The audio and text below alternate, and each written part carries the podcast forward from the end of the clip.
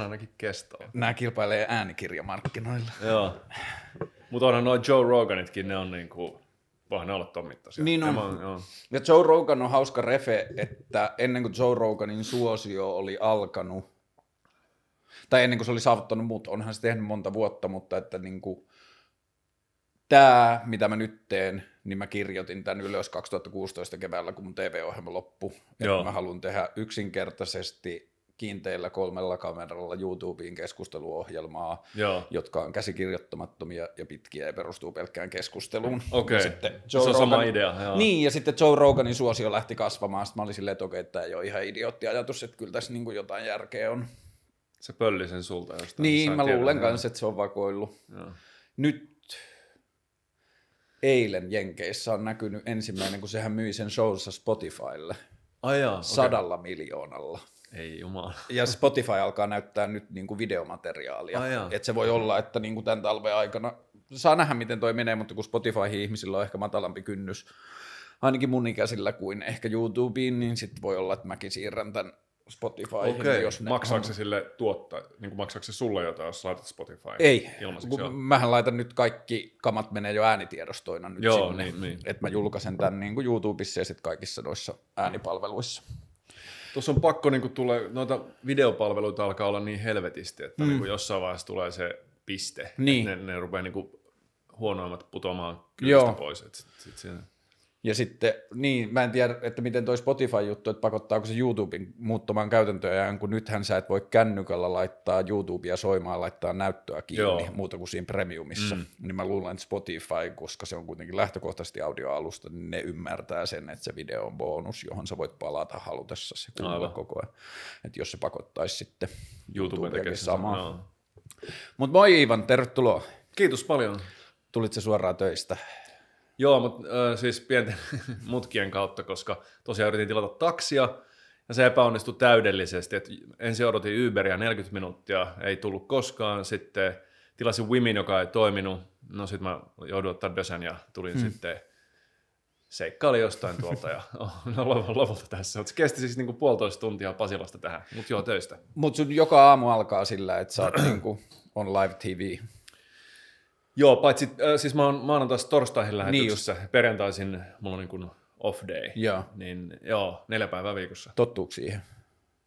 No mä en ole tottunut, jos tarkoitat niin kuin nukkumista. Ei, mä Muuta. tarkoitan ehkä enemmän sitä niin kuin katseen alla ja tallenteen alla olemista. Ai niin sitä, joo, kyllä siihen tottuu. Siis, mutta kyllä esimerkiksi nyt tämä, mm. kun mä oon haastateltavana, enkä haastattelijana, mm. niin kyllä tämä vähän niin kuin, siis en mä nyt tiedä jännittääkö tämä, mutta on tässä niin kuin eri fiba. Mm. Että siis se, musta tuntuu, että se ei ole niinkään siitäkin, että, että onko kamera läsnä, vaan mm. siitä, että mikä se rooli on. Niin aivan. Ja sitten tota, kyllähän mä oon siihen toimittajan rooliin tottunut tietenkin, mutta en mä niin usein ole haastateltavana. Niin itse. aivan.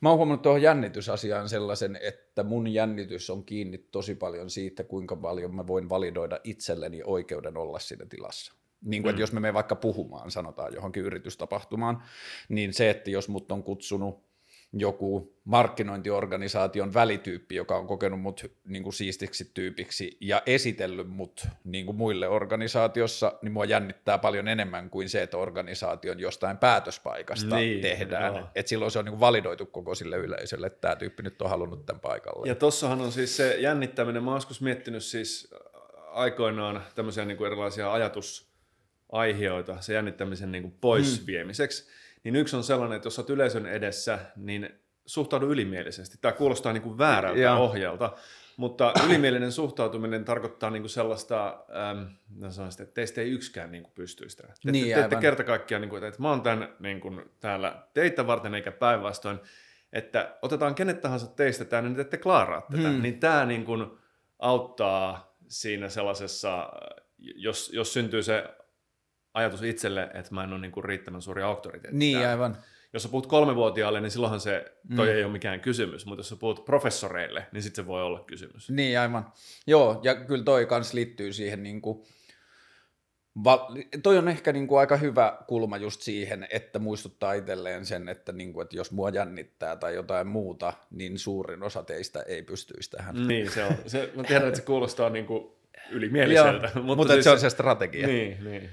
Tota, syy, miksi mä kutsuin sut tänne, mä oon nyt tehnyt 21 haastattelua ennen tätä, ja mun mielestä ne ei niin kuin se, miten mä oon kiinnostunut tai valinnut niitä vieraita, niin se ei niin kuin täytä mulle kuplaa ajatusta, että mä oon niin kuin ampunut eri suuntiin ja mennyt kiinnostuksen perässä, mutta sitten jäi sillä, sä oot ollut mun listassa kauan ennen kuin mikään niin kuin katsoji, katsojista on kiukutellut mistään asioista, mutta jossain vaiheessa alkoi sitä, että voit sä nyt niin kuin, ottaa vieraita vähän sun oman kuplas ulkopuolelta ja muuta, ja sitten mä rupesin miettimään siitä, että, sitä, että johtuuko se enemmän niin kuin tämän keskustelun tavasta tai hengestä, että ne vieraat kerta toisensa jälkeen tuntuu niin kuin olisi samassa kuplassa, vaikka ne ei musta niin kuin pyytäessä tunnu siltä, Aha. niin sitten sä oot niin kuin ehkä yksi ensimmäisiä vieraita sillä tavalla, joka selkeästi näyttäytyy mulle, että jos mä ajattelen vaan sille internet presence ja miten kulttuuri esittää meille erilaisia lähtökohtia ja muuta, niin meidän niin kuin paperilla pitäisi olla paljon eri mieltä eri asioista. Niin sit mä ajattelin vähän niin kuin... Sehän on loistava, se on loistava lähtökohta. Niin on. Se on hyvä, hyvä asia, joo. Joo, ja sitten niin kuin, että monen kanssa mulla on ollut se, että mua on kiinnostanut sen ihmisen joku niin kuin, omaan tarinaan tai niin kuin, asiantuntemukseen tai johonkin muuhun liittyvä juttu, mutta sitten alusta asti tämän ohjelman ajatus, kun tämä on keskusteluohjelma, niin mun ajatus on ollut sitä, että alkaa tunkemaan sitä niihin paikkoihin, joissa mä näen keskustelua liian vähän. Se on hyvä. Siis toihan on, siis mä oon niin yrittänyt sitä, että erimielisyys ei haittaa mitään. Mm. vaikka me tässä, en mä tiedä mihin ikinä me tästä päädytään, mm. mutta päädytään mihin päädytään, ja vaikka me oltaisiin kuinka eri mieltä jostain asiasta, sitten me lämätään kamerat kiinni, niin me voidaan olla no niin, että mennään bisselle. Ei tässä Joo, just näin. Kun, että ei erimielisyydestä tarvitse seurata mitään muuta kuin sen toteaminen, että me ollaan eri mieltä. Mm.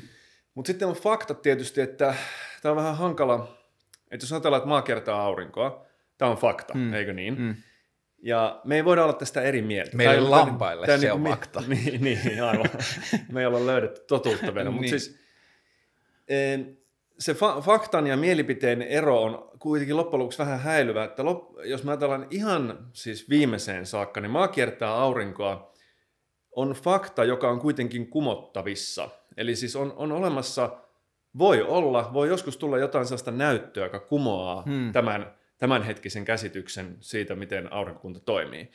Ja siinä mielessä se ei ole fakta, että se on ainoastaan niin kuin totuusteoreettisesti, kun sanotaan, niin se on hyvin perusteltu mielipide. Ja, ja se on eri, nyt se perustelu siinä taustalla on erittäin hyvä, eli se on siis niin kuin tieteellinen ja niin kuin meillä on näyttöä ja kaikkea muuta.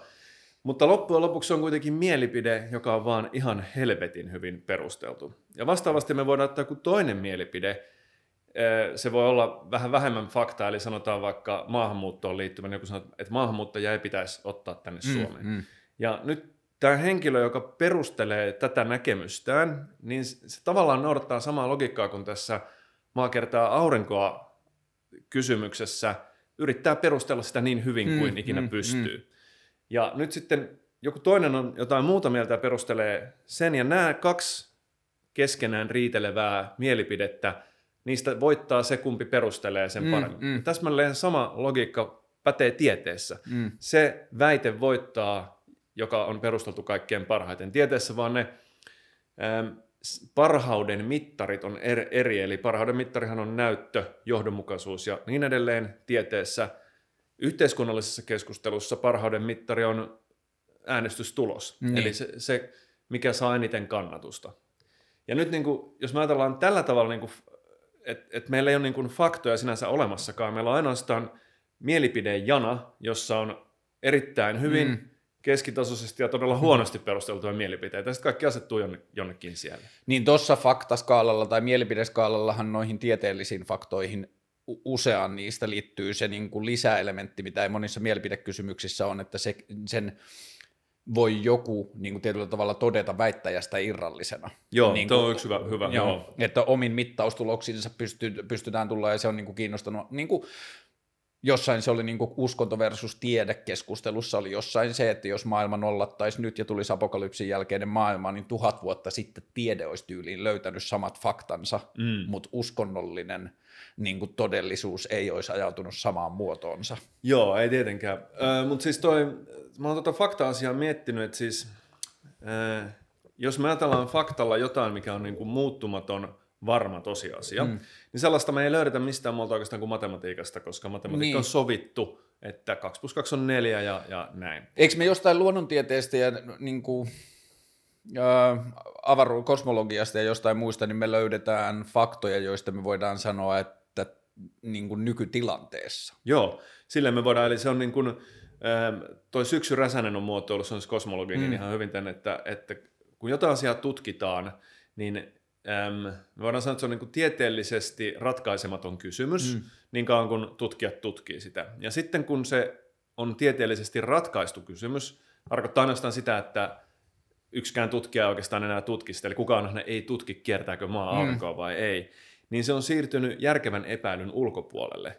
Mutta se ei sinänsä ole fakta, koska me voidaan, siinä mielessä fakta, että me voidaan joskus saada jotain näyttöä, joka kumoaakin sen, Mm. sen tähän saakka olleen käsityksen. Niin näin ollen ne kysymykset on vain järkevän epäilyn ulkopuolella tällä hetkellä. Hmm. Ja, joo. Ja niin kuin, mä ajattelin, että tietynlaisena kehikkona tähän keskusteluun voidaan käyttää sitä, että vaikka mä oon nyt viime vuosina kasvanut tosi paljon niin kuin, jotenkin poliittisesta kehikosta ulospäin, tai sitten alkaa tuntua mulle jo niin kuin monella tapaa niin kuin vaikeammalta ja vaikeammalta, ja sen vuoksi mun on ollut hankala enää ehkä liittää itseäni tiettyihin poliittisiin identiteetteihin ja muuta, mutta että niin kuin, helposti ulkopuolelta nähtävissä tai silleen karri, karrikoinnin kautta mut voi helposti laittaa, sanotaan vaikka niin kuin vihervasemmistolaiseen kuplaan. Joo. Tuossa niin nimessä esiintyy kaksi puoluetta, joiden toiminnasta mä en aina ole hirveän innoissaan, että se tuntuu sillä tavalla vähän falskilta, mutta että niin kuin, Mä ymmärrän sen. niin, sen, asioiden joo, helpottamiseksi. joo. Niin, niin tota, Mua on politiikassa kiinnostanut tosi usein se, että kun politiikassa on tämä identiteettipolitiikan painolasti, että se pitää aina onnistua näyttämään niin kuin brändin kaltaisena, että meidän kantamme on eri kuin muiden, jotta sun on helppo kiinnittyä johonkin. Ja se niin kuin tekee keskustelua hankalaksi ja sitten musta tuntuu tosi usein, että politiikassa taistellaan tai vängätään asioista, joiden pohja-asioista ollaan samaa mieltä. Mutta sitten lähdetään rakentamaan kerroksia siihen päälle, jos löydetään ne erot tai katsantakantoja tai tämä ei ole oikea tapa ratkaista samaa ongelmaa ja niin edelleen niin jos mä samalla lailla karrikoin niin kuin sua, ja tietyllä tavalla sä oot ollut niin kuin ehkä pari-kolme vuotta jollain tavalla mun niin kuin universumin laitamilla, ja mä oon niin kuin tiennyt suunnilleen, että missä päin sä pyörit, tai sillä tavalla näin niin kuin ajatuksena, mutta sitten varsinkin sen jälkeen, kun mä päätin, että mä otan sut vieraaksi, niin sitten mä lakkasin enemmän ja enemmän niin kuin ottamatta sel- ottamasta selvää, että mä haluan koko ajan niin kuin vaan pitää sen mahdollisimman puts, niin kuin se, että mä en tuu ajatusteni kanssa, että sä oot tätä mieltä Aa, ja okei, niin kuin, joo, mä joo. haluan ampua sua jalkaa tyyppisesti, vaan ehkä just enemmän se, että niin kuin sen karrikoinnin kautta me voidaan niin kuin tunkea itseämme vähän niin kuin joihinkin lokeroihin ja lähteä sieltä rakentamaan poispäin, niin jos nyt mä varmaan kyllä karrikoin tosi pitkälle, mutta... No ei se mitään. Niin, Se ehkä on se on vaan helpotuksen vuoksi, mutta että niinku, mihinkä... Fuck it, en mä edes halua lähteä siihen, koska siinä on niin paljon myös sitten tätä niin kuin internetin poliittista keskustelua, maalittamista ja kaikkea muuta. Mutta lähdetään vaikka siitä, että mä laitan itseni niin kuin oman pelinappulani sinne vihervasemmistolaiseen kupla-ajatteluun, niin minkälaisista pykälöistä voidaan lähteä ottamaan steppejä siihen suuntaan, että me löydetään niitä eroavaisuuksia tai maailmankuvaeroja tai jotain muuta. Mitkä on sulle, sanotaan vaikka punavihreässä kuplassa, ensimmäisiä asioita, joihin sun niin kuin huomio kiinnittyy? Öö, hyvä kysymys. Mä mietin, se on varmaan markkinaliberaalius. Se on, niin Hei, ensi- se on ensi- hyvä. joo. Joo, koska joo, mennään tuohon markkinaliberaaliusasiaan. Ö, joo, mä, niin kuin, tämä koko talouspoliittinen kysymys niin kuin vaan häivähti mun mielessä, mutta hieno kun sanoit sen. Tota, lähdetään siitä ajatuksesta, että mä oon selkeästi tosi markkinatalouskriittinen, varsinkin nyt viimeiset pari vuotta. Se on niin kuin kasvanut koko ajan. Miksi? Ja mulla on vähän niin kuin pihvi ollut siinä, että jos tä, nykymaailmassa tai poliittisessa keskustelukulttuurissa on ilma, ilmoittanut markkinatalouskriittisyyttä, niin meidän perinteisessä keskustelussa, johtuen varmaan aika paljon kylmästä sodasta ja sellaista asioista, se on ollut hyvin binäärinen se keskustelu. Että jos sä oot markkinatalouskriittinen, niin sä oot tyyliin kommunisti. Ja, Mm, ja mm. jos sä oot markkinatalouskriittinen, niin sä et usko mihinkään markkinatalouden toimintalogiikoihin. Joo. Se syy, miksi mä oon markkinatalouskriittinen, on se, että mun ongelma ei ole siinä, että yritykset ajattelee, että niiden tehtävä on tuottaa osakkeenomistajille voittoa. Mun ongelma tulee siitä, että kun se on ensimmäinen tavoite. Et mun ajatus lähtee siitä, että mun versio paremmasta markkinataloudesta lähti siitä ajatuksesta, että yritysten, yksilöiden, johtajien, koko sen kulttuurin ensimmäinen tavoite olisi mitata omaa, tai tutkailla ja tarkkailla omaa hyötyään ja merkitystään laajemmassa yhteisössä, ja sitten sivutuoteajatuksena olisi se voiton tuottaminen.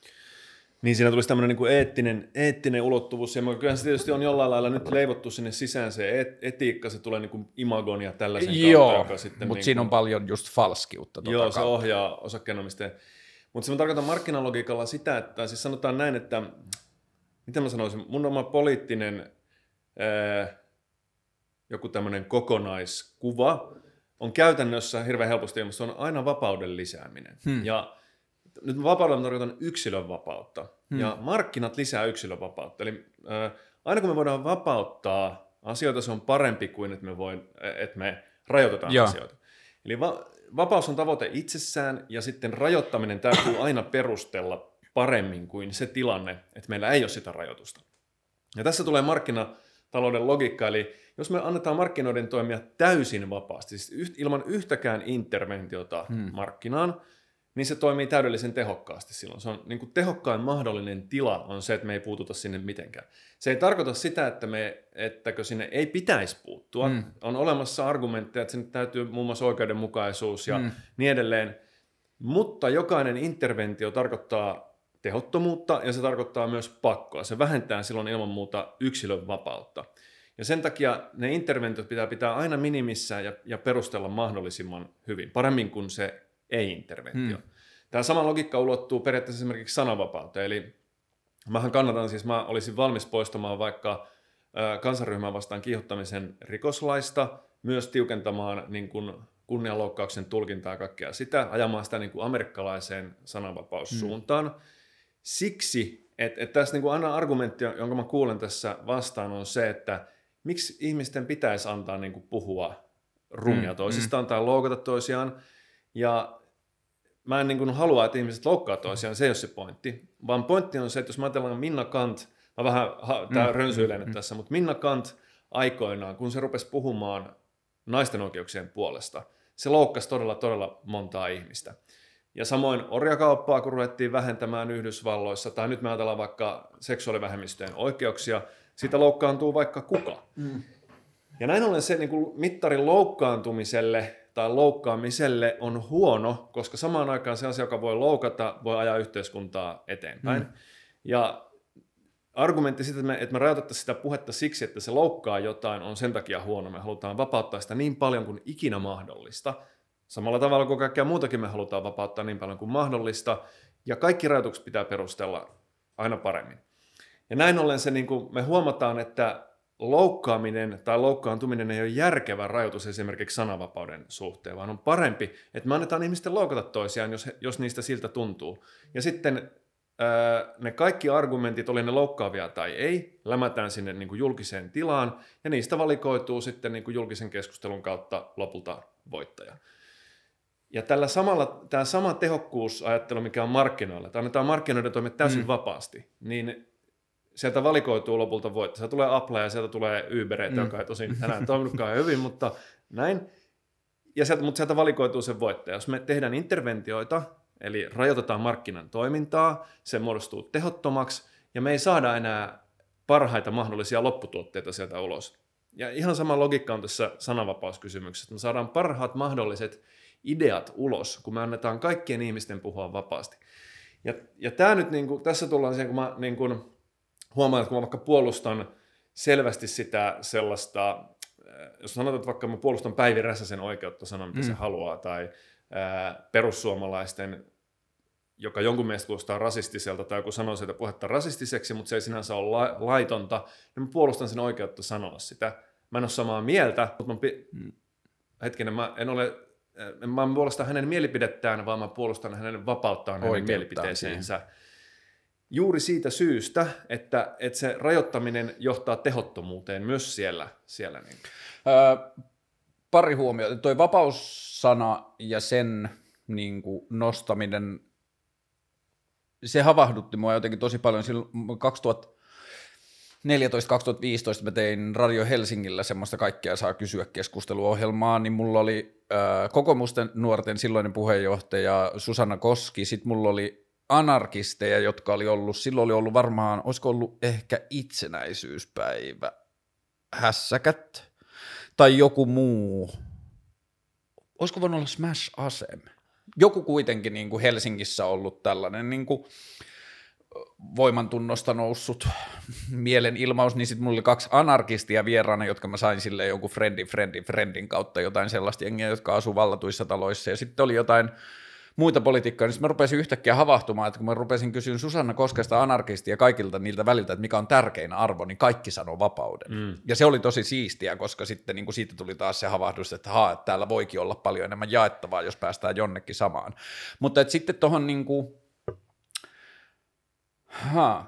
Äh, noista sananvapausasioista, kaikki nuo esimerkit, Minna Kant, äh, Yhdysvaltain niin kuin orja, orjuuteen liittyvä keskustelu, mikä se kolmas esimerkki no oli? No va- vaikka nyt meneillään oleva siis, tai sanotaan ei, ei enää, mutta vaikka homojen... Niin, niin se, oli tämä niin, seksuaalinen niin, tasa. Niin. niin noissa kaikissa on ehkä myös se elementti, että tietyllä tavalla niissä kaikissa loukkaantuja on joku, joka sen keskustelun kautta joutuisi luopumaan saavutetuista oikeuksista.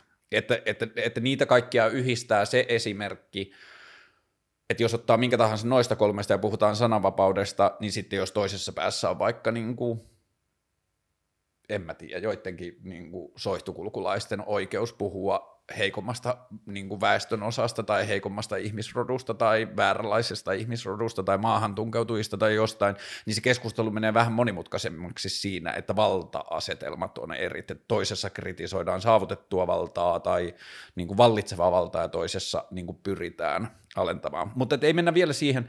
Mua kiinnostaa tuossa markkinatalousajatuksessa se, että me nähdään tällä hetkellä – että me ollaan tosi monella tapaa ajamassa tiettyjen raiteiden päähän, niin kuin meidän ilmastonmuutos on ehkä monimutkaisempi, koska siinä niin kuin voidaan sanoa, että me saattaa keksiä jotain nopeita muutoksia, jotka romahduttaa hiilidioksidipäästöt ja muuta, mutta että jos puhutaan vaikka niin kuin luonnonvaroista, siis tietyistä öljyistä ja tietyistä mineraaleista ja tietyistä malmilajikkeista ja jostain muusta, niin niissä se ongelma on se, tai mikä näyttäytyy mulle markkin, nykymuotoisen markkinatalouden ongelmana, että jos me annetaan firmoille täysi oikeus ja vapaus tehdä niin kuin parhaalla näkemällään tavalla mahdollisimman kannattavaa liiketoimintaa, niin silloin kun siihen tulee no, sekä johdon kannustisjärjestelmät että johdon tulot että henkilökunnan niin kuin elämisen ennakoitavuus ja tasaisuus ja kaikki muu, ja sitten se omistavan portaan, sen niin kuin, sanotaan vaikka vanhan rahan suhde siihen yritykseen, niiden mittarit on niin paljon lyhyempiä kuin mitä mä ajattelen, että meillä on tänä päivänä rahaa, varaa. Ja mä ajattelen siis itse, niin kuin, että kun sä puhut noista vapausarvoista, niin mä ajattelen itse kanssa, että noi on niin kuin pitkän aikavälin tavoitteita. Sekä sananvapauteen että markkinatalouteen mä haluan, että me päästään tilanteeseen, jossa me voidaan sanoa, että menkää ja tehkää. Mm. Mutta sitten esimerkiksi markkinatalouden kanssa mulla on vähän se pihvi, että siitä voiton tuottamisesta tai siitä niin kuin kannattavuudesta ja siitä kilpailusta markkinalla, siitä tuli niin absoluuttinen arvo, että sen jalkoihin tuntuu nyt jäävän tosi tosi vakavia niin kuin asioita. Tai että me tullaan aiheuttamaan itsellemme ja yhteisölle tosi tosi pelottavia tai niin kuin nopeita, semmoisia niin kuin rysäyksen lailla tulevia haasteita, jos me millään tavalla kyseenalaisteta sitä meidän toimintamallia. Ja mä en haluaisi, että se, tai niin kuin, että mä toivoisin, että me löydettäisiin joku muu kuin, että me kuristettaisiin yritysten oikeutta toimia niin kuin tavalla, millä ne haluaa, vaan se lähtisi jollakin, ja tämä alkaa mennä tietyllä tavalla – utopistisiin tai jopa naiveihin ajatuskeloihin siitä, mutta että se muutos olisi kulttuurinen. Että mm. me ei kannatettaisi yrityksiä, joiden me nähdään tekevän kestämättömällä tavalla, tai me poliittisesti – niin kuin poliittisessa, ison luokan poliittisessa keskustelussa me rohkeammin kritisoitaisiin yrityksiä, joiden me tiedetään, että tämä ei ole kestävällä pohjalla. Ja mm. se niin kuin meidän markkinatalouden mittareissa mulle se näkyvin ero on, sanotaan vaikka joku esimerkki Fortum, joka on silleen kansallinen ylpeys ja se työllistää paljon ja se tuottaa verotuloja ja kaikkea muuta, mutta sitten jos me katsotaan sen liiketoiminnan kestävyyttä pitkällä jänteellä, niin siinä on helppo nähdä ongelmia. Mm. Ja se meidän markkinatalouskiima tekee vaikeaksi sen kritiikin sitä toimintaa kohtaa, koska meidän mittarit on siellä BKT ja työllistävissä kaikessa kaikessa muussa. Ja sitä kautta mun on ehkä helpompi löytää sitä mun omaa niin kuin tai niin semmoista tyytymättömyyttä nykymuotoiseen markkinatalouteen, että se ei tunnu olevan kiinnostunut pidemmästä kuin vuoden tai puolen vuoden tai kvartaalin mittaisista ajanjaksoista. No se on varmaan, se on tietysti ihan totta, että siis eihän, äh, ähm, joo, ei, ei, ei tohon, en mä pysty sanoa, tai en pysty mitenkään kiistämään sitä, koska mehän nähdään se fakta, että, mm. että omistajalle pyritään tuottamaan voittoa ja sitä mitataan hyvin lyhyissä sykleissä ja se, se on toimiva systeemi niin kuin kilpailun luomiseksi mm. ja kilpailu yleensä luo paremmuutta. Mutta on ilman muuta selvää, että jos ei ole olemassa sääntöjä sille, että mitä kaikkea sä saat käyttää voittaaksesi sen kilpailun, niin ne käyttää mitä tahansa mm. keinoja siinä tapauksessa. Ja se on selvää, että, että sitä pitää siis pitää olla interventioita ja pitää niin kuin rajoittaa markkinoiden toimintaa, mutta kuinka paljon ja millä tavalla, se on niin kuin se ainainen kysymys siinä. Siitä mä oon kyllä ihan samaa mieltä, siis se, ähm, tämä kulttuurin muutos, mm. eli mähän niin kuin ajattelen, että val, valtion, niin kuin, valtio pitäisi, niin kuin minimivaltio on paras mahdollinen. Siis niin, kun me, mitä pienemmäksi me saadaan valtio, sen parempi. Ja mä tiedän, että jopa, siis tämähän on kommunismin pyrkimys myöskin, mm, mm, että valtio mm. katoaa kokonaan. Tässä on sama tavoite. Valtio on vain niin kuin, olemassa sen takia, että me varmistetaan se, mikä ei muuten toimisi. Mm, mm. Ja nyt jos me voitaisiin niin näillä kulttuurimuutoksilla saada aikaan se markkinatalouden tämä puoli, mistä sä puhut, mm. että se mm. ottaisi eettiset ja muut kysymykset huomioon, niin sehän olisi parempi vaihtoehto kuin se, että se täytyy niin kuin lainsäädännöllä vaikka mm. pakottaa mm. sinne. Ehdottomasti. Ää, mutta että miten se sitten todella tapahtuu, no tietysti onhan nämä niin kuin jonkinlaiset boikotit ja imagokysymykset ja muut, niin ohjaa jonkun verran sitä sinne, mutta että a, riittääkö aika ja tuleeko se niin kuin todella ihan oikeasti tapahtumaan muuta kuin silleen näennäisesti vaan siinä niin kuin pinnalla, hmm. niin en ole, en ole ihan varma. Kun se mikä alkaa käymään itselle kiinnostavaksi, mä oon nyt 38, että mua nyt voi olla vähän hankala laskea enää nuoreksi sillä tavalla, mutta että mä oon saanut varsinkin nyt viimeisen vuoden aikana olla aika paljon itseäni nuorempien kanssa tekemisissä. Mulla on ollut sellainen 25-vuotiaiden poikien kaveriporukka, jossa mä oon viettänyt paljon aikaa ja sitten sitä kautta myös niin kuin paljon hengannut niin kuin 10, 15, jopa 20 vuotta itteni nuorempien kanssa ja tutustunut ihmisiin ja jutellut niiden kanssa, niin mä huomaan – ja jälleen kerran, tämä on luultavasti yksi niistä tosi vahvoista kupla-asioista myös, että näkee vaan sitä omaa maailmaa ympärillään, mutta että mitä mä näen tosi paljon on niin kuin nuorison tyytymättömyyttä siihen maailmaan, jota työmaailma tarjoaa. Mm. Että, niin kuin, että ihmiset mennessään töihin ensimmäisen, niin kuin vaikka ensimmäiseen kunnon työpaikkaan korkeakoulutuksen jälkeen, niin tietyllä tavalla mä oon nähnyt nyt monessa yksilössä sen prosessin, jossa ne joutuu vähän niksauttamaan maailmankuvaansa johonkin, tai sammuttamaan joitakin kysymyksiä omasta päästään, jotta ne pärjää, tai tulee hyväksytyksi, tai eivät ole niin kuin rikkakengässä siellä uudessa työpaikassa. Mm-hmm. Että ne nuorison omaan vapaa-aikaan ja yleiseen maailmankuvaan liittyvät argumentit ja tavoitteet ja haaveet ja tietyllä tavalla arvot, joiden mukaan ne haluaa elää, niin niiden täytyy tietyllä tavalla laittaa niistä valoa himmemmälle, kun ne menee töihin. Ja tossa mä toivon tietyllä tavalla jännitettä, ja se on yksi asia, missä mä ajattelen, että korona saattaa tehdä meille paljon hyvää, koska koronahan rikkoi meidän tuon käsityksen siitä niin kuin työajasta ja tehokkuudesta ja työpaikalla olemisesta ja tunneista. Ei vielä, niin kuin, on paljon työpaikkoja ja paljon aloja, joka on saanut tehtyä tässä etätyössä sen ihan sama järjettömyyden, että merkkaa intraan kaikki tunnit, mm. milloin olet läppärin ääressä, mutta nyt on tullut jotain isoja jenkkifirmoja, jotka on ilmoittanut, että ne on irtisanonut puolet kiinteistö niin kuin sopimuksistaan ja on tullut nyt tänään taas joku frendi laittoi sosiaalisen mediaan, että jahas syksyssä tuli nyt tällainen duunista, ilmoitettiin, että ei tarvitse tulla ennen tammikuuta työpaikalle. Ja... Joo, mä oon kuullut tuon saman tuon kiinteistön. Mulle tuli vaan mieleen, että mä mietiskelin, äh, ehkä aikaisemmin unohdin sanoa sen, tuo ilmastonmuutoskysymys, että siis sehän on hyvä argumentti, jolla, jolla me voidaan käyttää sitä niin kuin argumenttina mark, vapaan markkinatalouden mm. rajoittamiseen, koska on tämä yhteismaan ongelma ja käytetään yhteisiä varoja vaikka puhdasta ilmaa mm. ilman kustannusta. Mm. Ja nyt sitten ilmastonmuutos on hyvä argumentti sille, että me voidaan antaa tämän jatkua, koska muussa tapauksessa kaikki tuhoutuu. Mutta mä en ole varma, onko, onko tämä argumentti siis oikea, että kaikki tuhoutuu, että, ja millä aikavälillä. Että niin kuin alarmistisin mahdollinen niin kuin suhtautumistapa siihen, että mi, milloin lopullinen tuho ja apokalypsi mm. tulee – niin sehän on ollut viimeiset 10 vuotta aina, viimeiset 50 vuotta aina 10 vuoden kuluttua. Mm. Ja kuitenkaan mitään ihan hirveän suurta katastrofia ei näytä, näytä olevan, ja nythän äh, Taalas, Petteri Taalas, joka on ilmatieteen yhdistyksen, ma- maailman ilmatieteen yhdistyksen puheenjohtaja, kirjoitti tästä samasta kolumnin, että ei ole olemassa mitään, ei tieteessä ole mitään konsensuksia siitä, että, että mitä tulee hmm. tapahtumaan. Tieteessä on konsensus siitä, tai konsensus ja konsensus, mutta hyvin niin kuin suuri näkemys, vallitseva näkemys, että ihminen on aiheuttanut ilmaston lämpenemisen mm. viimeisen 50 vuoden aikana. Ja miten se tulee lämpenemään, mutta mitä siitä todella seuraa on eri asia ja millä aikavälillä. Ja on ihan mahdollista, että niin kun, nythän me nähdään kaikenlaisia vihreitä teknologioita ja muuta, että niin kun se ää, ei ole mitenkään itsestään selvää, että lailla vaikka markkinatalouden rajoittaminen johtaisi sen ilmastonmuutoksen kannalta parempiin lopputuloksiin kuin se, että me annetaan yritysten vapaasti ratkoa niitä ongelmia mm. ja löytää vihreitä mahdollisuuksia ja niin, niin edelleen.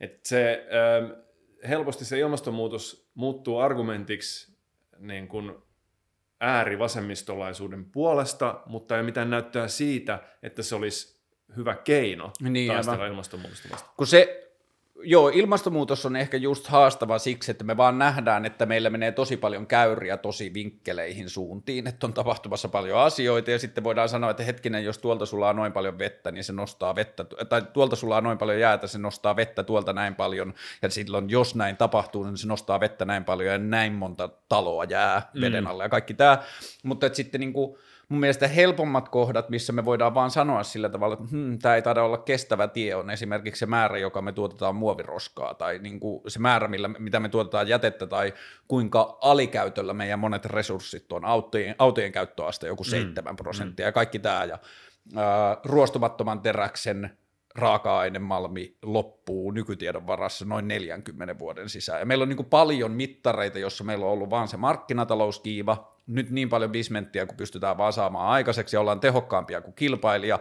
Ja kenenkään siinä ketjussa sieltä hallituksen puheenjohtajasta tai suurimmasta omistajasta sinne viimeiseen niin kuin malmia louhivaan työmiehen, niin kenenkään tehtävä siinä ketjussa ei ole kyseenalaistaa, että että miten tämä suhtautuu kokonaisuuteen, vaan jokaisen tehtävä on katsoa sitä omaa suljettua Se on piiriä. Totta. Mulle tulee tästä mieleen, siis tämä ei ole, mä en ole ihan varma, tämä ei ole mitenkään ihan mielettömän hyvä argumentti, mutta tämä on niin kohtuullinen argumentti. Et jos me katsotaan äh, historiaa taaksepäin, niin on aina ollut hetki, jolloin nyt on erittäin paha tilanne. Hmm. Siis se, se on toteutunut öljykriisi, äh, ydinpommi, ydin, ydinsota, äh, kylmä sota, siis, ja, kaikki, hmm. ja aina ihmiskunnan mielestä elämme juuri nyt viimeisiä hetkiä, mutta kuitenkaan, jos me katsotaan sitten esimerkiksi viimeisen sadan vuoden aikana, miten vauraus on maailmassa hmm. kehittynyt, niin se on niin kuin räjähdysmäisesti kasvanut. Mä katsoin eilen yhden tilaston, jossa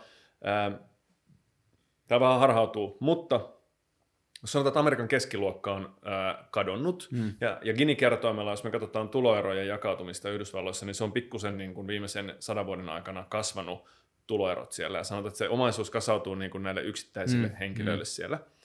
Bezos oli mennyt yli 200 se miljardista. Meni, joo, joo, What up, boy? joo.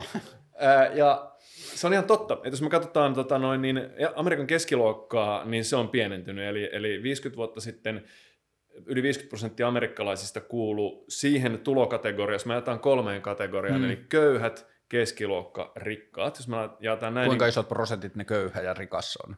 Öö, se, oli, 10, se, se 15, prosenttia, vaan se on niin tulo, tulojen mukaan, niin eli tulorajat. Jo. Niin just aivan niin, kö, Köyhien tuloraja on jossakin, ja sitten katsotaan, että kuinka suuri osuus amerikkalaisista niin kuin kuhunkin näistä kategorioista humpsahtaa. Mä en nyt muista näitä tulorajoja, mutta ne on jotkut ne tulorajat. Ja, ja 50 vuotta sitten noin 54 prosenttia amerikkalaisista oli siinä keskituloisessa. Nykyisin se on 40 prosenttia, eli se on 11-12 prosenttiyksikköä hmm. kadonnut. Mutta mihin ne on mennyt? Ne on mennyt sinne rikkaampaan päätyyn, ei köyhempään päätyyn. Samoin köyhien osuus on pienentynyt. Kaikki on siirtynyt tasaisesti kohti ri- rikkaampaa päätyä.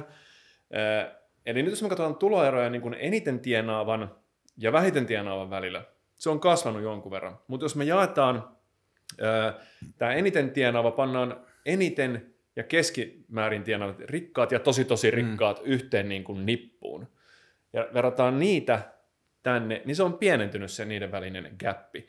Eli siis käytännössä se tarkoittaa ainoastaan sitä, että kaikki ovat vaurastuneet, joskin jotkut ovat vaurastuneet mm, ihan mm, saatanasti mm, mm, enemmän. Mutta onko sillä mitään merkitystä, että että jos kaikilla on autot ja kaikilla on 104 kodit, mutta joillakin on 90 autoa ja 300 kotia, niin mitä se haittaa, koska kaikilla on kuitenkin kodit ja autot? Toi on esimerkiksi yksi niistä kohdissa, jossa mä huomaan olevani oman viiteryhmäni kanssa usein samaa mieltä. Mutta mun argumentti menee siinä niin, että jos me ollaan suotettu, saatu tuotettua perusturvallisuus ihmisille, niin sen jälkeen mulla ei ole miljardöörien kanssa ongelmaa. Mm. Mutta mä en ihan ajattele, että me ollaan täysin vielä siellä. Että niin kuin se, mitä sanoit tuosta, että meillä on ollut aina se ajatus, että tuomi, tu, tuho on kymmenen vuoden päästä tai, tai, tai the destruction is imminent, että mm. se on mm. niin kuin lähestymässä meitä koko ajan, niin toi on his, niin kuin kulttuurishistoriallisesti totta, mutta se, mikä tekee mun mielestä meidän ajasta poikkeuksellista, on se, että meidän resurssit ja, resurssit ja kyky jakaa niitä antaa meille ensimmäistä kertaa kunnolla tilaa pysähtyä ja katsoa, mihin me ollaan menossa. Et meidän aika, niin kuin varsinkin sodan jälkeistä historiaa, ja tietyllä tavalla, niin kuin, että meillä on ollut paljon suurempi selviämisvietin rooli meidän toiminnassa kuin meillä on nykypäivänä. Meillä on koko internet ja koko logistiikkajärjestelmän ja tiedon ja tavaroiden liikkumisen täysin erilainen todellisuus, mitä meillä oli vielä 25 vuotta sitten. Mm. Se, että kuinka helppoa on nyt saada maitopurkki maatilalta jonkun ihmisen kotiin verrattuna 25 vuotta sitten, tai ensinnäkään ymmärtää, että jossakin tarvitaan sitä maitoa.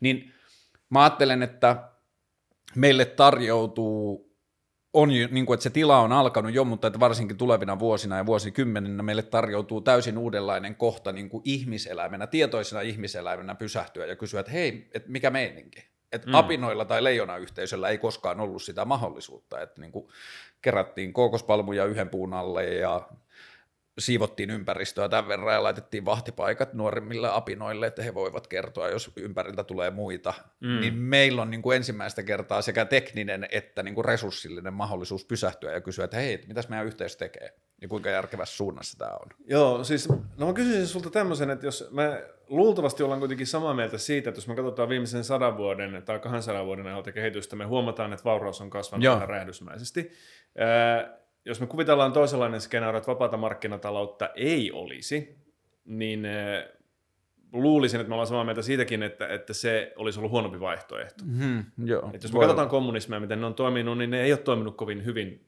Voi, san- voi sanoa aina, että se ei ole niin kuin oikeaa kommunismia. Tämä voi olla argumentti, mutta se näyttö, mitä meillä on. Jatka kohta tuosta. Mä haluan nopeasti sanoa kommunismin ja sosialismiin ehkä myös, ja mä en ole ikinä ollut oikein sille ismien perään, että mä en ole innostunut sellaista, mutta että se pihvi, mikä mulla on varsinkin amerikkalaisessa kommunismi- ja sosialismin kriittisessä keskustelussa, niin verrataan Pohjois-Koreaan, ja verrataan Kuubaan, ja verrataan tiettyyn Neuvostoliittoon, se mikä yhdistää kaikkia noita kommunismeja, joita me voidaan tarkkailla, mitä niitä ei rakennettu internetin tai lohkoketjujen tai avoimien tietokantojen varaan. Jos venäläisessä neuvostoliittolaisessa kommunismissa joku Dutchan johtaja halusi ottaa niin kuin laatikosta, tai silloin oli laatikoita, jossa silloin oli pahvikortteja, jossa kerrottiin, mitä yhteiskuntaan kuuluu. Jos mm. se otti sieltä nipuskan pahvikortteja ja laittoi ne taskuunsa, niin sillä saattoi olla 150 000 rupiaa tai mitä tahansa. Mm. Mutta nykymaailmassa me pystytään seuraamaan kaikkea aivan täysin erillä tavalla. Et mun mielestä se koko meidän suhde kommunismiin ja sosialismiin pitäisi sillä tavalla päivittää, että haa, koska mäkään en aja, niin kuin, mä en ole koskaan haaveillut siitä, että meillä olisi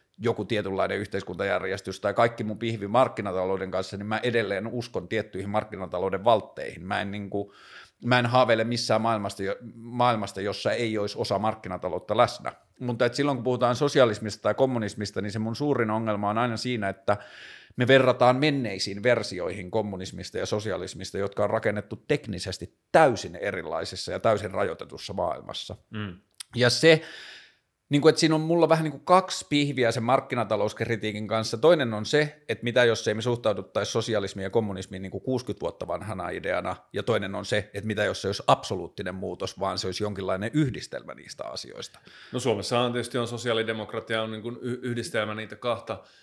Mä sanoisin, että, että siis me voidaan ajatella jotain muuta versiota kommunismista kuin se, mitä on 60 mm. vuotta sitten ajateltu, mutta se on toiveajattelu, että se se, mitä näyttöä meillä on. Jos me katsotaan puhtaasti näyttöä, mm. niin sitten me joudutaan sanomaan, että okei, että no se ei ole kyllä toiminut, se ei toiminut DDRssä eikä se toiminut Venezuelassa. Mutta että mikään toiminut. niistä ei pystynyt seuraamaan tai hallitsemaan sitä tiedon tai datan tai resurssien liikettä samalla lailla kuin mitä nykymaailma tarjoaa mahdollisuuden. Kyllä, kyllä. Siis se on mahdollista, siis, mutta, mutta puhunkin vaan siitä, mitä näyttöä niin. meillä tos, tosiasiassa on. Tässä on se näyttö. Sitten mm. jos me katsotaan näyttöä markkinataloudesta, me nähdään, että se on toiminut.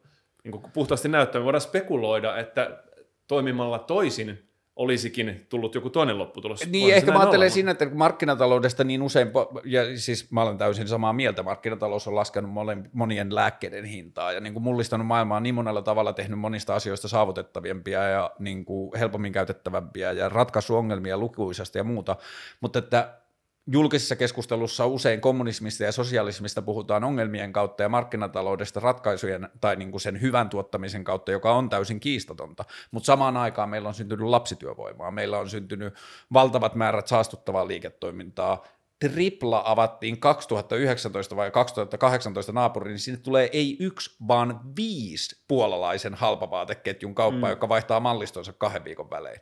Kyllä. Mä kävin siellä nyt niin se näytti siltä, että, niin että ne oli niin kuin, tietyllä tavalla se oli niiden premium-piste niiden, niiden versiosta markkinataloudesta, mutta siellä oli vaan semmoista rytkyä, jota niin kuin pystytään painamaan ja printtaamaan nopeasti ulos, että kyllä jossain on joku Avril Lavigne-fani vielä, että se voi ostaa Joo. tämän paidan 690. ja, ja se, niin kuin se että siinä tuntuu koko ajan olevan kasvava kuilu, että meillä on samaan aikaan poliittinen keskustelu siitä, että kuinka suuria haasteita me kohdataan, ja sitten samaan aikaan siellä on samat poliitikot Lapion kanssa laittamassa hiekkaa siihen niin kuin triplan kivijalkaan ja upottamassa historiallisia dokumentteja, mm. että hienoa, että saadaan uutta niin kuin liiketoimintaa ja bruttokansantuotetta ja niin kuin sähäkkää kaupunkikulttuuria kaupunkiin, täysin kyseenalaistamatta tämä, että kestääkö toi? Niin. No tuo, tuo on vaikea, siis mä tarkoitan tällä, että toi, se kestävyyskysymys, mm. niin se argumentti, että meillä, meillä on aina ollut katastrofi ihan kohta, mm. niin meillä on jälleen katastrofi ihan kohta, joka on ilmastonmuutoksen tuoma, niin tietenkään, että, että se aikaisemmin se katastrofi ei ole realisoitunut, ei tarkoita sitä, että se ei tällä kertaa mm. voisi mm. realisoitua, on se ihan mahdollista. E-, eihän sitä voi kukaan etukäteen mm. varsinaisesti tietää. Mutta se vie jonkun verran uskottavuutta kuitenkin aina niiltä väitteiltä ja niiltä kauhukuvilta, että mitä kaikkea kamalaa tässä nyt onkaan tapahtumassa. Joo, mun väite ehkä ilmasta, niin kuin, että mä en ole koskaan, se voi, johtuu varmaan tietyllä tavalla temperamenttiasioista, että mä en ole hirveän silleen huolehtiva tai pelkäävä tai panikoituva asioista, niin mun suhde ilmastonmuutokseen ei ole, mä näin paljon jälleen kerran siinä omassa kuplassani ilmastonmuutospuhetta tai niin kuin, tätä puhetta, joka lähtee silleen vähän niin kuin just siitä paniikista, että tunnutaan, että niin kuin vesi olisi jo tässä kohtaan. Mun lähestyminen ehkä on se, että tämä ei näytä kestävältä. Me ollaan nyt tilanteessa, jossa meillä on kykyä niin kuin kyseenalaistaa meidän toimintaa ja kannattaisikohan tuohon laittaa nyt fokusta, että mitä me voidaan tehdä noille toimintamalleille. Mm. Tai se, että... Mikä se kestämättömyys sitten, mitä tapahtuu, kun jokin, jokin ei riittävän kauan ole kestävää? Tietyllä tavalla mä ajattelen, että me ollaan jossain määrin jo siinä pisteessä, että ku, mitä tapahtui, kun joku ei ollut kestävää, niin se on ehkä tietyllä tavalla se, että meidän suhde just siihen niin kuin materiaaliseen ylijäämään on su- muuttunut niin lepsuksi. Et meillä on niin paljon tietyllä tavalla sekä taloudellisia että muita resursseja käytössä, että meidän suhde kuluttamiseen on tosi välipitämätön. Mutta, ja, mutta mikä se haitta siitä on? Niin, haitta siitä, niin mä ajattelen, että ehkä nyt vaikka se, että me nähdään kuvia jostain niin kuin paikoista, jossa verivirrat menee oikealla tavalla, niin siellä on vaan tällä hetkellä ihan vitusti koronamaskeja kertyy, koska ihmiset suhtautuu niin välinpitämättömästi mm. siihen roskaan. Sen mä ajattelen tietyllä tavalla olevan markkinatalousketjun jo ikävä lopputulema, mikä me ollaan saavutettu, että me mm. suhtaudutaan siihen niin kuin excess material, me suhtaudutaan siihen tosi silleen niin kuin välinpitämättömästi. Me ei, yksilötasolla varsinkaan, mutta että laajemmassakaan tasossa, niin me ei ajatella, että me ollaan osa sitä niin kuin meidän resurssien niin kuin tietyllä tavalla nykytiedon valossa kiinteiden luonnonvararesurssien kanssa, että me ollaan jollakin tavalla niin kuin rajattuja sen kanssa. Me ei suhtauduta siihen ollenkaan niin. Aivan joo. Tässä, tässä me voi olla, että meillä on sellainen ajattelullinen ero. Mä ehkä aistin tässä sen, sen sellaisen tietyn, mä sanoisin niin kuin luon, mä, mä, en, mä sanon mystifikaatio, mä en tarkoita mm. sillä mitään niin kuin taikauskosta, niin, vaan semmoista tiettyä suurta kunnioitusta, niin kuin rikkumatonta, koskematonta, mm. vaikka luontoa kohtaan. Tämä on yksi tapa ajatella. Toinen olisi, että luonto on pelkkä resurssi. Luonto on resurssi, jota me käytetään ihmiskunnan hyvinvoinnin parantamiseksi. Mm. Ja nyt jos suhtautuu täysin luontoon tämmöisenä välinearvona, että se on vaan mm. niin kuin ihmiskunnan resurssin, tai resurssi ihmiskunnan hyvinvoinnin parantamiseksi, niin silloin se, missä jamassa se luonto on, on ihan yhdentekevää. Mm, mm. Ää, ainoastaan sillä on merkitystä, missä jamassa ihmiset mm. täällä maailmassa. Mutta sitten tämä toinen tapa suhtautua on se, että jos luonto on huonossa jamassa, niin vaikka ihmiset olisi kuinka hyvässä jamassa, se ei riitä, mm. vaan niin kun, ne pitäisi olla jollain tavalla balanssissa. Ja mä ehkä suhtaudun luontoon enemmän resurssina. Mä ajattelin, että ei, ei luontoa ole mitään syytä itsessään säilyttää. Mä ajattelen, että niin kuin biodiversiteetti, ellei biodiversiteetti ole sitten niin kuin, äh, ihmisen hyvinvoinnin kannalta tärkeä asia. Sitten sit se on tärkeä Onko toi, tuossa kohtaa, meneekö meidän ero siihen, jos mä sanon näin, niin ootko tästä vielä samaa mieltä, ihminen on ylivoimaisesti tärkein eläin? No ihmiselle, joo. Kyllä mä ajattelisin, että se on näin, että tota, mutta se olisi Jeesustelua väittää, suurimman osan ihmisten kohdalla ainakaan, että ne ajattelisi samalla tavalla. Ne voi sanoa jotain muuta, mutta ne käyttäytyy kuitenkin siten, että... Joo, että... tämä on hyvä tämä käyttäytymisasia, palataan siihen kohta, mutta jos mä itse esimerkiksi ajattelen ideaali ihmisen paikkaa maapallolla, niin mä ajattelen, että se on tietyllä tavalla niin kuin samalla tavalla tietyllä tavalla nollatoimia siellä kuin vaikka hirvipopulaatio. Mm että hirvipopulaatio kyllä syö niin kuin, puiden kuoria ja niin kuin, tekee tiettyjä jälkiä siellä, mutta että isossa kuvassa sen toiminta on sellaista, että aika korjaa jäljet. Se ei niin kuin, mm. aiheuta isompia kuoppia kuin mitä maapallo pystyy itse korjaamaan. Aa. Niin sitten... tässä, tässä on ero, että mä pysäytän sen Joo. verran, että tämä maapallo pystyy korjaamaan. Mm. Äh, mä ajattelen, että aina tapahtuu niin. Riippumatta siitä, mit, mitä täällä tapahtuu, Okei, okay, mutta siis mä, mä en käsitä luonnolla ainoastaan sitä, mitä on maapallolla, mm. vaan se on universumi. Niin, eli siis- kosmos. Siis, niin, kosmos. Eli, eli kuu, on maa, mm. kuu on luontoa ja niin edelleen. Ja luonnolla ei ole olemassa mitään ää, ikään kuin optimitilaa. Mm. Luonto, luonto mukautuu kaikenlaisiin mm, ympäristöolosuhteisiin. Ja niin kun Sahara on yhtä paljon luontoa kuin sademetsä. Mm. Mutta jos me katsotaan biodiversiteettiä Saharassa ja katsotaan biodiversiteettiä Amazonissa, niin sehän on ihan eri, Täysin eri, eri joo. Jos biodiversiteetti olisi asia, joka on arvokas itsessään, niin me jouduttaisiin sanomaan, että Sahara ei oikeastaan minkään arvoinen. Amazon on arvokas. Joo, mä itse lähden ehkä sitten niin kuin monimuotoisuudesta, että sitä kautta Sahara muuttuu mulle yhtä arvoka- arvokkaaksi kuin Amazonin sademetsä, koska ne molemmat on tietyllä tavalla – No en mä tiedä, tämä menee taas ehkä vähän just ehkä sinne mystifioinnin tai romantisoinnin puolelle, mutta mulle ne, näyt, ne on niin molemmat symbaaleja maapallon ihmeellisyydestä siitä, että miten monimuotoista ympäristöä se tuottaa. Mutta toi on hyvä, niin kuin toi ihmisten toiminta ja mitä siitä voidaan päätellä. Tämä on ollut mulle tosi hyvä esimerkki siinä niin kuin markkinatalouden ongelmissa, että otetaan vaikka K tai S-ryhmä, joka ilmoittaa vuosiraportissaan taas, että me olemme mm. ympäristön puolella ja me olemme vastuullinen toimija ja kuten raportista me voimme lukea, niin voitte lukea, niin poistimme viime vuonna hedelmäpussit kassoilta ja niin edelleen. Mm. Ja ne kertoo olevansa jonkun niin kuin silleen ylevän tavoitteen perässä. Samaan aikaan siellä on jokaiseen kauppiaaseen ja jokaiseen niin kuin organisaation ja heidän Exceleihinsä kohdistuva paine sitten niin kuin kannattavuudesta ja myynnin lisäämisestä. Niin ongelma on se, että tällä hetkellä Jyväskylän Prismo pystyy myymään kausitarjouksena neljä pakettia jauhelihaa kympillä, mm. ja härkis maksaa kahdeksan euroa, tai mitä ikinä se maksaa. Mm. Ja niin kuin härkikseen voi liittyä ongelma, mutta tehdään härkiksestä ongelmaton hiilineutraali tuote, ja toisella puolella on jauhelihatuote, josta tulee CO2-päästöt ja metaanipäästöt ja tilan vienti ja niin kuin biodiversiteetin tappaminen ja bla bla.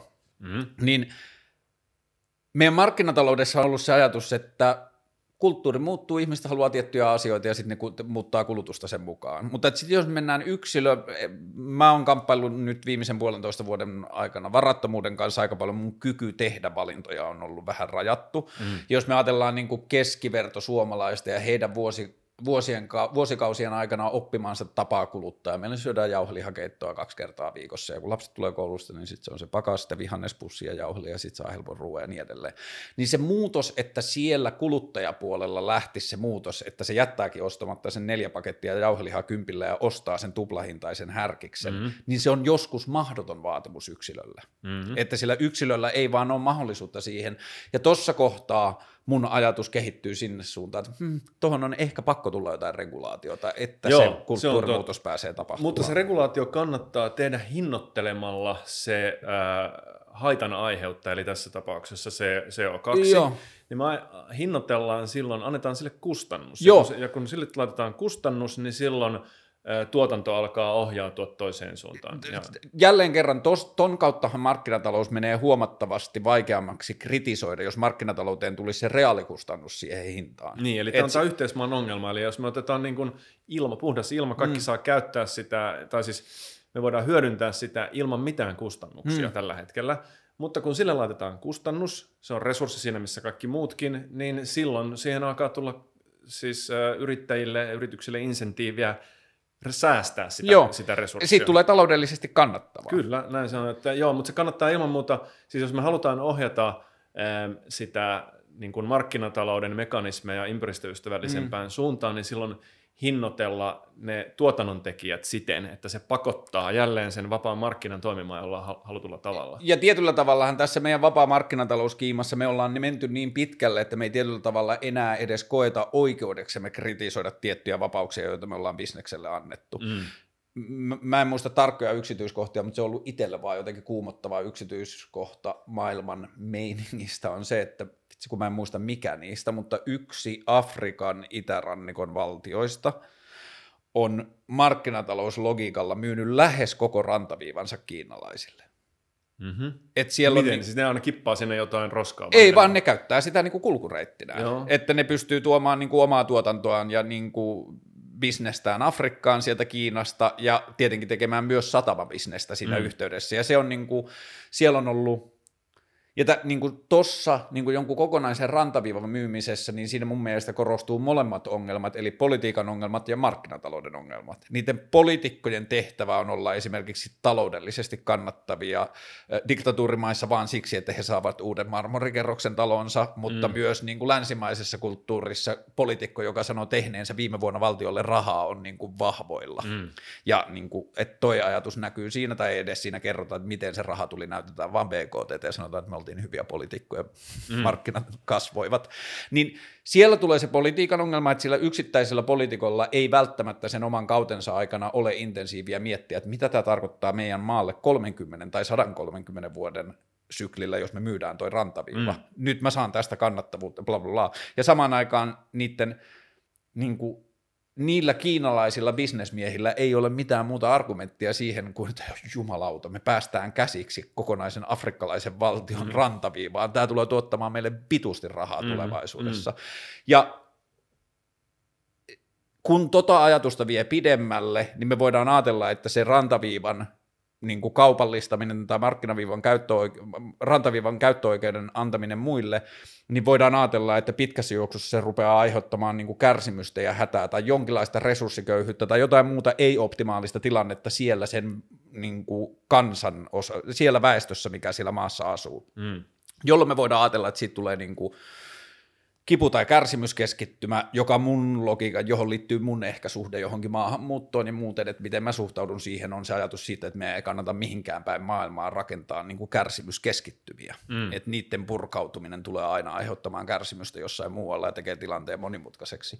Niin ei sen poliitikon eikä sen markkinatalouden, joiden jotenkin rajattomaan kykyyn me tällä hetkellä uskotaan ja kritisoidaan niitä kumpaakaan julkisessa keskustelussa mun mielestä tosi vitun vähän, niin niihin kumpaakaan ei liity niinku semmoista tietyllä tavalla suojatoimintaa siihen, että kummankaan pitäisi miettiä, että onko tämä isossa kuvassa pit, niin kuin hyvä valinta. Joo, se voi olla ihan totta, että siis se on toi niin kuin pitkän aikavälin miettiminen on semmoinen, joka niin kuin on todella vaikea leipoa minkään järjestelmän sisään. Tai ainakaan näiden nykyisten järjestelmien sisään. Niin, se on... Äh, tässä on ehkä semmoinen, mä ajattelen aina niin, että äh, tämä on tämä vapausajatus ja yksilön, yksilön vapaus. Mm. Mä ajattelen, että kun yksilöt keskenään sopivat jotain, ilman, ilman pakkoa, ilman ulkoista mm. pakkoa. Että jos me sovitaan tässä, että hei, tämä podcast oli niin saatana hyvä juttu, että mä haluan antaa sulle tässä tuhat euroa, mm. Niin... Jos joku kuulijoista on samaa mieltä, niin, niin sähköpostitoimituksesta. niin, niin tota, se on meidän välinen sopimus, mm. ja sitten it's niin kuin better off, both better off. Mm. Molemmat saa siitä silloin, koska me ollaan molemmat vapaaehtoisesti siihen mm. suostuttu. Ja demokratia toimii näin, eli demokratiassa valitaan, ihmiset vapaaehtoisesti valitsevat itselleen johtajan tai johta, johtajia, ja nämä... Paitsi valko Niin, paitsi valko mutta siis toimivassa demokratiassa.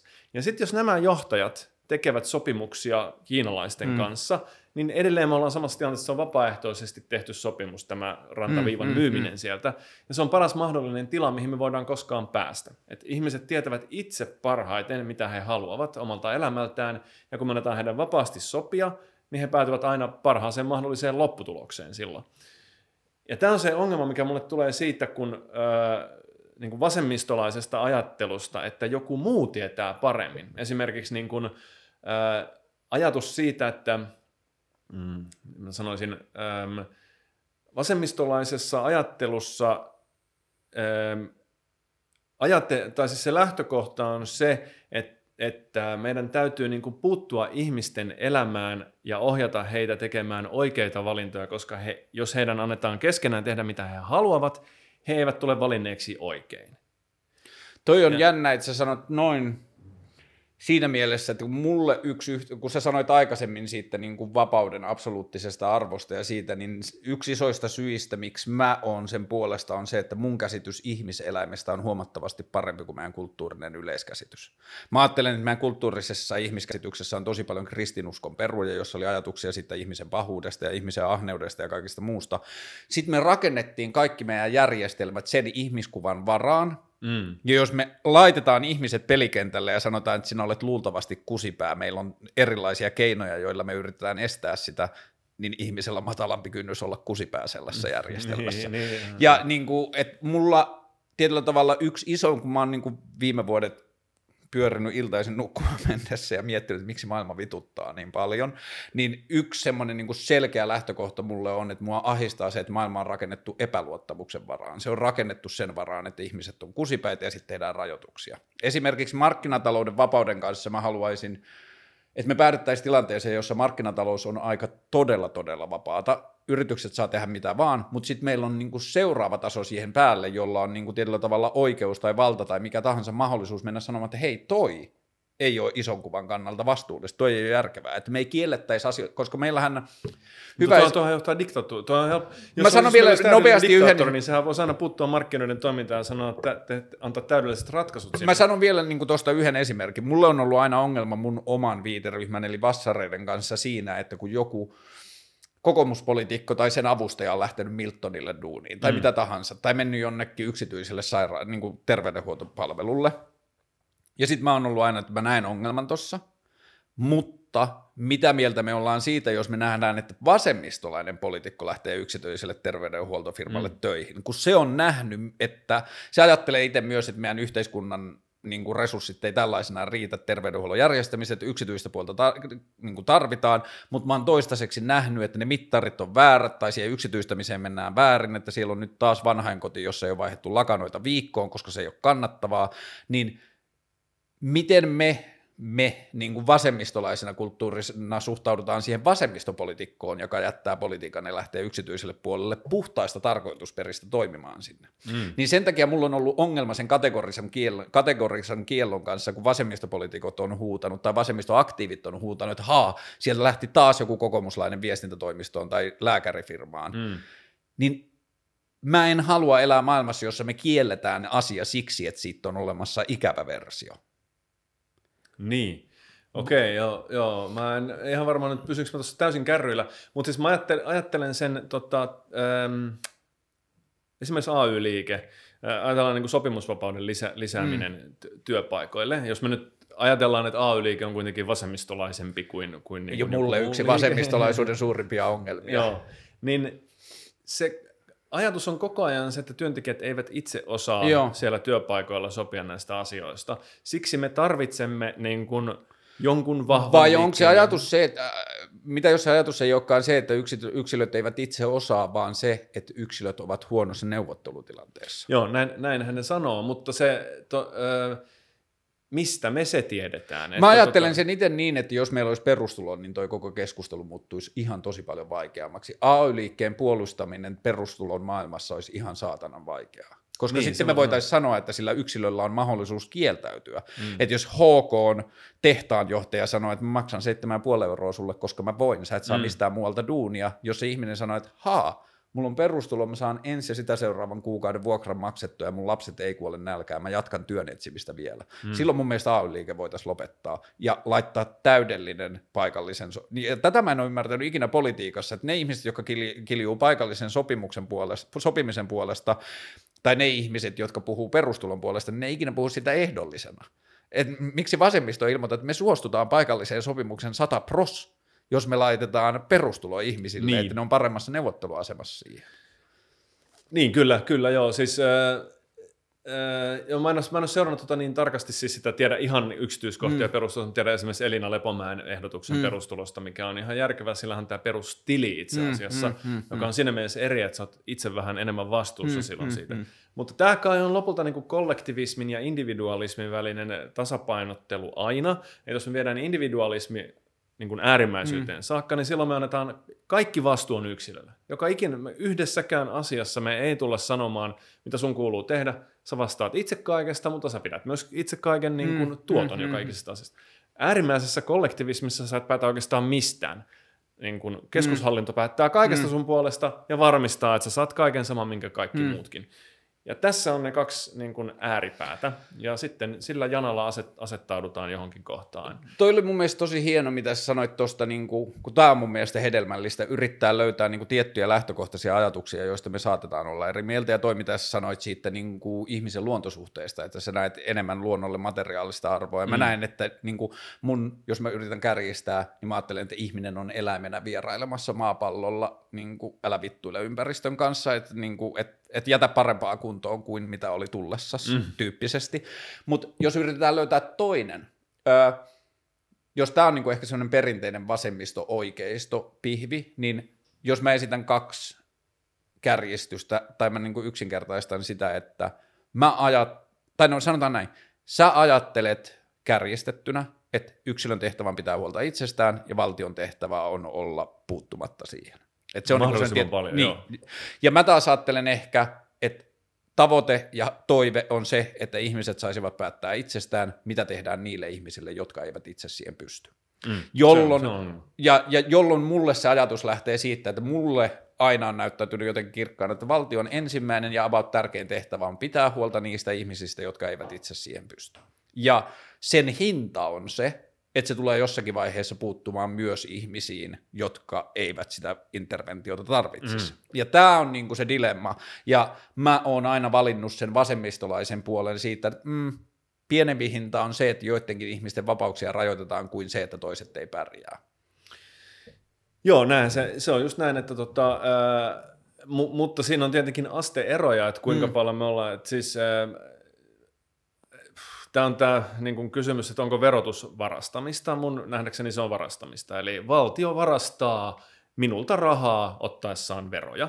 Öö, johtuuko se tällaiseen- siitä, että se sopimus on tehty susta Se, riippumatta? joo, kyllä, mä en ole koskaan suostunut tällaiseen, mm. mutta ei kysytty mitään, se vaan tapahtuu. Sehän tietyllä tavalla myös antoi sulle sen varastamisensa hedelmiä ennen kuin se oli keskustellut sun kanssa. Se on ihan totta, Mut, mutta se ei tavallaan liity kuiten, kuitenkaan siihen, että, se, että se, tapahtuu, se tapahtuu minun suostumatta. Hmm. Ja mä en myöskään voi vaikuttaa, mulla ei ole mitään neuvottelumahdollisuuksia, että voisin neuvotella itseni siitä pois. Ää, no nyt kysymys sitten kuuluu, että jos me ei halua, mä pidän sitä niin kuin huonona asiana, että ihmisiltä varastetaan, Hmm. niin varastetaan niin vähän kuin ikinä mahdollista. Että se on ymmärrettävää, että meidän täytyy varastaa jonkun verran, että me saadaan niin kuin yhteiset asiat hoitumaan Hmm. niin kuin välttämättömimmällä mahdollisella tavalla, mutta tehdään se kuitenkin niin pienellä tavalla kuin ikinä mahdollista. Ja näin ollen, niin meidän pitää koko ajan pyrkiä pois. Mä, mä sanoisin, että niin kun valtion tehtävä viime kädessä, se on niin kuin minimivaltioajatus, että se on turvallisuus, eli ulkoisten Mm, rajojen mm. tai rajojen vahtiminen, oikeuslaitos, poliisi ja sa, jonkunlainen sairaanhoito. Jos kaikki muu jätettäisiin markkinoille, se tarkoittaa kulttuuri, urheilu, media, Mm. yleisradiokin, tämä, se on markkinoiden hallinnassa ja markkinat päättää, mik- mikä milloinkin parhaiten toimii. Mikä ongelma olisi tämmöisessä yhteydessä? Mit- Mitä kamalaa siitä voisi seurata? Öö, tarkenna vielä, sano toi kysymys lyhyempänä. Mitä kamalaa voisi seurata siitä, että Että suurin osa tehtävistä, niin kuin muista kuin välttämättömistä Mm, tehtävistä, mm, eli mm. turvallisuus, pol- poliisi, armeija siis, ja sitten oikeuslaitos ja Terveydenhuolto. terveydenhuolto, jonkinlainen terveydenhuolto, niin äh, kaikki muu jätettäisiin markkinoiden hoidettavaksi. ehkä mun luontainen tapa, intuitiivinen tapa vastata tohon, että pahinta mitä tosta voisi seurata, olisi meidän potentiaalin hukkaaminen. Niin kuin mä tarkoitan sitä, että yhteisö pystyy tuottamaan paljon pienemmällä vaivalla kaikille osallistujilleen paremman tason kuin että jokainen pitää huolta siitä vain itse.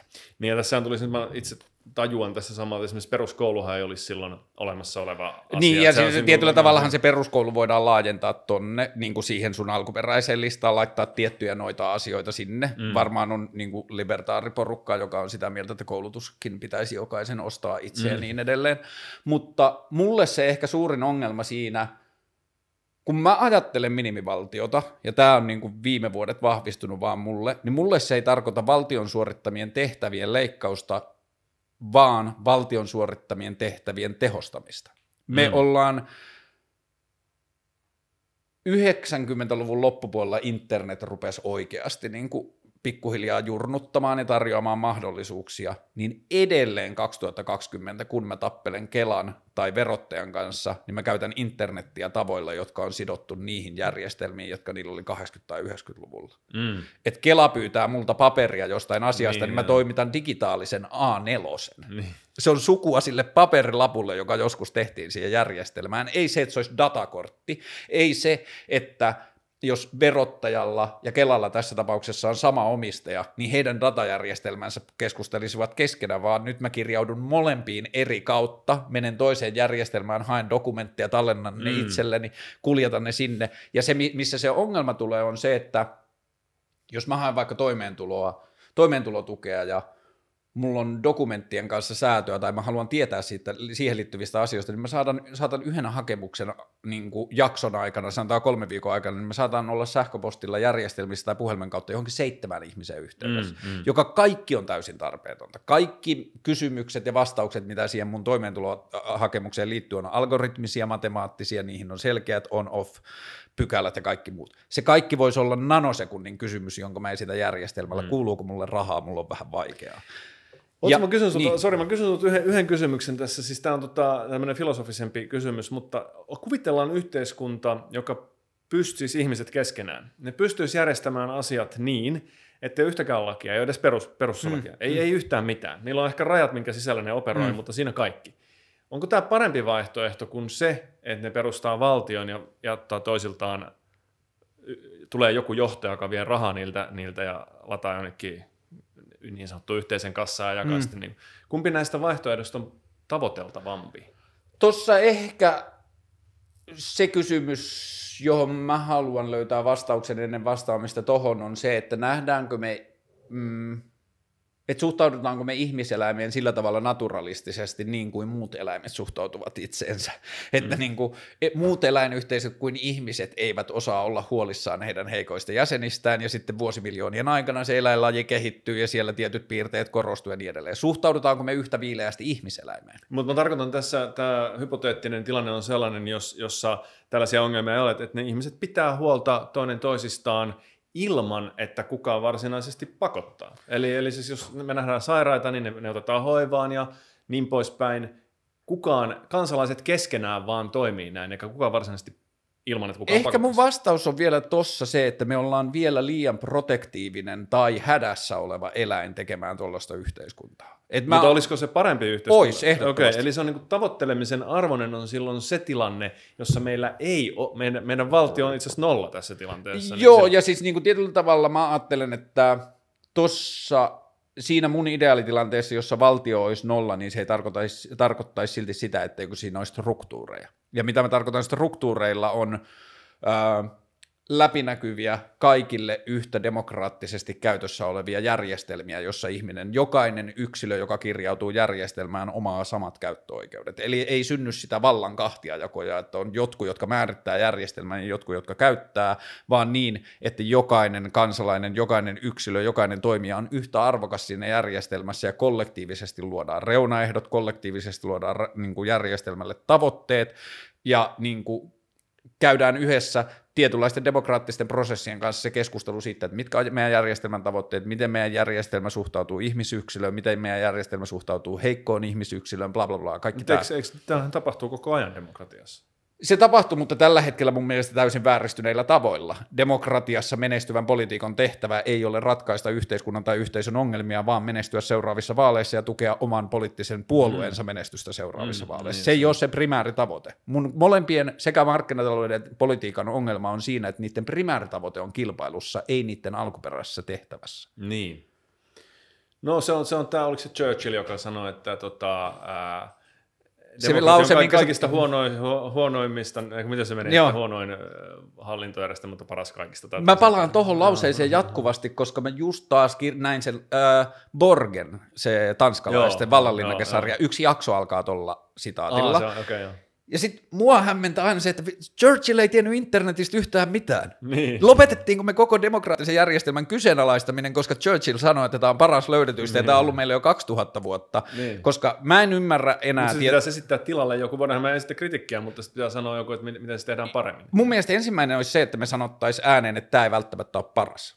Ja se, koska nyt meillä on poliittinen keskustelun tila, nyt mä vähän kärjistän, mutta mä olin aikaisemmin varsinkin, mä olin tosi Mä olin 12 vuotta ihan vitun aktiivinen Facebookissa ja sitten mä vaan y- yksi päivä hetken mielijohteesta lähdin sieltä pois. Mutta niinä aikoina, kun mä olin siellä, niin mä yritin paljon myös niin kuin aloittaa keskustelua tietyistä poliittisista asioista. Ja mä huomasin, että mä törmäsin tosi monesti siihen, että ihmiset sanoo vähän niin kuin, että ehto sille, että poliittista järjestelmää kri- saa kritisoida, on se, että sä tulet heti uuden ehdotuksen kanssa sisään. Mm. Ja mä koen olevani tilanteessa, jossa mulla on vahvoja, pitkälle vietyjä ja niin kuin ajatuksia siitä, mikä se uusi järjestelmä voisi olla, ja mä haluan tehdä sen eteen töitä, mutta se ei ole mun mielestä se ensimmäinen kysymys. Ensimmäinen kysymys on mun mielestä kysyä ympäriltä ja yhteisöltä, että ollaanko me kaikki tosi tyytyväisiä tähän, onko tämä paras. Mm. Että meillä on upeita, hyvää tahtovia, maailman parasta tahtovia 19-vuotiaita junnuja, jotka haluaa lähteä politiikkaan, kun se on se, mitä niille sanotaan, että niiden pitää tehdä. Sitten menee opiskelijapolitiikkaan,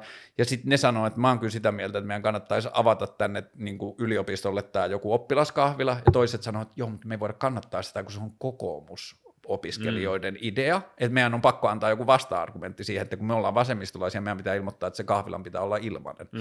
Ja sitten se lähtee runnomaan siitä, että se kysymys ei ole enää siitä, että mikä on paras vaihtoehto, vaan mikä on paras poliittinen argumentti tai mikä on niin kuin parasta kauppatavaraa tässä mm. poliittisessa kilpailussa.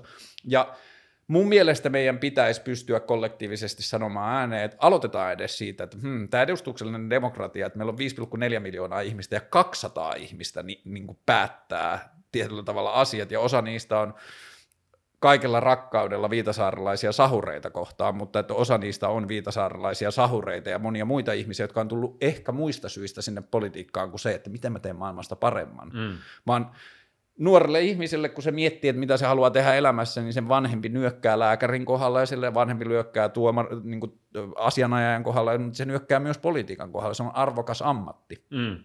Ja sen ammatin arvokkuus on mun mielestä irtaantunut niistä asioista, mikä politiikan alkuperäinen ajatus oli. Mm. Mutta että mulle se ajatus siitä, että, ja mä törmäsin viime viikolla 74-vuotiaan miehen, jonka kanssa me ruvettiin puhumaan politiikasta ja politiikan järjestelmäongelmista, niin kolmessa minuutissa me toisiamme täydentäen – niin kuin selitettiin toisillemme oma niin kuin utopiamme tai ideaali siitä, mihin suuntaan politiikka voisi mennä, se oli täysin sama. Mm. Lyhykäisyydessä se ajatus on siitä, että mitä jos me ei tehtäisikään kaikkia päätöksiä yksi, niin kuin yksittäisinä päätöksinä, jossa jossain saatanan Tampereen kasvi, kasvisruokakeskustelu mm.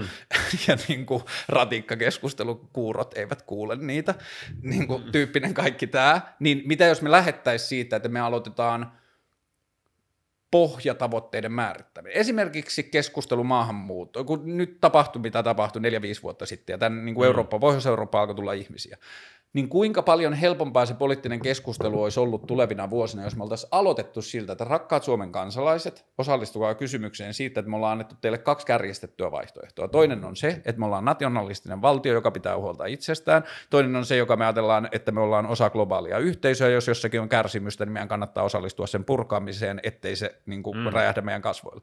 Jos toi kysymys olisi esitetty alkuun kansallisena mm. keskusteluna. Sen jälkeen sitä varsinaista päätöksentekoa päivittäispolitiikasta liittyen maahanmuuttoon olisi voinut tehdä virkamiehet tai ihmiset, joilla on ymmärrys asioista. Siellä olisi ollut koko ajan se pohjadokumentti, että suomalaiset haluavat tällaista maailmaa. Mm. Tässä on mun mielestä se ongelma tai sellainen kaiku koko ajan siitä, että meillä on joku joka ensinnäkin määrittelee sen agendan, eli että tässä on nämä kaksi ääripäätä. Mutta demokratiassahan se on niin, että jokainen voi ehdottaa. Sä voit ka- yhteiskunnan jäsenenä, kansalaisena yrittää ehdottaa keskusteluksi tätä. Ja kaikki, voi, kaikki saa ehdottaa. Ja sitten se ehdotus, joka saa eniten kannatusta, mm. niin se menestyy. Ja niistä ihmisistä hiljalleen tulee sitten, ensin niistä tulee se vielä taiteen, tulee vielä mm. enemmän poliitikkoja, lopulta ne on siellä valtakunnan huipulla, mutta kaikilla on mahdollisuus yrittää sitä. Ja, mutta ja se on mun mielestä tosi tosi näennäinen. Siis vuo, mitähän sitten on, 10-15 vuotta, kun rakennusalalle laitettiin tämä käänteinen alvi, jolla saatiin ratkaistua harmaata taloutta ihan tosi paljon.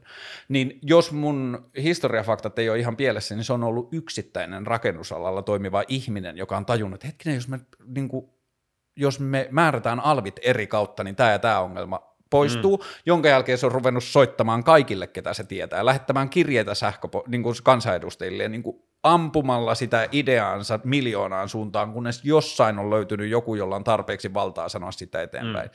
Niin mä ajattelen, että meillä ei ole yhteiskuntana varaa sivuttaa niin kuin päivittäistä olla noin 5 miljoonan tai 5,5 miljoonan ihmisen niin kuin kansanviisaus. Tai... Ääntä. Niin. Niin. Ja meidän järjestelmä onnistuu ihan... Mä olen super... mieltä. Siis näinhän se pitää kaikki, kaikki äänet vaan antaa tulla sinne. Ja se internethän mahdollistaa sen. Mm. Internet mahdollistaa aivan uuden tason isojen isojen yhteisöjen keskeiseen kesku, niin kuin keskinäiseen keskusteluun. Kyllä. Ja mun utopiassa se keskustelu siitä maahanmuut- meidän suhteesta maahanmuuttoon, niin sitä ei olisi ilmoittanut joku ulkopuolelta, vaan ne koko vaihtoehdot olisi tietyllä tavalla puristettu siitä kansalaiskeskustelusta. Kyllä siinä siis siinä 2015 jälkeen, jos ajatellaan perus, tätä perussuomalaista retoriikkaa, mm, mm. niin käytännössä se toinen, sehän on se toinen ääripää, mm, sanoo, että mm, tässä on mm, tämä meidän mm. toinen, että me ei haluta tänne perkele yhden ainoa humanitaarista tulijaa. Plus vielä meidän kulttuurin pitää säilyä sellaisena niin. kuin se nyt Mutta on. tässä on se toinen ääripää, mutta eihän sitä, se, jälleen demokrati tämän niin kuin vapaan kilpailun, tämmöisen argumenttien vapaan kilpailun tuoksinnassa kävi ilmi selvästi niin, että se argumentti ei ollut kovin hyvä. Joo, mutta ja se mikä sitten... se ongelma oli, että vaikka me tiedettiin, että sanotaan, että niin kuin silleen, lähtökohtaisen negatiivisesti tai heihin jotakin odotuksia liittyvä erinäköisiin ihmisiin liittyvä kansanosa, niin se on varmaan alle 25 pinnaa. Että niin kuin tietyllä niin. tavalla perussuomalaiset ja siniset on ollut ainoat jengit, joihin sä oot voinut on jonkun verran änkyrää kokoomuslaisuutta, jossa on niin kuin jo, niin kuin aikamoista rasismia, mä tiedän esimerkiksi lestadiolaisuudesta, että keskustalaisuudessa on jonkin verran rasismia ja niin edelleen, mutta semmoinen vihamielinen ihmisarvorasismi on varmaan jossain 20-30 prosentin luokkaa maks. Niin, jos sitäkään. Mä jos sitäkään. Edes, edes noin, noin suurta. Mutta, mä, Mutta on, siis siihen vaan liittyen se, että vaikka se on niin pieni osa, pieni osa, niin meidän poliittisessa järjestelmässä ne sai ihan määrättömän määrän valtaa tai vietyä sitä aikaa yleisestä keskustelusta. Et mun mm. mielestä meillä olisi pitänyt olla pohja-argumentti, jossa me oltaisiin se kaikki jaappa, että hei, 75 prosenttia ihmisistä on jo ilmoittanut, että niillä on humaanimpi tai mikäli niin kuin niin. globaalimpi ihmiskäsitys kuin teillä on, että tälle keskustelulle ei ole nyt tässä enää sijaa. Mutta sitten miten meidän hallitus muodostui, minkälainen tietyllä tavalla poliittinen niin kuin köydenveto, että ah, nyt me tarvitaan nuo perussuomalaiset hallitukset, niin meidän on pakko antaa nyt niille jotain, niin. mistä ne saa riehua ja niin se, se on, siitä mä oon vähän, mä ajattelen näin, että sä voit olla hyvin niin kuin maahanmuuttokriittinen mm. ja siis vastustaa koko humanitaarista maahanmuuttoa, jopa olla vielä tiukempi maahanmuuttopolitiikan mm. suhteen, olematta millään lailla rasisti. Joo, mä oon samaa mieltä siitä, joo, joo. keskenään. Mutta eikö siinä mennä kuitenkin niin, voiko olla sitä olematta nationalisti niin, että me versus muu maailma tietyllä tavalla?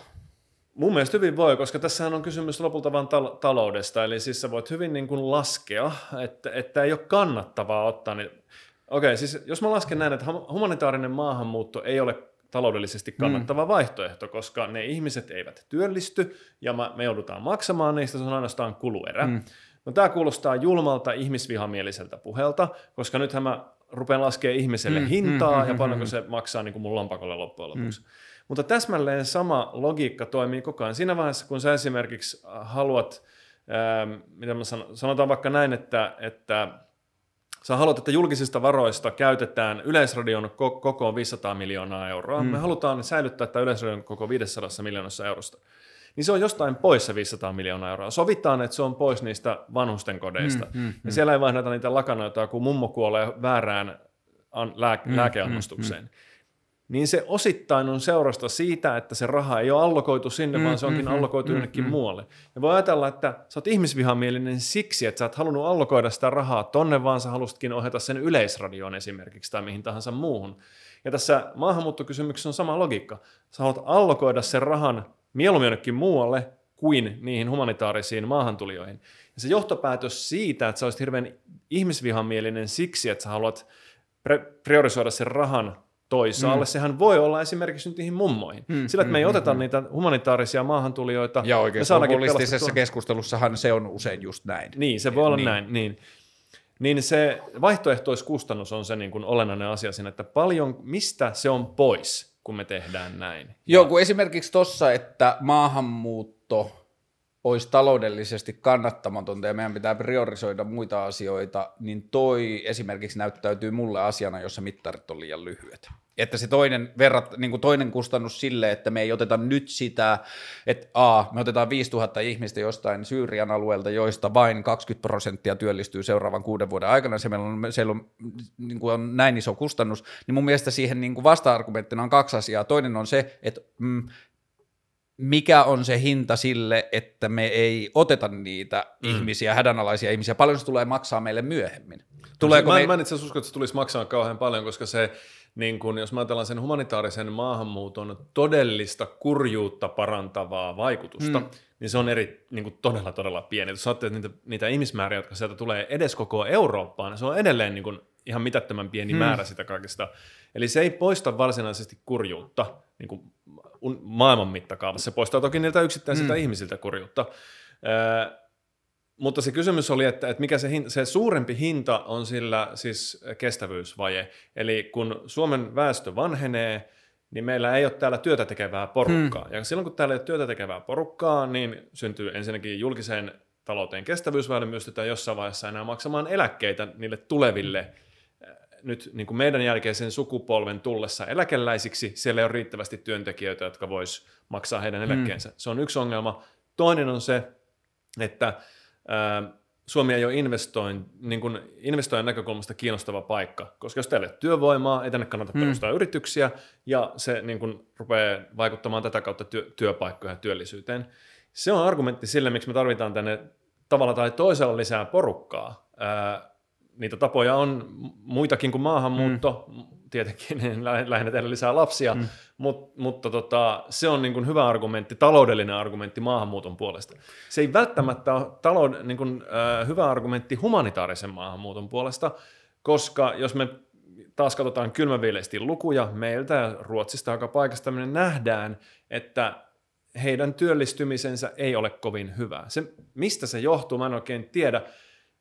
Äh, onko se niin, että, että ihmiset, jotka tulee humanitaarisista niin kuin semmoisista olosuhteista, joissa ne joutuu mm. pakenemaan sotaa tai jotain muuta hirveyttä, niin miksi ne ihmiset työllistyy huonommin kuin sellaiset ihmiset, jotka tulee automaattisesti työn perässä? Niin, sanoa, niin ja tuossahan on varmaan niin kuin selkein tai helpoin tapa niin kuin se, etsiä selitystä tuolle on niin kuin lähtökulttuurien ero, että jos joku tulee Hollannista Suomeen työn perässä versus Syyriasta Suomeen mm. työn perässä, niin työn kulttuuri ja se lähtökohta on niin erilainen.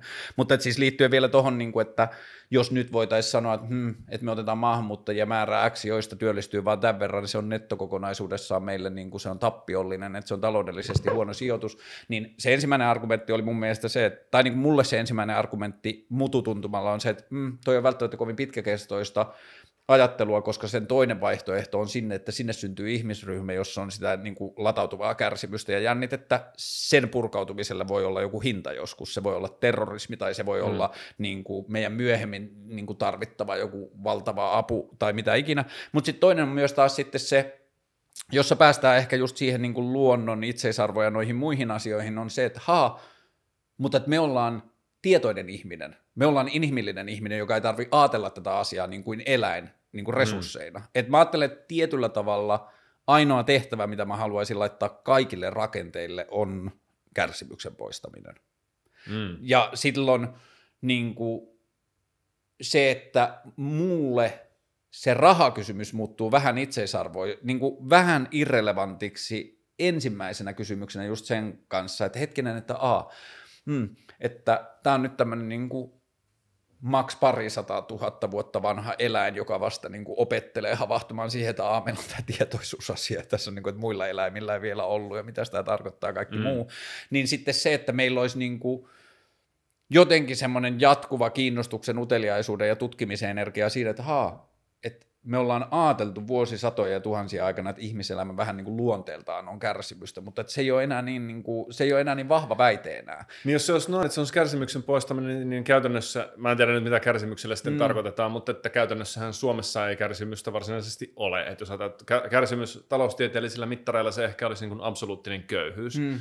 Niin eihän Suomessa ole absoluuttista köyhyyttä, eli silloin me oltaisiin maalissa ja niin, sitten, niin kun mä ajattelen, että kärsimys on asia, joka on huomattavasti vaikea, niin kuin esimerkiksi mun ajatukseen perustulosta, mitä mä haaveilen perustulosta, niin siihen liittyy jonkinlaisen niin kuin ruuan, vaatetuksen ja niin kuin majoituksen lupauksen lisäksi myös terapialupaus että ihmisillä olisi mahdollisuus päästä keskustelemaan asioista, koska hirveän iso osa kärsimystä tapahtuu, niin kuin tarpeettomasta kärsimyksestä varsinkin tapahtuu ihmisten sisällä. Mm.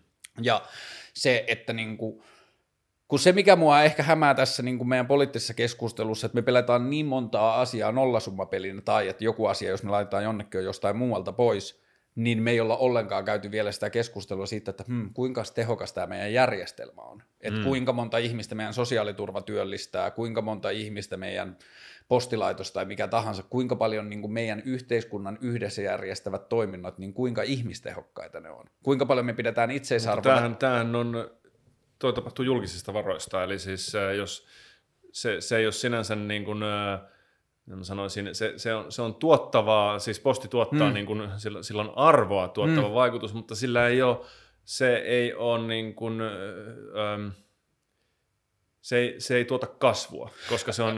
Kun, kun täh, tähän mä olin ehkä just pääsemässä siinä, että jos me katsotaan tiettyjä funktioita yhteiskunnassa, jos me ajatellaan, että vaikka posti on alun perin, sen hyöty on ollut siinä, että jos täällä on ihmisiä, jotka tekee bisnestä tai jotain muuta, niiden välillä pitää saada kommunikaatio kulkemaan, otetaan me yhteisönä sen akki, niin ne he voivat keskittyä bisnekseen, että pyöritetään me sitä, mm. niin kuin sitä liikennettä.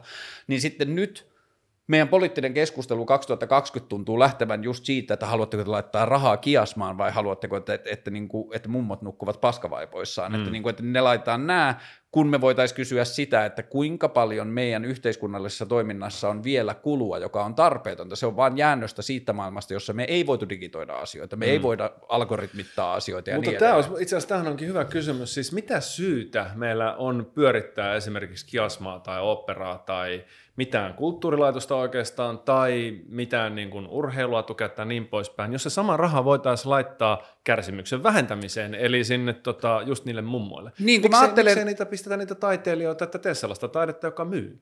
Niin, kun mä ajattelen itse niin, että siitä? jos me tehtäisiin taidetta vaan sen perusteella, mikä tajutaan nostaa gallerioihin tai yksityiskoteihin tai yksityiset olisi siitä ostamassa meidän taiteen, Teemu Mäen kissantappovideoita videota ei olisi kukaan ostanut, jos se olisi lähtenyt myymään sitä vapaalle markkinoille luultavasti. Mutta me ei tiedetä toisaalta, mitä kaikkea Teemu Mäki olisi tuottanut, jos se olisi... Niin Just näin, niin... mutta mä ajattelen sen, että, niinku, että taiteen hyöty voidaan laskea siitä, että kun mä ajattelen, että se on niinku inspiraatio, se nyrjäyttää ihmisten tapaa ajatella maailmaa, ja sitten mä ajattelen, että siitä nyrjähdyksestä syntyy uusia liiketoimintamalleja, sitten syntyy ideoita, sitten syntyy ratkaisuja, ihmiset katsoo maailmaa eri tavalla. Mm. Niin sen takia mun on itselleni helppo, koska varmaan myös siksi, että mä olen kulttuurista inspiroituva ihminen temperamentilta, niin mun on helppo puolustaa sitä, että mä haluan, että on kiasma, että mä haluan mennä outoihin kokemuksiin sinne, koska se musta tuntuu, että se tekee musta paremman luovan Tämä on mahdollista, mutta mitään välttämättömyyttä, tai siis hyvä, hyvä asia, mm. mutta mitään välttämättömyyttä ei ole sille, että kaikkien on pakko rahoittaa se.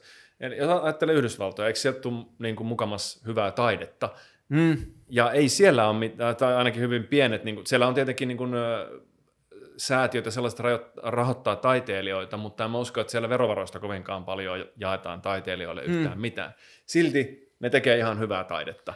Ei se niin kuin, hyvän taiteen edellytys ei selvästi ole mikään niin kuin, valtionrahoitteisuus.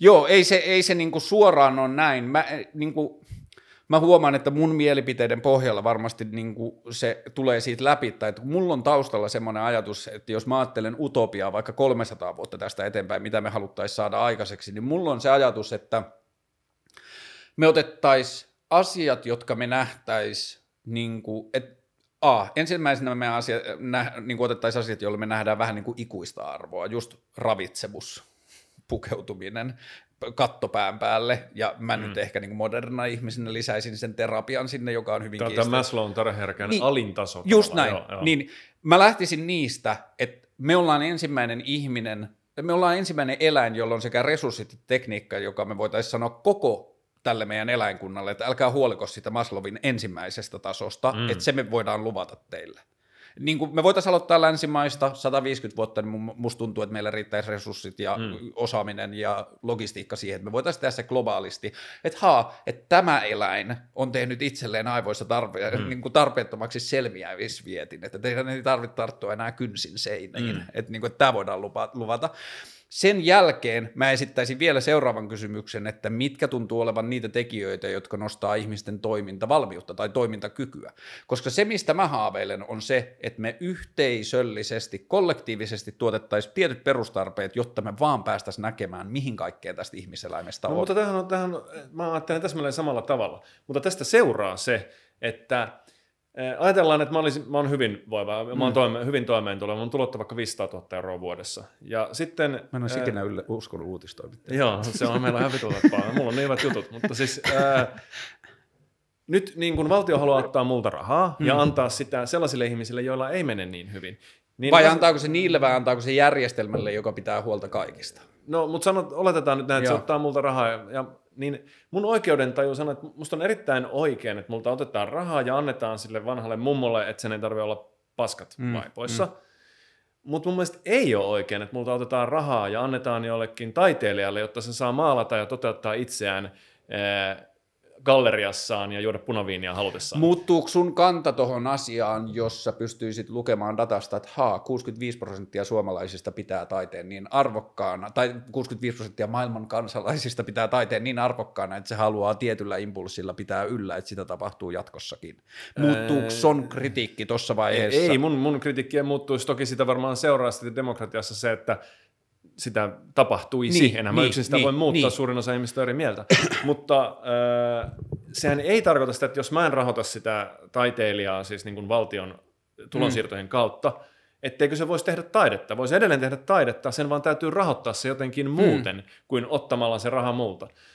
Ja tässähän se, tässä, että okei, rahoitetaan yhteisesti ne perus Maslown mm, alimmat mm. tarveheri. Sen jälkeen kilpailkaa, keksikää, innovoikaa, tehkää jotain, millä, mit, mitä te saatte niin kuin keskenänne. Koska nyt, jos se Maslowen tarvehierarkia toteutettaisiin, niin kuin resurssi- ja logististeknisesti toteutettaisiin ja tarjottaisiin se kaikille, niin silloinhan koneen säätiöitä ei enää tarvittaisi. Me ei tarvittaisi taiteilijapalkkaa, me ei tarvittaisi taiteilija-apurahaa. Silloin me tietyllä tavalla oltaisiin samassa haavetilanteessa siinä, että joo, sivutuotteena joku niistä rahoista menisi taiteilijoille, koska se päättää käyttää sen oman tarvehierarkiansa täyttymisen siihen, että se tekee Aa, sitä niin taidetta. perustulo, että se, sit se käyttää niin, mihin huvittaa. Niin, niin, että sen niin. jälkeen hän sen yksittäisen taiteilijan, joka haluaa maa... kun tämä on ollut mulle vähän niin kuin just se haave, tai niin kuin se ajatus siinä, että musta tuntuu, että me jätetään tosi paljon yhteiskunnan potentiaalia toteutamatta sillä, koska ihmiset pelkää huomisensa puolesta. Mm. Niillä on, ne on soittanut 20 vuotta sitä espanjalaista kitaraa himassa ja kirjoittanut lauluja, niillä on vitusti kaunista musiikkia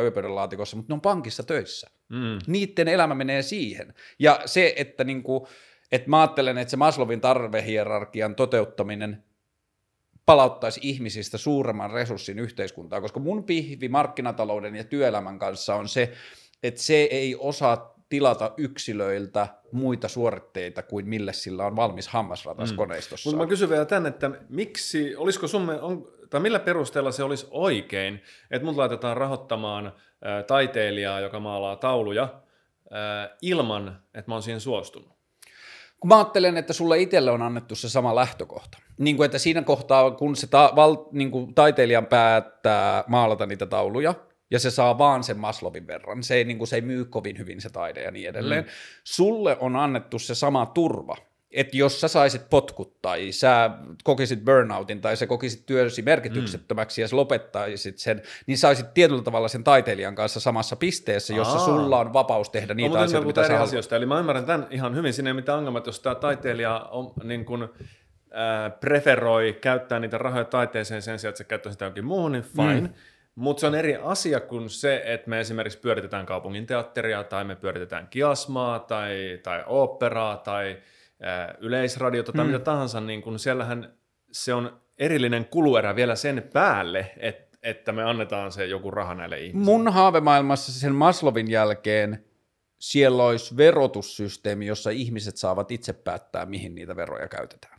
Eli tietyllä tavalla se kaupunginteatteri syntyisi niiden ihmisten verotuloilla, jotka näkevät sen merkitykselliseksi, sun ei tarvitsisi maksaa siitä. Oh, okay, se kuulostaa hyvältä. Siis, mutta sehän on sama, sama asia sitten periaatteessa kuin öö, vapaaehtoinen maksu. Että sitten niin Joo, mutta että se peli menee vaan niin erilaiseksi sen jälkeen, kun perusturvallisuus on toteutettu. Ja mm. miten mä ajattelen, että sen taiteilijan saamaa ilmaista rahaa sinun lompakosta, perust, niin mä perustelisin sitä vähän niin kuin sillä, että sen jälkeen, kun te molemmat olette jossain tyhjässä sikiomontussa ja teille on se Maslow-hierarkia, niin sä käytät sitä turvallisuutta ja sitä arjen jatkuvuutta siihen, että sä menet liike-elämään tai sä menet tilanteeseen, jossa sä tienaat niin paljon, että sä loppujen lopuksi maksat enemmän kuin toi ihminen. Mm. Mutta samalla lailla se ajatus siitä turvasta ja hu, niin kuin huomisen perushuolettomuudesta mahdollistaa sulle sen, että sä voit lähteä korkeammalle liike-elämään, tienata enemmän, saada se 500 tonnia vuodessa, josta sä maksat 45 tonnia joidenkin taidehippien elämiseen, mm. mutta mä ajattelen, että se sama Maslovin tuottaminen on tuottanut teille molemmille sen mahdollisuuden ja vapauden valita, mitä sillä ajalla ja turvallisuudella tekee. Toinen päätti maalata niitä tauluja, toinen päätti lähteä sinne liike-elämään ja tienata enemmän kuin se taiteilija niin kuin kärjistettynä. Niin, se, se sopii mulle äh, niin kauan kuin se taiteilija sen Maslown jälkeen mun ei tarvitse rahoittaa sen taiteen tekemistä. Niin, ja niin kuin tossa mä ehkä jollakin tavalla nämä on niin kaukana meidän tietyllä tavalla vallitsevasta kulttuurista, että kaikkia vaihtu, vaihtuvia mm. ja kaikkia muuta on niin kuin hankala laskea siihen yhtälöön, mutta että Kyllä jo, perustulo on hyvä ajatus, sen, sen ainut ongelma on se, että se ei ole toteuttamiskelpoinen, että se on niin kuin reaalimaailmassa tässä hetkessä, mm. tässä maailmassa liian kallis. Eikä mistään ole kenelläkään rahaa tehdä sitä, Mitä se paitsi, tar- paitsi Lepomäen systeemi. Mutta eli... eikö pelkästään, jos se rahoita se melkein, koska nythän meillä menee paljon rahaa siihen, että mun kaltaiset hyvin niin kuin, toimintakykyiset ihmiset joutuu välillä olemaan sosiaaliturvan kanssa tekemisissä ja mun yksi hakemus tulee maksaa valtiolle jotain muutamia satoja mm. euroja. Se on niin kuin, tekemisissä monen ihmisen kanssa ja muuta. Niin kaikki se kulu plus se henkilöresurssitarve romahtaisi siellä toisessa päässä sen jälkeen, jos se perustulo... Mm. Niin kuin, Aa, niin joo, se, että, se, niin kuin, se että si- kustannuksia niin. ja hallintokustannuksia tällaisissa. Joo, ja ja sitten toinen, mistä mä ajattelen, että se rahoittaisi perustulo itsensä, toinen on se, että se niin kuin, romahduttaa hallintokustannuksia, toinen on se, että se räjähdyttää ihmisten niin kuin, tu- tuotantokykypotentiaalia. Mm, että kun niin. ihmisen toiminta ei lähde pelosta, vaan mahdollisuuksista, niin mä ajattelen, että ihminen on huomattavasti tehokkaampi. Joo. Tosin taloustieteessä ei taida olla, mä luulen, että taloustieteessä niin jos ajatellaan insentiivejä, mm. Eli että mikä saa ihmisen toimintakykyiseksi, ei ole oikeastaan se, että me turvataan sen elinolot Joo, mutta taloustieteessä ei ole oikein muita mittatikkuja kuin vallitseva kulttuuri, joka on ollut hyvin yksiääninen länsimaissa pa- viimeiset pakko, vuosikymmenet. Pakko on melkein parempi. Tota, noin, mä en niin ole ikinä uskonut siihen. Mä, oon siis mennyt taideteolliseen korkeakouluun 2004 ja ollut koko elämänsä vähän silleen luovan hippimaailman kanssa tekemisissä, niin aina on sanottu, että pakko on paras inspiraatio. Fuck it, mun parhaat tekemiset elämässä on lähtenyt siitä, että mä oon ollut joulutilassa, niin. mä oon kokenut oloni turvalliseksi, mä oon inspiroitunut ja sitten mä oon silleen, haa, mä voin tehdä tämän. Okei, okay. no siis toi... Ja jälleen kerran näissähän pitää muistaa, että mitään universaaleja totuuksia ei ole olemassa, kun puhutaan ihmisistä. Niin. Mulla on paljon ystäviä, jotka sanoo, että mä en haluaisi elää vapaata elämää tai sellaista, jossa mä itse päätän, mitä mä teen, että no mä siis haluan, että joku ei muu ihan pidä paikkaansa siinä mielessä, että niin kuin, kyllä taloustieteessä on kuitenkin niin kuin empiiristä näyttöä, Äh, siis siitä, että, että jos me esimerkiksi säädetään työmarkkinat, että meillä ei ole mitään toimeentuloturvaa, mm. Että, että jos sä työttömäksi kerta kaikkiaan niin putoat kaikesta mm. kyydistä. Mutta meillä ei toisaalta ole myöskään mitään työllistymisen esteitä. että meillä ei ole mitään, äh, ei ole työehtoja, ei ole niin kuin minimipalkkoja, mm. ei ole yhtään mitään. Kaikki sopii keskenään. Mm. Niin työllisyys on 100 prosenttia. Ihmiset työllistyy kyllä. Äh, ja sitten kun me tehdään interventioita siihen, tässä, tässä vallitsee vapaa markkinatilanne nyt tämmöisessä mun kaavailemassa, tässä kuvailemassa tilanteessa. Mm. Sitten kun me tehdään interventio, eli sanotaan, että okei, nyt sä saatkin joudut maksaa, niin kuin, sä et saa maksaa alle 10 euroa tunti tälle mm. tyypille, niin osa yrityksistä ei pysty, pysty toteuttamaan tätä, ja ne kaatuu, ja talous alkaa sakata, ja siitä syntyy tämä tehottomuus, joka tulee inter, sen intervention vuoksi, realisoituu työttömyytenä. Eli me saadaan työttömyys loppumaan kyllä, kun ihmiset pakotetaan siihen. Se ei välttämättä ole niin kuin toivottava asia, mm. mutta teoreettisesti se toimii näin. Ja myös käytännössä se toimisi varmasti niin, että jos katsotaan Yhdysvaltoja vaikka, missä esimerkiksi tulonsiirrot on paljon pienemmät selvästi kuin täällä, niin työttömyys on siellä jotain kolmea pinnaa mm. sitä luokkaa. Eli se meni, menisi näin. Perustulo sinänsä on ihan mahdollinen ja hyvä idea, mutta se on helvetin kallis, ja ainakin Sixten Korkmanin mukaan niin yht, ei ole mitään mallia, millä rahoittaa se järkevästi. Et mä sit, Mun pitää pyytää Joo, Korkman pyydä Sixten. Kor- mutta siis paitsi Elina Lepomäen malli. Eli Joo. se on perus, perustili.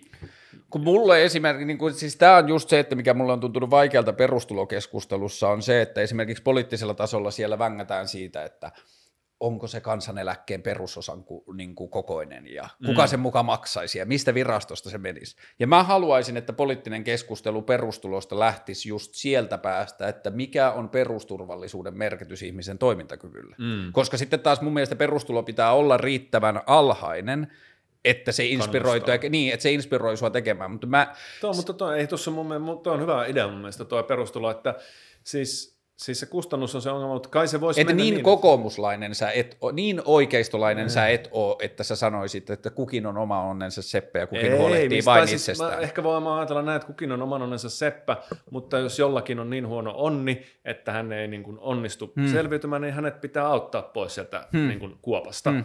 Mutta häntä ei pidä auttaa, ei pidä ajatella, että hänellä pitää olla täsmälleen samat resurssit kuin jollain toisella, jolla on käynyt onni. Et sitten me, ensinnäkin me hyväksytään tietty määrä hyvinvointieroja, Mm, mm. Ja sitten, mutta me varmistetaan, että tämä ihminen pystyy halutessaan tekemällä samat asiat kuin se joku mm. muu pääsemään sinne samaan, Mm, mm, mm. samaan paikkaan. On selvää, että kaikki ei pääse, To- ei tietenkään, mutta, mutta hänellä pitää olla siihen mahdollisuus. Joo, ja kun mulle se Maslovin niin kuin alimman portaan toteuttamisen jälkeen, niin mulla ei, mulle oikeastaan niin kuin tulo- tai varallisuuserot on yksi paskan hailee. Niin, Niin, niin no kuin, että se- sen jälkeen se loppu on sitten psykologista ja se on niin No, mutta eihän meillä tässä mehän ollaan samaa mieltä. Niin, siellä- että tämä asia on varmaan semmoinen, missä me ollaan tosi samaa mieltä, ja mä uskon myös, että niin kuin tietyllä tavalla se vasemmistolainen ajatus, ää, tai vasemmistolainen kritiikki tuloeroista, niin se liittyy tosi paljon myös meidän vallitsevaan järjestelmään ja vallitsevaan tilanteeseen, koska samaan aikaan me nähdään, että meillä on vitusti ihmisiä, jotka voi tosi tosi huonosti, tai niiden vaan arjen resurssit ei riitä, mm. ja samaan aikaan Jeff Bezosilla on 200 miljardia, niin se on ongelma. Mutta tässä mä tota noin, niin selitän Jeff Bezosista yhden, yhden että et se, äh, okei, okay. ajatellaan ensin yhteiskunta, jossa ei ole rahaa. Mm. Mä osaan maalata taloja, ja sä osaat siivota vessan. Mm. Ja, ja nyt, nyt me niinku asutaan naapurina, ja mä sanon sulle, että siivo mun vessa, niin mä maalaan sun talon. Mm-hmm. Mutta syystä tai toisesta sä... Äh, tai sä- sanotaan, että mä arvostan vessanpesua ihan vitusti. Mm. Paljon enemmän kuin sä arvostat talonmaalausta. Mm. Sä, sä, sä oot vaikka niin hyvä pesemään vessaa, mm. tai vessanpesijöitä on niin vähän, tai jotain. Ja vastaavasti talonmaalaajia on tosi paljon, tai sä et tarvit talonmaalausta ja niin poispäin. Ja nyt kun mä ehdotan sulle, että mä maalaan sun talon ja sä siivot mun vessan, niin sä sanot mulle, että no joo, voidaan tehdä, mutta sillä ehdolla, että, että mä, en niin kuin, mä haluan enemmän kuin sen yhden talonmaalauksen. Mä haluan kaksi talonmaalausta mun yhden vessan pesemistä mm. kohtaan. Tehdään niin, että mä annan sulle tämmöisen lippulappusen. Tai eikö siis mä annan sulle tämmöisen lippulappusen, jolla sä sitten jatkossa saat yhden talonmaalauksen. Mm, mm, mm. Tämä on rahaa. Mm. Ja se on velkakirja. Nyt minä olen yhden talonmaalauksen velkaa sulle, ja sit siitä todisteena sulla on tämä velkakirja, eli, eli raha. Mm. Ja se tarkoittaa silloin sitä, että sä oot antanut tänne yhteisöön vessan pesemisen muodossa enemmän arvoa kuin sä oot toistaiseksi Mm, sieltä mm, ottanut. mm, Sulla on velkakirja mm. kädessäsi. Just näin. Ja nyt niin kun tämä velkakirja, jos Jeff Bezosilla on ihan vitusti velkakirjoja kädessään, mm. niin se tarkoittaa sitä, että se on antanut sinne yhteisöön ihan helvetisti jotain, mitä hän ei toistaiseksi vielä ole ottanut pois, mm. koska hänellä on ne velka- velkakirjat mm. siellä. Ja Jeff, en tiedä, mitä se on antanut, otetaan Steve Jobs mieluummin, hän se on antanut kännyköitä. Mm. Kaikilla on ihan saatanasti kännyköitä, ja Steve Jobsilla on ihan vitusti velkakirjoja mm. kädessään. Eli se, että jollain on velkakirjoja, eli rahaa, on merkki siitä, että vastaava määrä hyvinvointia, palveluita ja tuotteita on siirtynyt yhteisöön. Mm. Se on hyvä asia, että, että jollain on paljon velkakirjoja. Kun mä haluan uskoa maailmaan, jossa joku ihminen miettii, että voisiko tämä toimia, ja sitten se käyttää 6 vuotta tai 16 vuotta sen selvittämiseen ja kokeilee ja ottaa turpaa ja ottaa oman riskin, niin mä haluan uskoa maailmaan, jossa se sitten toimii ja se ratkaisee yhtälön. Mä haluan, että sille kaadetaan kottikärryttää rahaa päälle. Mm. Mulla ei ole pihviä sen kanssa. Ongelma mulla on sen kanssa, että jos mä ajatellaan, okei, Amazon on hyvä esimerkki. Jos mä ajatellaan, mitä Amazon tekee, on ihmisiä, jotka valmistaa tuotteita X, ja sitten on ihmisiä, jotka tarvitsee tuotteita mm. X.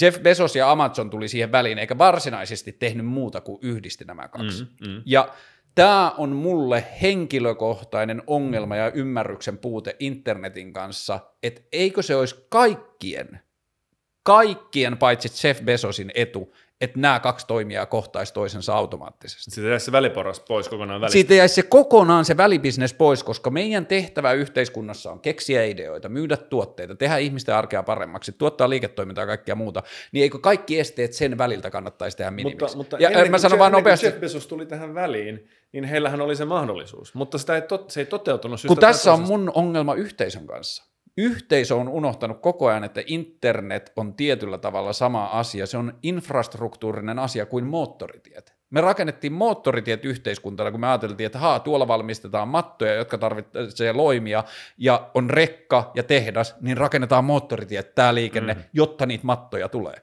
Me ei internetin kohdalla olla ymmärretty sitä lainkaan. Me ollaan annettu koko internetin kehitys bisneksille.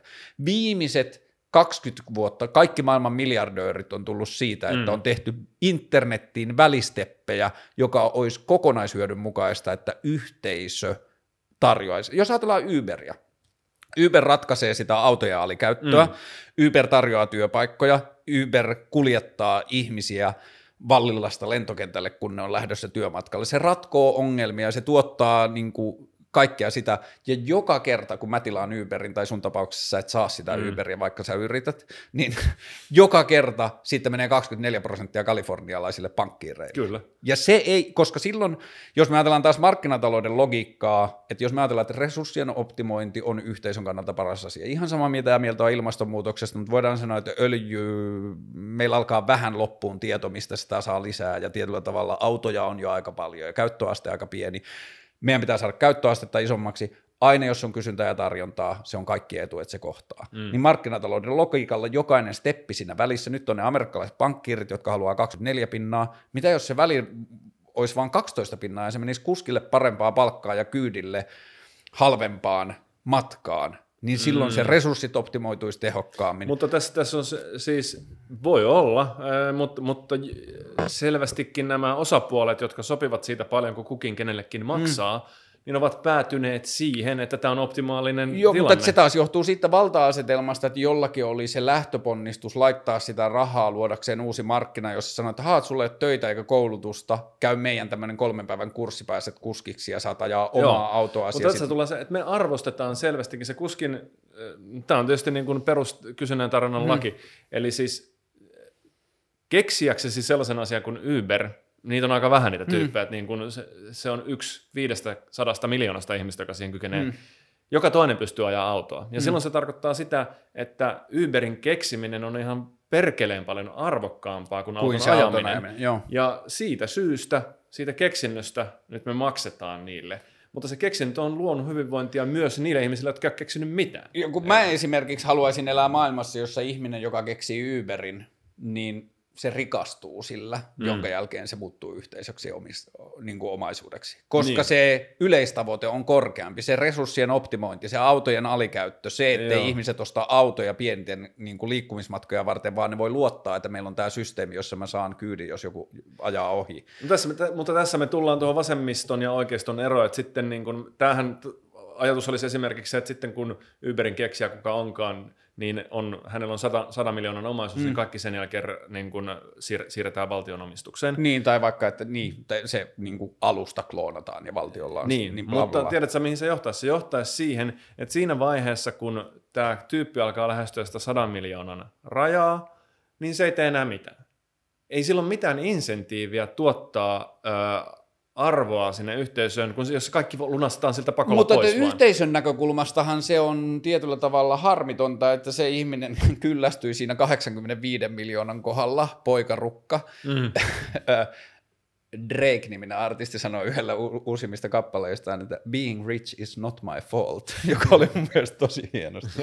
Mutta että niin kuin tietyllä tavalla yhteiskunnan kannalta meillä jäi... Niin meillä olisi jo se Uber sitten. Niin, me että, niin kuin, että, niin kuin, että sitten se logiikka on jo löydetty siitä, että haa, resurssit, optimointi, kysyntä, tarjonta, kohtaaminen, bla bla bla. Aa, niin, joo. Se Ja kuulostaa niin- mun mielestä varastamiselta. Me varastetaan siltä ihmiseltä silloin niin kuin, öö, se, mitä mä haluaisin tehdä, että sen sijaan, että me varastetaan, on se, että me sanotaan sille tyypille, että haa, sä keksit Uberin, nyt me halutaan vapauttaa sut keksimään lisää asioita ja tekemään lisää rahaa. Koska nyt Jeff Bezosin pihvi mulla, mä dikkasin aina Steve Jobsista, varsinkin sen kuoleman jälkeen, koska Tim Cook todisti, että millainen firma Apple on, jos sitä ajetaan numeroilla. Nyt niillä on joku 400 miljardia kassassa, mm. ne ei ole 12 vuoteen tehnyt yhtään uutta innovaatiota. Mm. Okei, okay, jos joku haluaa kutsua AirPodia innovaatioksi, niin I'll give you that. Se on muuten kaksi triljoonaa, äh, siis hetkinen, se on, eli kaksi biljoonaa on Applen arvo. Se, arvo, Joo, mutta on... mä puhuin siitä, että se taitaa mennä jo jossain 500 miljardissa, siis puhdas käteinen, jota Joo. niillä on tilillä.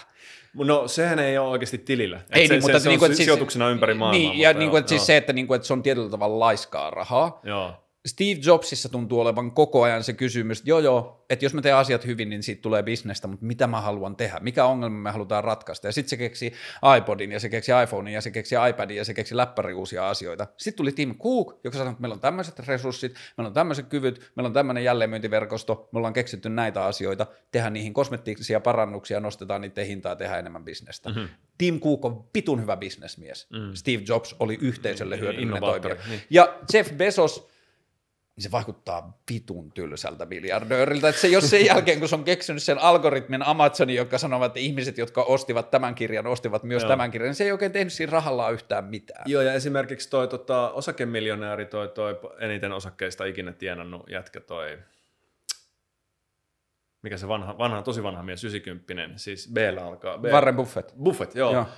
Buff, Warren Buffett, Bill Gates, Steve Jobs ja niin edelleen, niistä niin kuin mä en muista, miten ne osuudet mm. meni, mutta Buffett on luovuttanut kaiken omaisuutensa mm, jo mm, pois, mm, Bill Gates on jotain niin kuin 90 pinnaa omaisuudestaan pois, Jeff Bezos oli nolla, se ei ole ottanut mitään pois vielä, vielä tota, joskus vuosi sitten, mä en tiedä, se on ehkä tehnyt nyt siihen muutoksen, mutta siis... Mutta se olisi muutti siis just noin Gates ja Buffett ja noin, niin nehän pisti koko vasemmisto vähän kyseenalaistamaan käsityksiä rikkaudesta, kun Gates esimerkiksi ilmoitti, että mulla on kaksi vai kolme lasta, että niistä jokainen tulee saamaan miljoonan perintöä ja kaikki muu menee yhteisölle. Aa joo, niin kyllä ne on, ja siis... Ja sitten ne on kerännyt sitä niin kuin nimiä listaan, on kiertänyt Jenkeissä rikkaita ihmisiä sanonut, että tässä ei ole mitään järkeä, että me ollaan nyt maksettu 17 tai 700 sukupolvea alaspäin jengille rahaa, että tämä ei nyt ole se juttu. Ja kyllä siinä siis se miljardöörin, oikeastihan ne rahat on jatkuvasti sijoitettuna pörssissä ja Mutta vain tehdäkseen yri- lisää. On, on, mutta, mutta niin kun, kun se on siellä osakkeessa ja yrityksissä, se työllistää ihmisiä ja luo hyvinvointia jälleen, mm.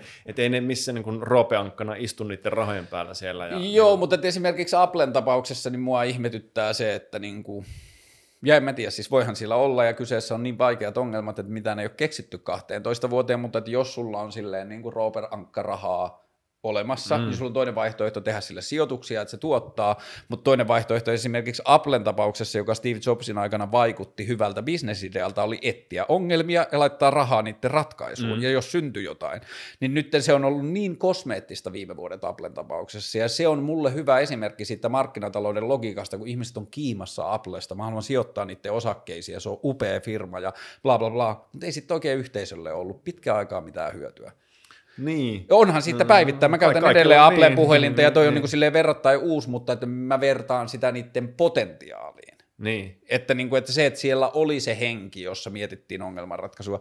Ja se, mikä mulla on ollut niin kuin ihmeellistä ymmärtää, että miksi Steve Jobsin ja sen vanhan Applen esimerkki markkinataloudelle ei ole ollut inspiroivampi. Mutta tämä, tämä tota, okei, okay, sulla on Applen puhelin, ja sä sanoit mulle, että sä oot ollut toimeentulotuen varassa aina hmm. silloin tällöin. Niin tämä on esimerkki toimivan markkinatalouden niin kuin hyvinvointialueesta vaikutuksesta, että jos seudut olet toimeentulovarassa siitä huolimatta, hmm. sulla on tuollainen saatana niin kuin kapula tuossa. Hmm. Avaruuskone. Niin, avaruuskone. Millä, eli siis jos me katsotaan niin melkein kaikilla ihmisillä on se. Hmm. Että okei, Jeff Bezosilla on 80 miljardia, kenelläkään melkein ei ole niin paljon. 200. Se on 200 miljardia, no, mutta kuitenkin mutta kaikilla on vittu kännykkää, joo, joo, niin kuin, ja läppärit ja niin kuin kaiken maailman hienot teknologiat täällä. Ja se on se, mitä Jeff Bezos, anteeksi, äh, Steve Jobs on antanut. Joo. Ja Jeff Bezos jollain, jotain muuta näin. Että Kyllä se... mulla on esimerkiksi, niin kuin, mulla on tosi tosi tää itselle tärkeitä, mutta nykyään myös taloudellisesti arvokkaita valokuvakirjoja täällä. Ne taas on sitten melkein kaikki Jeff Bezosin mulle lähettämiä, että mä en olisi ilman häntä saanut. niin, aivan. No, ja mä oon mennyt siis muun muassa akateemiseen kirjakauppaan ja Amazon-applikaatiolla ottanut viivakoodeja suoraan akateemisen kirjakaupan kirjoista ja tilannut 15 euroa halvemmalla no, ne Amazonissa. Bezos, se on, niin ja niin kuin jälleen kerran, mulla ei ole mitään pihviä sen kanssa, että Jeff Bezosilla on miljardeja se on helpottanut niin kuin, tosi paljon maailman asioita, mutta no. että jossain kohtaa saavutetaan business, että meille business, tai niin kuin me saavutetaan piste, jossa olisi mun mielestä muitakin tapoja lähestyä, kun meidän nykyisessä järjestelmässä on itseisarvo se, että joku tuottaa rahaa. Joo. Ja niin kuin Vapo tai äh, just Fortum. Et meillä on Suomessa firma, joka tekee liiketoimintansa hiilifossiilibisneksestä, joka tiedetään, että tämä ei ole kestävää, ja silti ne tietyllä tavalla raporteissa näyttäytyy meille iloisina siis asioina. Se on totta, että markkinataloudella ei ole moraalia. Joo. Että se, niin kun se tekee bisnestä, mistä se parhaiten sitä ikinä löytää. Että se on se, se on se paikka, missä sitä pitää kontrolloida, mm. koska muuten se tekee ihan mitä tahansa. Se on niin kuin hirviökone, joka vaan niin kuin mylvii rahaa ulos mm. itsestään ja näin välittämättä mistään mitään. Ja sen takia sitä pitää tietenkin niin kuin suitsia. Mutta nyt kun äh, sä sanoit, että sä kuulut siihen kuplaan, siihen vihervasemmistokuplaan, mm ja mä oletan, että sulla on niin kuin katsojia, jotka kuuluu siihen joo, samaan joo, kuplaan. Joo. Nyt mulla on hyvä paikka tässä, tota noin, niin mä vaan kokonaan aihetta, koska äh, mä havaitsen... Hei, voidaanko tehdä tässä vaiheessa kusitauko? Joo. joo. Mm. Okei, okay, eli aiheenvaihdos. Joo, mä vaihdan aihetta. Siis mä, tota noin, niin kun, mä, nyt, kun sulla on nyt vihervasemmistolaisia katsojia tuolla, niin feminismi on siis semmoinen asia, mistä mä oon kirjoittanut kolumneja. Hmm. Ja Kukaan ei ole varsinaisesti sanonut mulle mitään, mutta mä aistin sen selvästi, että näin niin feminismin se kritiikki, mitä mä oon esittänyt, niin se on lyönyt tietynlaisen leiman muhun, ja se, hmm. se leima, paitsi että se on tietysti oikeistolainen niin kuin varmaan muistakin syistä johtuen, niin se on yksi tekijä, tämä feminismikritiikki, hmm. plus että se on lyönyt konservatiivileima, mitä hmm. mä missään hmm. nimessä olen, mä oon niin, niin liberaali kuin ikinä voi vaan olla, että mä oon sitä mieltä, että ihmiset saa mennä vaikka 500 ihmistä keskenään naimisiin, ja valtio hmm. puuttua ja. siihen, ja päihteiden vapautus ja niin poispäin. Mutta se on kuitenkin lyönyt sen leiman, ja nyt pitää, niin kuin, mä voin, mulla on hyvä pakka selittää tässä, mitä se kritiikki, koska se ei selvästi ole niin kuin auennut ihan täysin, mm, mitä mä oon mm, tarkoittanut. Mm. Ja se pointti on se, että mun nähdäkseni yhteiskunnassa ihmiset saa ajaa, aktivistit saa ajaa mitä tahansa yhteiskunnallista liikettä. Tietenkin, mm, se on mm. demokratia. Ne saa kannattaa naisten oikeuksia, miesten oikeuksia, toisaalta saa olla niin konservatiivisia kuin ikinä haluaa. Siinä ei ole mitään ongelmaa. Siinä on ongelmaa, millä argumenteilla sitä tehdään. Ja nyt feministinen liike, eli siis naisten emansipaation ja kaiken sen niin kuin sitä ajava liike käyttää sellaisia argumentteja, jotka on heidän aktivisminsa kannalta positiivisia. Hmm. Ja jättää pois sellaiset argumentit, jotka ei ole heidän aktivisminsa kannalta ole, olennaisia tai hyviä. Ja tämä on normaali aktivismin logiikka. Niin ja kaiken toimii. poliittisen keskustelun Kyllä, myös. niin aktivistit vasemmistotoiminnan se poimii taloustieteen virrasta niitä näkemyksiä, mm. jotka tukee heidän, ja oikeisto toimii vastaavalla. Ja kärjestettynä mun mielestä myös sä teet nyt niin, kun sä laitat feministit yhteen, yhteen keskustelun joo. tapaan. No joo, joo. mutta jotta, jotta niin pystyisi analysoimaan, joo, joo, on pakko niin joo. ajatella, joo, varmasti feministi on vaikka mihin lähtöön, mm. mutta... Ajatellaan... Ja ne kiinnittää huomiota, feministit niin kuin jollakin tavalla mä lasken myös, vaikka mulla on oma pihvi, niin feminismin kanssa, niin silti mä lasken itseni niihin. Joo, kyllä. Joo.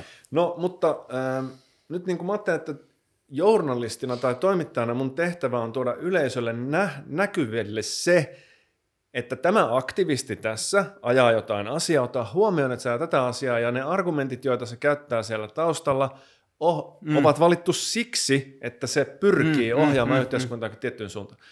Ja feminismissä se näkyy siten, että nyt jos me ajatellaan, ajatellaan yhteiskuntaa pyramidina, ja sitten katsotaan sinne pyramidin kärkeen, me nähdään, että siellä on valkoisia heteromiehiä, mm. Ja feminismin tarkoitus on tasoittaa sitä pyramidia sille, että sinne saadaan naisia enemmän sinne ja nyt ehkä seksuaalivähemmistöä ja niin poispäin mm. viime vuosina tämä... Yleisesti vaan erinäköisiä eri, ihmisiä. Erilaisia ihmisiä. Mutta jotta tämä analyysi olisi niin kuin helpompaa, yksinkertaisesti pidetään se naisissa nyt mm, tässä vaiheessa, mm, vaikka mm. tosiasiassa sinne halutaan kaikkea muutakin, mm. mutta se on alun perin ollut naisia. Ja tämän tavoitteen saamiseksi, että se toteutuu mitä halutaan, on edullista sanoa, että se pyramidi johtuu sortamisesta. Se johtuu siitä, että heteroukko sortaa, syrjii naisia työhönotossa ja sen tekee huonompi palkka ja sitä kaikkea. Tämä syrjintä ja sorto täytyy saada loppumaan. Se on epäoikeudenmukaista. Mm. Ja nyt se, mitä siinä tehdään, on, että siinä selitetään sen, sitä epätasaista jakaumaa siellä pyramidin sisällä sorrolla ja syrjinnällä. Vaikka todellisuudessa meillä on tieteessä, lähinnä biologiassa ja evoluutiobiologiassa, paljon vaihto, muitakin selityksiä sille, itse asiassa parempia tieteellisessä mielessä, paljon parempia selityksiä, jotka selittää, miksi se pyramidi on muodostunut sellaiseksi. Ja nämä selitykset sen aktivismin vuoksi jätetään pois. Ja se on se, mitä mä oon tuonut sellaisen, että on olemassa muita hypoteeseja, ja nämä hypoteesit, ne tulee biologiasta. Jos me katsotaan esimerkiksi kaikkia, koko eläinkunta, siis kaikkia nisäkkäitä. Kaikki nisäkkäät sanotaan parental timing, eli se paljonko ö, vanhemmat satsaa jälkeläisensä mm. aikaa, niin se on kaikissa nisäkkäissä niin, että naisnaaras, siis synnyttävä mm. osapuoli, ö, investoi huomattavasti enemmän. Siis on ihan muutamia mm. lajeja, missä, missä niin kun se on about tasan ja taitaa olla joku apinalaji, missä se on pikkusen plussalla niin kun mm. sen uroksen puolella, mutta lähestulkoon kaikissa näin. Ja tätä selittää niin kuin, ö, evoluutiossa tapahtunut sukupuolten erilaistuminen ja se, että se on ollut niin kuin järkevää tämä parental investing mm. niin kuin, muodostaa tietyllä tavalla tietyssä ympäristössä ja niin edelleen. Ja tämä esimerkiksi selittää paljon paremmin sitä, miksi naiset ovat kotona olleet ja miehet ovat työelämässä olleet, kuin se, että miehet on sortanut ja niin kuin syrjinyt ja niin poispäin. No, pari juttua. Toinen siihen niin kuin biologiseen, niin toihan on ehkä helpoin nähdä imetysasian kautta, koska se on niin kuin silleen fyysinen, konkreettinen asia, joka pitää toisen sukupuolen eriarvoisessa asemassa sen niin kuin vauvan hoitokykyyn. Niin, se, on, se, se on suoraan tämmöinen. Niin kuin, että se on niin kuin selkeimpiä. Mutta että sitten taas mitä tulee tuohon niin pyramidiasiaan, niin samaan aikaan, kun noi vaikka biologiset lähtökohdat on totta, niin samaan aikaan voidaan myös sanoa, että naiset sai äänioikeuden vasta alle 200 vuotta sitten. Suomessa vai? Niin, Suomessa. 1905. Niin, mutta että alle 200 vuotta sitten. Aa, Me puhutaan verrat... miehet, miehet sai vuotta aikaisemmin. Ota huomioon, että siinä on, miehet sai vuotta aikaisemmin kuin naiset. Sitä ennen sai äänestää ainoastaan ö, yläluokka. Joo, mutta että me, niin kuin, että me tarkoitan sillä sitä, että jos me puhutaan niin kuin, että toi on yksi esimerkki siitä, että se oli silti keskustelu, että se oli vuoden myöhemmin. Mm. Että meillä on ollut niin kuin just näistä, ja esimerkiksi sen biologisen mer- niin kuin asian vaikutus luolamiesaikana versus 1500-luvulla versus 2020, se on aivan valtavasti erilainen. Mm. Meillä on niin kuin, ää, meillä on äidinmaidonkorvikkeita, terveellisiä äidinmaidonkorvikkeita, joka tekee koko imetysasian irrelevantiksi kyllä, ja niin kuin kaikki kyllä. tämä, mutta että meillä on selkeästi nähtävissä asioita ja Suomessa me ollaan oltu jopa edelläkävijöitä sen naisasian kanssa, niin meillä oli siksi vain vuotta myöhemmin. Niin. Sanottiin, että no okei, muijatkin saa, mutta että, niin kuin, että meillä on vieläkin nähtävissä asioita. Meillä on hirveän vähän niin kuin mä oon käynyt joskus tuolla Kruunuhaan kirjaklubilla, jonne naiset eivät saa tulla. Niin kuin, että meillä on näkyvillä on, on, niin, kuin niin vitusti sitä jälkeä siitä, jossa miehet aseutui, niin kuin asettautuivat ja hieroivat itsensä mukavasti erilaisiin vallanpositioihin, varmaan just alun perin liittyen tiettyihin biologisiin seikkoihin. Mutta että siinä – pyramidin hassussa muodossa tai hassussa jakautumisessa on niin paljon jäänteitä niistä vanhoista kulttuurisista asioista, että mä ajattelen itse myös niin, että meidän kannattaa löytää tilanne, jossa ihmisten ei pelkästään sukupuoleen tai johonkin muuhun liittyvät, vaan yksilöön liittyvät valmiudet määrittää sen, mitä ne tekee. Joka tar- saattaa tarkoittaa sitä, että esimerkiksi hoivatyöntekijöistä 80 prosenttia saattaa olla naisia, vaikka 300 vuoden päästä, jolloin täydellinen tasa-arvo on toteutunut ja kaikki rakenteelliset ongelmat olisi saatu poistettua, niin silti saattaa olla enemmän. Joo. Mä en itse usko, että on mitä rakentaa. Rakenteellisia ongelmia on hirveä. Se pitäisi täsmentää, mitä tarkoittaa rakenteellinen ongelma. Mä myönnän sen, se on ilmi selvä asia, että niitä on ollut. Eli siis mm. eihän naiset ole, mä en tiedä onko ne päässyt missä vaiheessa ne on mä en ole niin hyvin perillä, missä vaiheessa esimerkiksi ne on päässyt korkeakouluun mm. Suomessa ja niin, niin poispäin, että on ilmiselvästi lainsäädännössä ollut mm. asioita, jotka on estänyt naisten tulemista vaikka työelämään. Mutta niitä ei ole nykyisin. Ei ole olemassa oikeastaan mitään, paitsi ehkä sitten toi niin kuin vanhempainvapaiden jakaantuminen on yksi, yksi semmoinen mm. tekijä, mutta siinäkin sekin on vähän kiikun kaakun, koska niin kuin, äh, kyllä ihmisillä on vapaus päättää. Tällä hetkellä on vapaus päättää, ainoastaan ne päättää niin, että mies aika usein – ei ole siellä kotona ja mm. nainen on siellä kotona ja sille voi olla syyt palkat ja kaikki muut, mm. Mutta kuitenkin ne saa vapaasti sen päättää. Eli mä sen tässäkin tapauksessa ihmisille itselleen preferenssit, he päättävät parhaiten siitä, eikä valtio heidän puolesta, että pitää, pitää saada joku tietty jakauma sen suhteen toteutumaan. Mutta sanon vielä tässä se esimerkiksi työelämän segregaatio, eli se, että naiset näyttää päätyvän naistyypillisiin ammatteihin ja miehet näyttää päätyvän miestyypillisiin ammatteihin. Tämä tiedetään, että silloin kun yhteiskunnan tasa-arvo kasvaa noin muuten, eli, eli kaikilla yhteiskunnan jäsenillä on samat mahdollisuudet mm. lain, institutionaalisesti, eli lainsäädännön puitteissa, silloin ammattien segregaatio kasvaa myös. Eli toisin kuin ikinä, se on niin kuin patriarkaatin ongelma ikään kuin, että, että toisin kuin me ajateltiin, että kun me luodaan yhteiskunnasta mahdollisimman tasa-arvoiset järjestelmät ja institutionaaliset mahdollisuudet, niin silloin toteuma olisikin lähempänä 50-50. Mä en tiedä, onko kukaan ehkä ajatellut noin. Mä ajattelen, että tai niin kuin se feminismi, mitä mä oon nähnyt, niin se ajatus on ollut ehkä enemmän se, että se 13-vuotias tyttö, joka haaveilee lentokapteenin urasta, niin rakenne ei sano sille, että susta tulee sairaanhoitaja. Ja sitä mä näen, niin kuin, Mutta miten se nyt sanoo sitten niin? Öö, no kun tässähän se menee kiinnostavaksi, ja tämä on mun mielestä monessa niin kuin feminismin kritiikissä mulle se pihvi, että sitä yksinkertaistaa liikaa, että näytä mulle se ongelma, näytä mulle se ongelma. Mä luin sen jostain, mutta mä oon nähnyt sitä niin kuin omien ei-suomalaisnimisten ystävien kanssa, niin kuin tämä, että sä soitat vuokra-asuntoa, niin sulla oli ilmeisesti ollut myös sitä, että sun ongelma Iivan tulee ongelmaksi siinä vaiheessa. Joo. Se on täydellinen esimerkki siitä, että se ei löydy rakenteista kirjoitettuna se asia, mutta se on meille kulttuurinen tila, joka ei muutu ilman, että siitä puhutaan tosi laajalla ja välillä mm. vihaisillakin tavoilla. Koska niin kuin se okei, se 63-vuotias niin kuin asuntoa vuokraava ihminen saattaa olla long gone, että me ei välttämättä saada sitä enää takaisin sille puolelle, mm. että se, että sen nimi on Ivan, ei tarkoita, että se on FSBn agentti joo, joo, joo, tyyppisesti. Mutta just se, että niin kuin, tämä asia, jossa me vasta, niin kuin musta tuntuu, että me aletaan vasta havahtumaan siihen, että miten esimerkiksi lapsille puhutaan koulussa. Pojat on poikia, tytöt on kilttejä, pojat on hyviä tässä. Mä, tässä. mä ymmärrän, ymmärrän tämän, mutta mä en näe sitä ongelmaa. Siis, että mä ymmärrän sen, että jos me katsotaan niin kuin lentokapteeneita, mm. niin ne on, ne on miehiä, suurimmaksi osaksi sitten naisia siellä on ehkä kuin 5 prosenttia. Mm.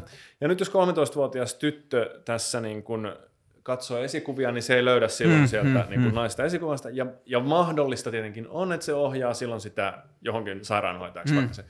Mutta me ei saada selville sitä katsomalla niitä jakaumia lentokapteeneiden eh, niin kuin mies- ja naisjakaumaa, mm. vaan me saadaan selville se kysymällä niiltä ihmisiltä, että oletteko te ammatissa – josta, johon te ette alun perinkään halunneet, mutta tulitte ajautuneeksi. Ja jos tämmöistä dataa saadaan, että ihmiset laajamittaisesti sanoo, että okei, okay, että mä olisin kyllä halunnut lentokapteeniksi, mutta mä jouduinkin sairaanhoitajaksi siksi, että mä en riittävästi esikuvia, niin sitten meillä on ongelma. Mutta jos ihmiset on tyytyväisiä, jos naiset on tyytyväisiä sairaanhoitajana, miehet lentokapteeneina, ei se ole mikään ongelma. Ei, mä oon samaa mieltä, että, niin että varmasti on semmoisia duuneja, joista niin kuin ihan vaan niin kuin, okei, meidän on hankala kuvitella tyhjiötä, koska me ei eletä sellaisessa, mutta tyhjiössäkin jakauma olisi tosi radikaalisti eri, että on jotain duuneja, jotka vetoaa niin kuin vaikka fyysisillä tietynlaisilla ominaisuuksilla varustettuihin ihmisiin, joita löytyy enemmän miehistä, bla bla mm. bla.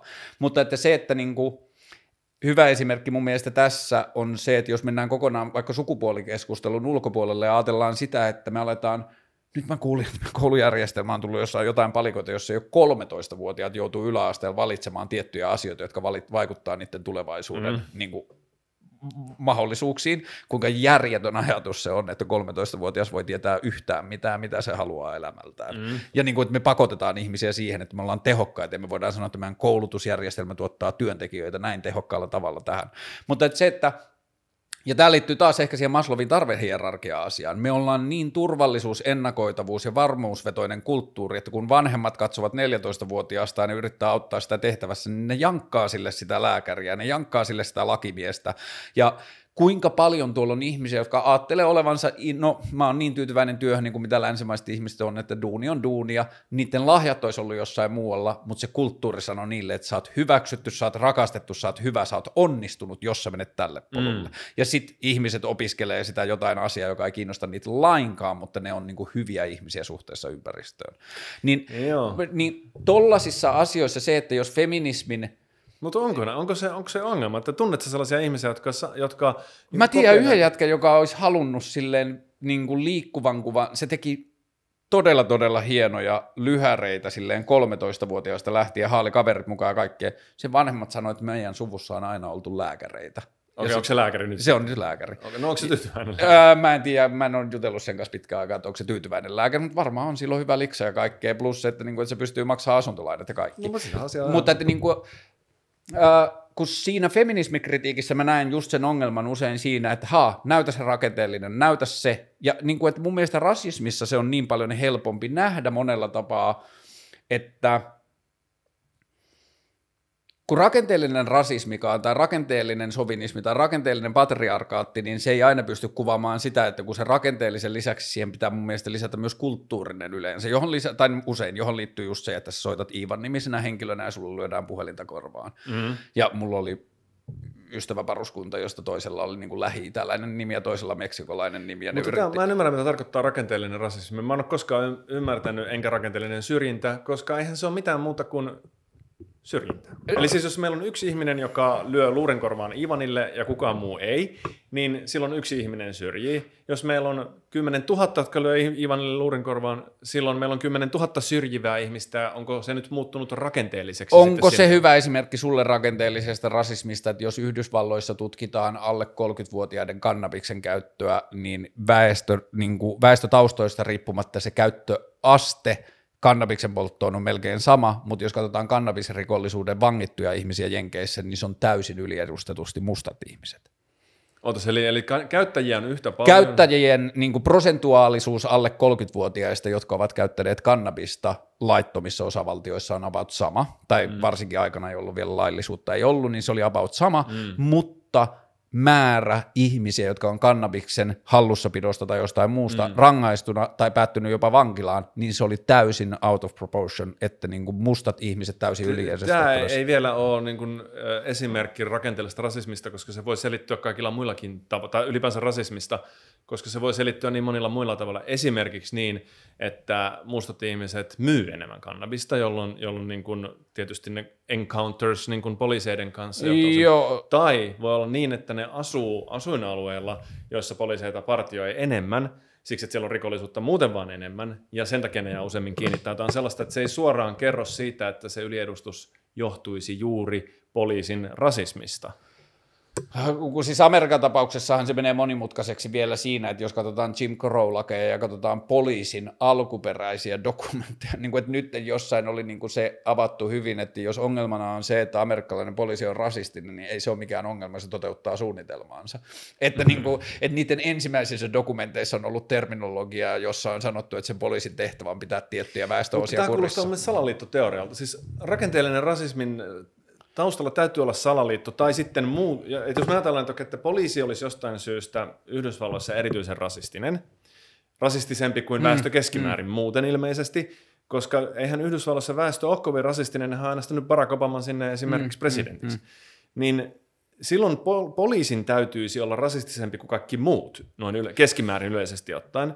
Miksi sinne päätyisi ihmisiä, jotka on rasistisempia kuin kun mun ohjaa... Toi salaliittoteoria juttu oli mulle, niin kuin, se on hyvä juttu siksi tähän meidän kokonaiskeskusteluun, että se on mulle usein se pihvi, mitä mä näen vasemmisto, niin kuin mun viiteryhmän keskustelutavassa, että nähdään suunnitelmallista pahuutta asioiden takana. Mm. Markkinataloudessa ja niin kuin esimerkiksi puhutaan vaikka niin kuin silleen periaatteisessa mielessä prekariaatti ja omistajat, niin ää, tehtaan omistajat siinä perinteisessä vasemmistolaisessa ajatuksessa ovat joko niin kuin välinpitämättömiä tai tarkoituksen ilkeitä köyhiä ihmisiä kohtaan. Mm. He haluavat heikoille ihmisille pahaa ja itselleen hyvää. Ja mulle se koko markkinatalouden rakenne selittää sen. Kenenkään ei tarvi haluta pahaa toisille ihmisille, sen tarvii vaan haluta olla mahdollisimman hyvä ihminen siinä annetussa kilpailullisessa järjestelmässä, joka seuraa sitä, että sulla on kannettavaa hankkia mahdollisimman halpaa työvoimaa, mm. josta johtuu tätä. Niin Esimerkiksi, no okei, amerikkalaiseen rasismiin, ja ehkä se voi olla myös vähän hankala keskustelu, että niin kuin omatkaan tiedätte, jos siitä on kovin laaja, mutta esimerkiksi huumeiden vastaisesta sodasta Nixonin lähin poliittinen avustaja sanoi silloin joskus 2003 vai 2004 haastattelussa se, että kyllä me tiedettiin, mitä me tehtiin. Et kun me katsottiin Nixonin positiota poliittisella kentällä, me tiedettiin, että se suurimmat vastustajat oli hipit ja mustat. Hipit poltti pilveä, mustat poltti kräkiä. Kun me tehtiin niistä ongelma, niin me saatiin hallittua mm, sitä. Mm. Niin okei, okay, se on niin kuin silleen aika suora esimerkki. Niin kuin huumeiden vastainen sota amerikkalainen niin kuin, uh, amerikkalainen vankilakulttuuri ja se, niin sieltä mun mielestä, mutta mun mielestä on kiinnostavampaa yrittää pitää tämä keskustelu lähempänä Suomessa, meitä, joo. Niin, koska siinä tulee helposti rakennettua olkiukkoja ja muuta. Mutta joo, okei, no tämä rakenteellinen rasismi olisi tässä tapauksessa siis, nyt otetaan se esimerkki vaan sieltä, että siellä on selvä suunnitelma taustalla. Poliittinen mm. suunnitelma, meidän kannattaa mustamaalata nämä henkilöt, hyvä vihollinen, mm, eli se on mm, niin kuin mm, näin, mm, ja se antaa meille... Tai tämän asian kriminalisointi ja problematisointi mm. on meille tehokas ase tiettyjä meidän niin, huumeissa tämä näkyy hyvin. Äh, siis Oletko lukenut sellaisen kirjan kuin Hyvä vihollinen? Se on, muista, se on tota, sosiologian näitä klassikkoteoksia, miten huumeista on rakennettu yhteiskunnassa hyvä vihollinen huumeiden käyttäjistä. miten hyvin siinä on onnistuttu. Joo, siis on järje... siis koska jos me katsotaan, niin, tämä menee nyt ihan muja, mutta katsotaan Ei siis meillä äh, huumausaineita niin kuin äh, tuommoisella kemiallisella tasolla, mm. niin eihän niissä ole, niin kuin, et sä pysty mitenkään sanomaan, mikä huumausaine olisi millään tavalla vaarallisempi tai huonompi tai mitään kuin yksikään muukaan. Ja niin kuin kaikki mittarit osoittaa alkoholin olevan, niin kuin sit jos katsotaan niin kuin näitä fysiologisia Mm, mm, mittauksia, mm. mitä tulee käytöstä, niin alkoholi on ihan kärkipäässä Mm. mm. ehkä niin kuin crack ja heroinin mm. kanssa. Ei ole mitään niin kuin farmakologista tai mitään muutakaan syytä, että meillä on alkoholi laillista, mutta esimerkiksi MDMA ei. Niin. Ja äh, ainut syy on, se on itse asiassa lähtenyt Yhdysvaltojen huumeiden vastaisesta Niin sodasta on. Mm. äh, 60-luvulla, kun on YK on suuri jäsenvaltio, ja kun Pablo Escobar alkoi roudata kokainia Miamiin, ja se alkoi olla iso ongelma siellä, niin ne julisti huumeiden vastaisen nollatoleranssin siellä, Mm. että nyt tämä vittu loppuu, tämä paska.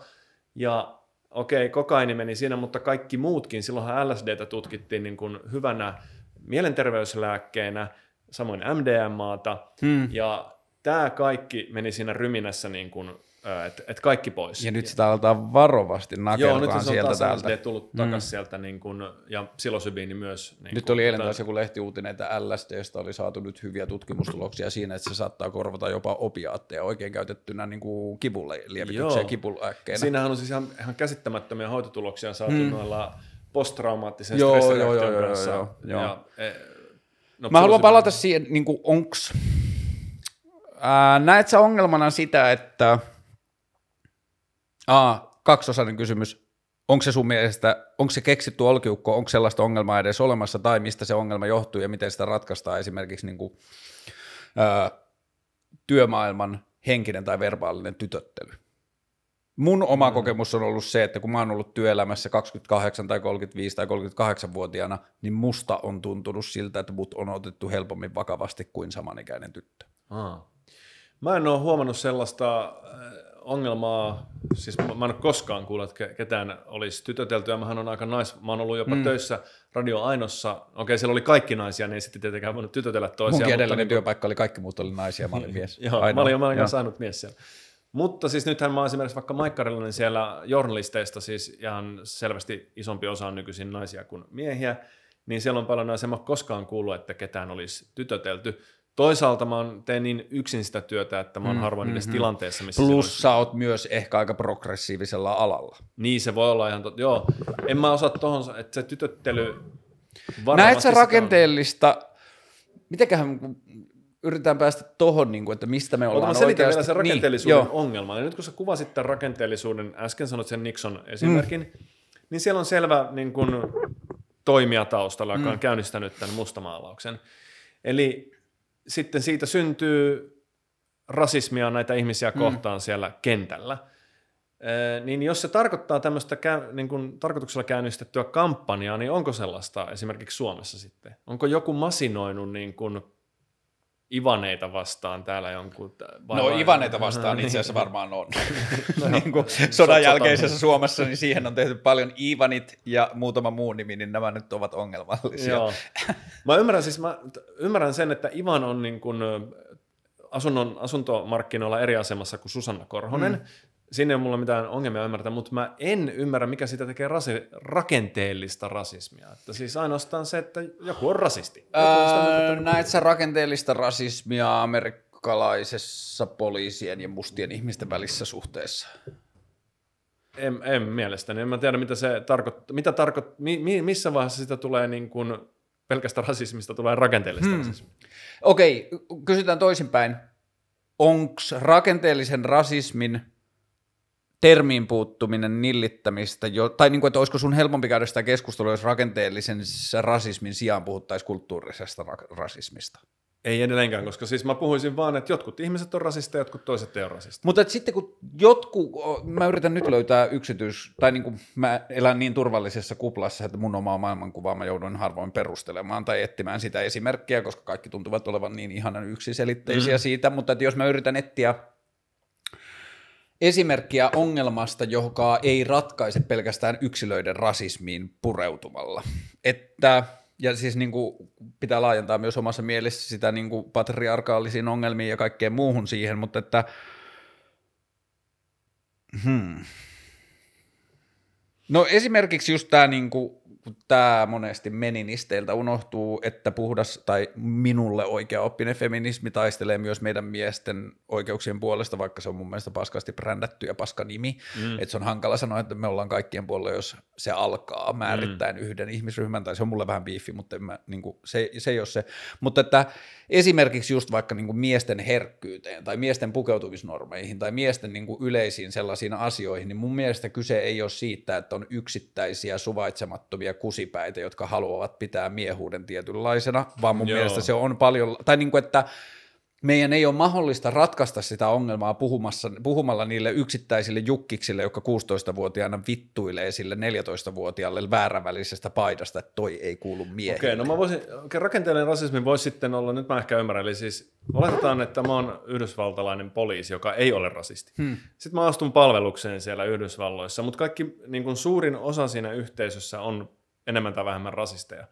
Niin nyt kun mä huomaan sitä käytöstä siellä, niin mä joko automaattisesti alan niin kuin toteuttaa sitä samaa heidän mm. perässään, koska mun on pakko saada jonkunlainen jalansija siellä yhteisössä, tai ainakin niin, että mä millään lailla puutu siihen, mm. kun mä näen sitä siellä, tai jotain sellaista, että se imee mut mukaansa, mutta tämäkin edellyttää silloin sitä, että poliiseissa keskimäärin on enemmän rasisteja kuin väestössä ha, muuten. Kun tässä ehkä päästään siihen, että tossa mun on helpompi nähdä, että jos sä meet uutena tyyppinä poliisiasemalle ja sitten niin kuin, että sä oot uusi jäbä, sä oot se Mahoney sieltä poliisiopistolta ja sitten kaikki mm. pitää susta ja pidät hassuja ääniä.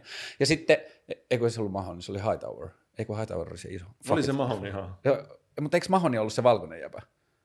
Kun sit no, no, mä tiedän yksi... kuitenkin, että no, no niin. se, se menee sinne poliisiasemalle – niin mun mielestä se rakenteellinen rasismi, niiden edes sen työkavereiden ei tarvi olla rasisteja. Se, mikä tekee sitten rakenteesta rasistisen mulle, on se, että minkälaiset ajolistat siellä on. Jos partio lähtee, niin mikä reitti se laitetaan kiertämään. Mm. Niin kuin, että esimerkiksi just se, että valkoisten ihmisten tekemä huumekauppa tapahtuu yksityisasunnoissa tai kotiin toimitettuna tai tietyllä tavalla valkoisessa ympäristössä, valkoisessa vallitsevassa kulttuurissa tehtynä niin kuin kädenpuristuksena, kun taas mustien lähiöiden tai mustien yhteisöjen vahvoja kärjestyksiä keskuudessasi joutuu tietyistä syistä tapahtumaan katukulmassa mm. ja muuta, niin silloin poliisit laittavat, ovat viimeisen 20 vuoden aikana laittaneet partioautonsa ajamaan niin. tiettyjä reittejä, joiden tiedetään tuottavan parempia tuloksia pidätyksissä ja kaikessa muussa. Okei, okay, joo, mä ymmärrän, ymmärrän. Mutta niin mi- silloin se ei edes tarvi välttämättä rasistisia poliiseja, yksilöitä joo. tuottaakseen rasistista policing, niin kuin Mutta eikö tässä on siis en mä nyt näe tuossa siis siinä, siinä mielessä, on, siis tässä, eikö ole mahdollis, mahdollista se, että yksinkertaisesti ne mustat tekee enemmän myös rikoksia? On, ja jonka takana myös voi olla tosi paljon rakenteellisia rasismin muotoja, että, ne ohjaa niitä eri, eri tavoilla. Niin, tai vaikka, että kaupunki on saanut ison tehdostilauksen, niin se on pystytetty lähelle valkoisia asuinalueita kuin lähelle mustia mm, asuinalueita, mm. joka on tuottanut eriarvoisuutta siitä, että valkoisilla on ollut enemmän mahdollisuuksia tehdä niitä duuneja, kunnes mustat taas on ajautunut tekemään sitä huumekauppaa Joo. tai mitä tahansa. Että se ei pelkästään mun mielestä riitä syyksi se, että No ne tekee enemmän ja sitten taas kun on Jenkeissä tutkittu sitä, että niistä valkoisista rikkaiden perheiden skideistä, jotka käyttää niitä huumeita, kuinka moni ostaa sen mustilta niin. ihmisiltä. Okei, no on tuossa siis, kyllä mä nyt ymmärrän sen, että se on niinku, äh, eli siis jotkin niin kuin yhteiskunnan, äh, no rakenteet on varmaan mm, sana sinne, mm. ovat muotoutuneet sellaisiksi, että ne pakottaa ihmiset käyttäytymään jollain tietyllä Joo, ja ne tavalla. tuottaa rasistisia lopputulevia. Niin, ja joo, niin kuin, joo, joo. Ollaanko me päästy oh, johonkin? Mä uskon, wow. mä ymmärrän toi. Nice. Joo, joo. Ja siis niin kuin toi on mun mielestä, että jos toi ajatus viedään koko ajan abstrakteimpiin ja abstrakteimpiin asioihin, niin sitten siellä jossain toisessa päässä on se kulttuurien tytöttely tai se, että, että kun poika vetää tyttöä koulussa hiuksista, niin sanotaan, että pojat on poikia ja mm. anna sen olla ja rakkaudesta hevonenkin potkii. Ja jos tyttö on niin kuin silleen energinen ja jopa aggressiivinen ja kehollinen ja kaikkea muuta, niin sitten sitä ruvetaan hyssyttämään tai sitä laitetaan käsityötunneille, kun sen pitäisi olla puukäsityötunneilla tai kaikkia tällaisia niin kuin ihmeellisiä asioita. No just joku esimerkiksi puukäsityö, käsityö. Mm, niin me mm. te, ne on niin kuin siis silleen rasis, niin kuin rakenteellista seksismiä, että me niin kuin vahvistetaan tiettyjä per, kulttuuriperinteisiä asioita. Ja niin kuin toi esimerkiksi kiintiö, kiintiöt työelämässä on ollut mulle aina tosi vaikea, koska no mä itse huomasin sen silloin, että kun mä tein 2015-2016 sitä Karle-maailmaa Ylelle – niin aika, mä tein semmoisen Facebook-ryhmän, johon mä kutsuin kaikki katsojat, että täällä voi keskustella ohjelmasta, ja aika nopeasti silleen ihmiset, joiden mä tiesin rakastavan muotoinen, että ne oli mulle läheisiä ihmisiä, ne alkoi laittamaan mulle huomioita siitä, että hei, että, että sun viimeisessä seitsemässä jaksossa on ollut miesvieras, mm. että pitäisikö sun miettiä jotain tällä. Sitten mä rupesin miettimään, mistä se johtuu, ja mä ajattelin, että hmm, mulla on joku ilmiö tai asia, josta mä haluan saada vastauksia tai mä haluan kuulla asioita ja sitten mä tutustun siihen ilmiöön ja sitten mä käyn sen portaita läpi ja sieltä päältä löytyy mies. Mm. Et se on se ihminen, joka varhaiten, otetaan esimerkki, sitä jaksoa ei ikinä tullut, mutta otetaan esimerkki vaikka kirkko tai huumepoliisi ja mä kysyn niiden tapoja toimia tai niiden näkemyksiä tulevaisuudesta, niin se ei riitä, että se on joku rivimies sieltä väliltä tai rivinainen vastaamassa siihen kysymykseen, koska silloin johto voi irtaantua sitten ja sanoa, että nämä on yksittäisiä mielipiteitä, niin silloin tietyissä asioissa on tärkeää, että haetaan se pyramidin huippu sieltä, mitä sitten, jos ne on pääasiassa miehiä. Mm. Niin ja sitten tuosta tulee se monimutkainen kehikko, niin jälleen kerran, että jos media valitsee aina vaan sen, niin siellä on taas pikkutyttöjä, jotka ei koskaan näe, että noissakin positiossa voisi olla nainen, niin kuin näin. Että meidän mm. on pakko löytää Mutta niitä tapoja. Tämä on, tämä on itse asiassa se, mitä mä en usko. Mä en mm. usko, että se on, siis voisi joissain tapauksissa toteutua, mutta se ei ole laajamittaisesti niin, että ää, tytöt ja pojat, jotka on tällä hetkellä yläasteella tai jossain, niin katsoisivat – niin kuin jonnekin poliisin tota noin, johtoon tai mm. mihin hyvänsä ja saisi sieltä esikuvia. Tunnet sä ihan oikeasti sellaisia ihmisiä, jotka on niin kuin lapsena katsonut jotain tällaisia asioita? Kun mun mielestä se ei ole aktiivinen asia, vaan se on, että minkälaisena maailma näyttäytyy meille, minkälaiset ihmiset tekee mitä tehtäviä. Mä oon ymmärtänyt sen tosi paljon paremmin mun ei-valkoisten ystävien kautta, kun ne on kertonut sulle että siitä, että ei mulla ollut lapsena mielessäkään, että musta voisi tulla jääkiekkoilija, koska mä en nähnyt, koskaan nähnyt sellaista. Joo, No, tämä on tavallaan, että jos me niin kysytään, mähän itse asiassa tein joskus mun lapselle, joka silloin on kolmevuotias, mm. mä tein sille sellaisen testin, että mä annoin sille, niin kuin sanoin ammatin, ja sen piti sanoa, onko se ammatin edustaja tyttö vai niin. poika. Sanoit lääkäri, sitten se sanoi jotain, lentää niin mm. poispäin. Ja nyt mä ymmärrän sen, että se mielikuva muodostuu sen perusteella, mitä enemmistö siellä ammatissa edustaa. Mutta se, miksi enemmistö niistä ammatinharjoittajista on jompaa kumpaa sukupuolta, mm niin sille on olemassa myös biologisia selityksiä. Ei pelkästään se, että rakenteet ohjaa niitä mm. johonkin tiettyyn suuntaan, vaan on olemassa siis, tästä, tästä on niin kuin erittäin vahvaa empiiristä näyttöä, että androgeenit, eli siis, niin kuin, äh, siis ko, kohtu, siis mikä se on synnytyshormonit, raskaushormonit mm. suomeksi, eli raskaushormonit muovaa sikiöstä tietynlaista, ja nyt testosteronin ja kaiken sellaisen määrä niin vaikuttaa, se vaikuttaa, suor- meillä on näyttöä siitä, että se vaikuttaa myöhempiin kiinnostuksen kohteisiin. Mm. Ne on tämmöinen kahnaiset, jotka on siis, se on sairaus. Ja ne on naisia, mutta niiden testosteronitaso kohdussa on poikkeuksellisen korkea. esimerkiksi Kaster Semenya, eli tämä juoksija, mm, mm. on tämmöinen kahnainen, ja ää, niitä on muitakin. Niitä on tutkittu, eli ne on siis fyysisesti, biologisesti tässä tällä tavalla niin genitaaleiltaan mm. naisia, mutta edustaa niin kuin, sikiökehitykseltään keskimääräisesti mie- miestä. Mm.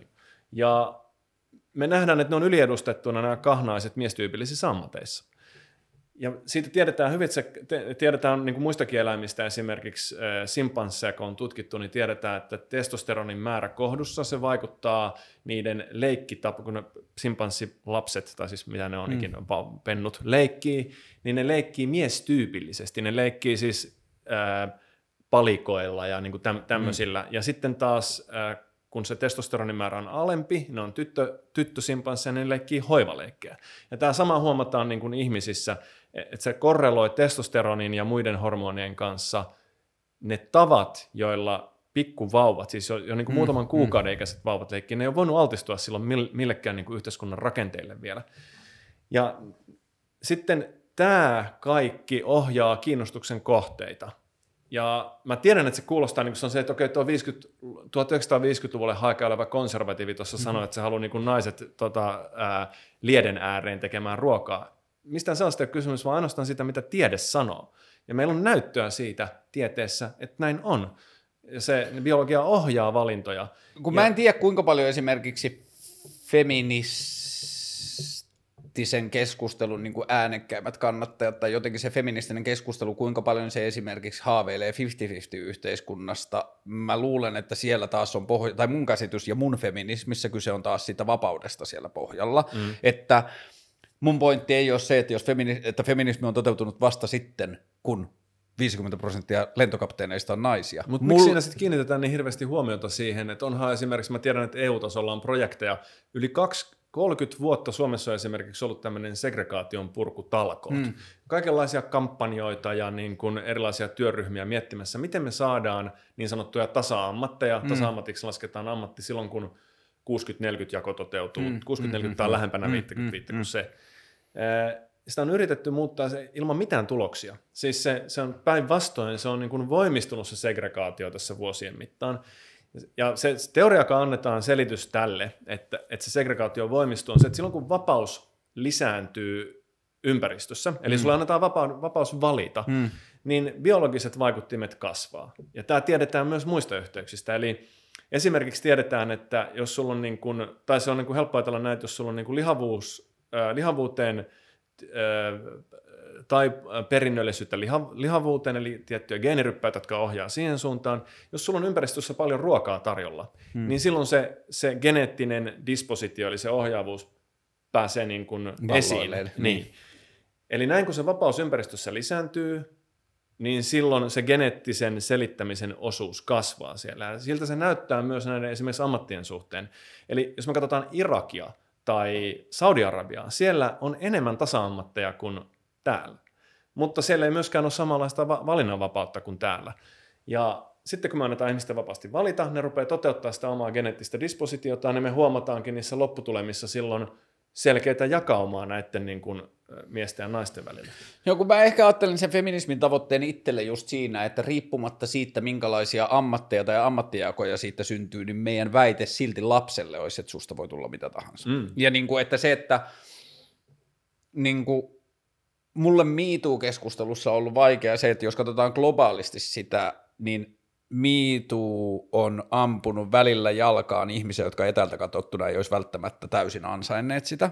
Mutta sitten mä ajattelen, niin että niiden rikos ei ole vastannut rangaistusta mm. täysin, että niiden koko... Aku louhimies esimerkiksi. Aku liian monimutkainen asia, en tiedä tarpeeksi. Mulle niin kuin esimerkiksi No en mä tiedä. Louis C.K. on ollut jossain määrin esimerkki, että se teki urpoja asioita. Se oli asia, Kevin joka... Hart, tiedät se koomikko. Joo. joo, joo se, mitä se otti? Se, silloin oli siis ho, homoista vitsi Joo. Niin kuin vuosia vuosia sitten, joka oli hauska vitsi. Mm. Se, ja se ei ollut ollenkaan edes niin kuin homofobinen, mm. päinvastoin. Se mm. oli niin kuin, se, se oli niin kuin kritiikkiä sitä vastaan, mm. se oli sarkasmia, sen ehkä voi tulkita jollain mm, mm, väärällä mm, tavalla. Mutta sehän menetti sen Oscar Gaalan. Eikö niin olikin joo. Mutta okei, okay, mun pih, niin kuin pointti on se, että niin paljon kuin mua niin kuin jotenkin säälittänyt tai harmittanut välillä niiden yksilöiden puolesta, niin mä oon tullut myös siihen tulokseen, että jotta ihmiset oppii, niin luultavasti noita yksilöuhreja täytyy olla.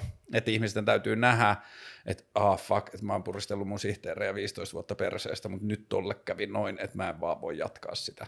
Niin kuin, että, Ai, että, Okei, no mä en ikinä ajattelisin, no mä ajattelen siis, että syyttömyysolettaman täytyy ilman muuta niin kuin jo, päteä, ja, ja niin kuin, että noissa tapauksissa mun mielestä – en mä tiedä kuinka paljon niissä on kunnioitettu syyttävyysolettamaa, mutta että internet, niin kuin siis semmoinen internetraivo ja ihmisten halu purkautua tilanteisiin, jossa huomataan, että tonne voidaan laittaa negatiivista energiaa, koska pohjat on jo sille, mm. niin siitä on seurannut mun mielestä vaan kohtuuttomia seurauksia. Kyllä. Jossain mm. määrin mun mielestä on tuntunut, että se syyttömyysolettamus on ehkä säilynyt, mutta että mulla on siinä feminismissä vähän se sama asia, että tietyllä tavalla koen, että rakenteisiin kerkes vuosisatojen aikana syntyä niin paljon, tai kulttuuriin, mihin tahansa niin paljon vääristymää, että me joudutaan tilanteen korjataksemme menemään vähän niin kuin väärään suuntaan joissain kohtaa. Mm. Et sen hinta on se, että me laitetaan esimerkiksi työpaikkakiintiöitä, joissa esimerkiksi sanotaan vaikka joku naisvaltainen ala, jossa miespuolista ei oikeasti löydy vielä niitä parhaita ihmisiä täyttämään sitä 30 prosenttia sen alan miehistä, että mm. niin kuin naisista olisi löytynyt parempia, mutta se on vaan sen kulttuurin muutoksen etu, että me otetaan nyt seitsemän vuotta turpaan, että meidän kokonaispuoli sen alan ammattilaisista ei ole ihan priimaa. Mutta mikä takaa sen, että siinä vaiheessa, kun se poistetaan tämä kiintiö sieltä, niin se ei palaudu sille samalle tasolle kuin se oli ennen tämän kiintiön säätämistä. Mä en tiedä vastaanko mä kenenkään muun kuin oman itseni puolesta, mutta et silloin mä ajattelen, että siinä ei ole mitään ongelmaa. Että tietyllä tavalla meidän pitää nyt... Se on kokeiltu ja sitten havaittu, että se... Niin, tai että, niin kuin, että siinä kohtaa niin kuin katse menisi jo vähän toiseen suuntaan, että ei katsota sitä yksittäisen ammatin sukupuolikiintiötä, vaan katsotaan sitä, että menikö meidän kulttuuri eteenpäin. Mm. Että jos me verrataan 80-luvulla syntyneitä lapsia... Mutta ja... tämä on ongelma, tässä on ongelma, eli mun mielestä se ei ole eteenpäin menemistä. Eli eteenpäin menemisen mittari ei ole se, että mitkä ne lopputulemat siellä ammateissa on, mm. onko ne 50, 60 tai 50, mm. 50 vai mm. mitä ikinä onkaan. Eteenpäin menemisen mittari on se, kuinka vapaat lähtökohdat me saadaan luotua ihmisille päätyä, näin, mihin Kuinka haluaa. vapaaksi junnut kokevat maailman heille avautuvan. Niin kuinka Joo. vapaana junnut kokevat maailman heille avautuvan. Kyllä. Ja se on monesti ehkä ehkä, ehkä helpompaa nähdä rasismin kuin feminismin kehitys. Joo. Ehkä. Tässä on englannin kielessä, siis, eli jos kun tasa-arvo on suomen kielen käsitteenä vähän hankala, mm. englannissa on parempi, se on equality of outcome ja equality of opportunities. Mm. Ja nyt niin kun, jos sä niin kun haluat tasoittaa equality of opportunities, eli niin kun annat kaikille yhtä hyvät lähtökohdat, Ähm, niin, tai se tuossa pitää sanoa, että yhtä hyvät rakenteelliset lähtökohdat, koska yhtä hyviä lähtökohtiahan me ei voida antaa Joo. kaikille. Siihen vaikuttaa temperamentti ja kasvuympäristö. Kun ihmiset syntyy tähän maailmaan, niin ne syntyy, meillä on diversiteettiä. Mm, Eli ihmiset, mm. on, niillä on erilaisia lahjoja. On niin kuin turha kieltää sitä, että meillä ei esimerkiksi olisi älykkyydessä eroja. Se on mm, ilmiselvää. Mm, meillä on jopa Downin oireyhtymä, jossa niin älykkyysosamäärä on 70, mm. ja sitten jos katsotaan Nobelin niin älykkyysosamäärä on poikkeuksetta yli 140, mm. fysiikan Nobelissa siis. Okei, eli me nähdään, että älykkyysosamäärä on erittäin hyvä ennustamaan sitä, mitkä on niin kuin lopputulemat ihmisen elämässä. Ja näin, kun me tiedetään, että älykkyysosamäärässä on vaihtelua, niin silloin ihmisten lähtökohdat puhtaasti ilman väliintuloja ei ole tasa-arvoista. Eli jos me annetaan niin tuossa täytyy muistaa se, että se älykkyysosamäärä on myös kapea tapa mitata ihmisten kyvykkyyttä tuottaa hyötyä yhteisölle. Kyllä, on ilman muuta. Mutta, mutta siis mä tarkoitan vaan sitä, että ihmisten välillä on kyvykkyydessä eroja. Että jos me lasketaan joku kyvykkyys kokonaisuus, otetaan sieltä niin kuin tämmöinen indeksi, kyvykkyysindeksi, mihin mm. lasketaan kaikki mahdolliset kyvyt mm. yhteen, niin me saadaan, jotkut on kyvykkäämpiä kuin jotkut toiset mm. yksilöt. Jos me halutaan, että tämä equality of outcome on tasainen, eli, mm. eli tämä on tasa-arvoinen, mm. niin silloin me joudutaan tekemään täällä epätasa-arvoisia ratkaisuja. Eli toisin sanoen tuuppaamaan niitä heikompia eteenpäin tavalla tai toisella mm. enemmän kuin mm. näitä toisia. Jos me taas halutaan, että equality of opportunities on tasa-arvoinen, niin silloin me joudutaan hyväksymään, että täällä päässä syntyy epätasa-arvoa. Kaikki ei pääse silloin yhtä hyvin lopputulemiin. Eli kumpaa hyvänsä näistä tasa-arvon niin kun, päädyistä me suositaan, niin me tullaan aina silloin ottaneeksi sieltä toisesta pois. Hmm. Ja sen takia tasa-arvo on mun mielestä järkevää jakaa näihin kahteen kategoriaan, eikä puhua ko- kokonaisuudessaan vaan tasa-arvosta. Suomessahan tasa-arvo usein tarkoittaa kyllä lopputuloksen tasa-arvoa, että sieltä se mitataan. Kuinka hmm. paljon kaikki tienaavat. Onko, niin. Joo, ja siis tämä on niinku ollut vaikea ajatus, tai vaikeaksi tekee sen keskustelun monesti esimerkiksi feminismiin liittyvistä asioista, kun puhutaan vaikka naisen eurosta ja niin kuin miehen eurosta, niin hypoteettisessa tilanteessa, jossa se niin kuin equality of opportunities, ei kun siis se lähtökohtainen mm. maailma, että kun yksilö saavuttaa se tietyn pisteen, että se voi jollakin tietoisuuden tasolla katsoa avautuvaa maailmaa, niin vaikka se näyttäytyisi kaikille yhtä vähän suljetulta, niin se lopputulemahan saattaa olla se, että jos otetaan naisryhmä ja otetaan miesryhmä, niin naiset naisten euro olisi pienempi, että siihen jo niin kuin, voisi vaikuttaa se, että naiset valitsee tietynlaisen alan, johon on enemmän sen tarjontaa, jonka takia sen palkkaa halvempi, tai miehet ovat ahneempia tai kilpailuviettisempiä mm. ja käyttävät aikansa siihen, niin se on mun mielestä vähän hankalaa, että kun saman aikaan mä koen äärimmäisen tärkeänä osoittaa sen, että kun siinä kaheks, kuinka paljon se naisen euro onkaan, niin siinä ei ole kyse pelkästään siitä että siellä on myös muita asioita, että siellä on samassa duunissa olevien, samaa suku, niin kuin eri sukupuolta olevien ihmisten, jotka tekee samaa duunia samalla tasolla, niin niiden palkoissa on eroa, mm. jossa se mun mielestä menee taas sinne koulutus ja kulttuuri ja niin kuin tämä monimutkainen kehikko siinä, että mit, millä tavalla naiset kokevat oman äänensä tai panoksensa arvokkaaksi versus miehet. Ja niin kuin, mm. siellä, siellä on niin kuin... Tätä on kyllä tutkittu, niin mä korjaan varmaankin, mm. koska sun vihervasemmistolaisilla katsojilla on todennäköisesti väärää faktaa. Eli kun me vakioidaan, katsotaan naisten ja miesten välisiä palkkoja, mm. niin me havaitaan, että naiset kokonaisuutena heidän elinkaari niin kuin ansionsa on pienemmät kuin miehillä. Mm. mutta siihen, jos me vakioidaan sieltä kaikki sellaiset muuttujat, jotka ei ole, on muita kuin sukupuoli, niin sukupuolen selittävä osuus on kolme prosenttia. Eli sukupuoli selittää siitä palkkaerosta, joka on 20 prosenttia mm. tai mitä nyt onkaan, kolme prosenttia. Ja kaikki muu, se 17 prosenttiyksikköä, mikä jää, se selittyy muilla, muilla asioilla kuin sukupuolella. Eli esimerkiksi just tällä, niin kuin sanoit, miehet on kilpailuhaluisempia. Mm. Ne neuvottelee, ne on riidanhaluisempia, siis naiset on sovinnonhaluisempia kuin miehet keskimäärin, miehet on riidanhaluisempia. Ne, ne on konfliktinhakuisempia. Mm. Ja se on palkkaneuvotteluissa etu. Että sä oot niin kuin, sä oot, Joo, sä mutta että eihän tota voi irrottaa kokonaan taas sitten sukupuolen merkityksestä, koska tässä taas tulee se, että mihin, minkälaista maailmaa nuorille tytöille ja nuorille pojille näytetään, minkälainen on heille kuuluva maailma, pojat on poikia, tytöt on kilttejä, bla bla bla, kaikki tämä. Niin mm. mun mielestä se silti liittyy siihen suku, niin kuin patriarkaatin ongelmaan tai siihen niin kuin sukupuolien mm. epätasa-arvoisuuteen. Niin no yksi, yksi tekijä siinä on, siis mä vaan selitän näitä, että että se, se on muuta kuin ö, sukupuolista syrjintää, mm. niin yksi tekijä on myös se, että me nähdään, kun katsotaan palkkatilastoja, niin naisten ja miesten palkkatilasto kehittyy täsmälleen samalla tavalla siihen saakka, kun tulee lapsi. Mm. Ja sen lapsen jälkeen naisten ansiot romahtaa, ja sitten kun ne taas palaa mm. työelämään, niin ne on jatkuvasti jäljessä. Mm. Ja sitten kun me mm. katsotaan siellä elinkaaren loppupäässä, niin ne ei koskaan saa kiinni sitä eroa, joka on tapahtunut sen lapsen saannin aikana. Mitä mieltä sä oot 666 vanhemmuusmallista, tästä vanhempainvapaamallista? Mikä se onkaan? Sen, se sen ajatus on se, että, niin kuin, että siinä annetaan molemmille sukupuolille vanhemmuudesta, tai molemmille vanhemmille sanotaan näin, niin siinä annetaan molemmille kuusi kuukautta vanhempainvapaata, ja sitten on vielä yksi kuuden kuukauden jakso, jonka vanhemmat saavat keskenään päättää, minkä ne ottaa. Mm. Niin kuin, että kumpi ottaa sen. Mutta siinä mulle se kauneus Kuulostaa on... Kuulostaa järkevältä. Joo, ja, niin kuin, joo. ja siinä mulle se kauneus on se, että tarjotaan parisuhteen, tai pariskunnille tai vanhemmille joku määrä vanhempainvapaata, joka jää käyttämättä, jos ei se harvemmin käyttävästä käytä. Eli kannustetaan miehiä siihen suuntaan, niin. että jos ei ne itse ota sitä kuuden kuukauden vanhempainvapaata, niin sitä ei saa kukaan.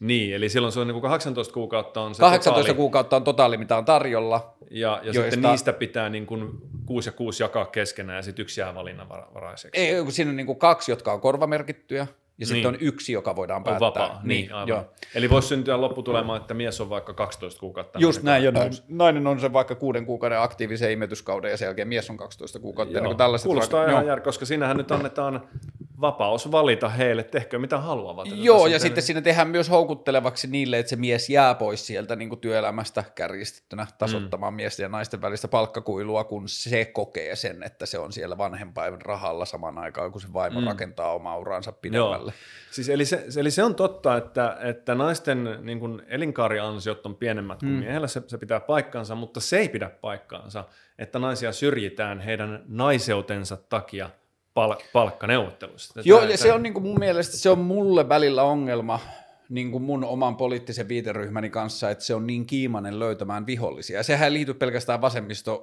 vihervasemmistoon, vaan se liittyy koko politiikkaan. Koko mm. politiikan argumentaatio ja brändirakennus lähtee siitä, että osoitetaan vihollinen. Kyllä. Ja sitten kun mun mielestä niitä vihollisia on vitusti harvemmin kuin mitä niitä väitetään olevan. Todellisuudessa näin on niin. Mutta Amerikassahan tämä on, siis siellähän se on ihan potenssiin tuhat mm, miljardia, mm. että siis siellä on niin kuin opittu, että vihollisen mustamaalaaminen on paljon parempi keino mm. menestyä kuin mm. omien vahvuuksien esittäminen. Ja nyt me nähdään se niin kuin Donald Trump, Joe Biden mm. tässä taistelussa, mm. että se on ihan levotonta se. Niin kuin nyt se, oli aito, että Trump se... kertoi, että Bidenilla on joku lentokone, eli ne mustiin pukuutuvia miehiä, jotka määrää, mitä se tekee. Joo, se, se oli tosi se... väkevä taas.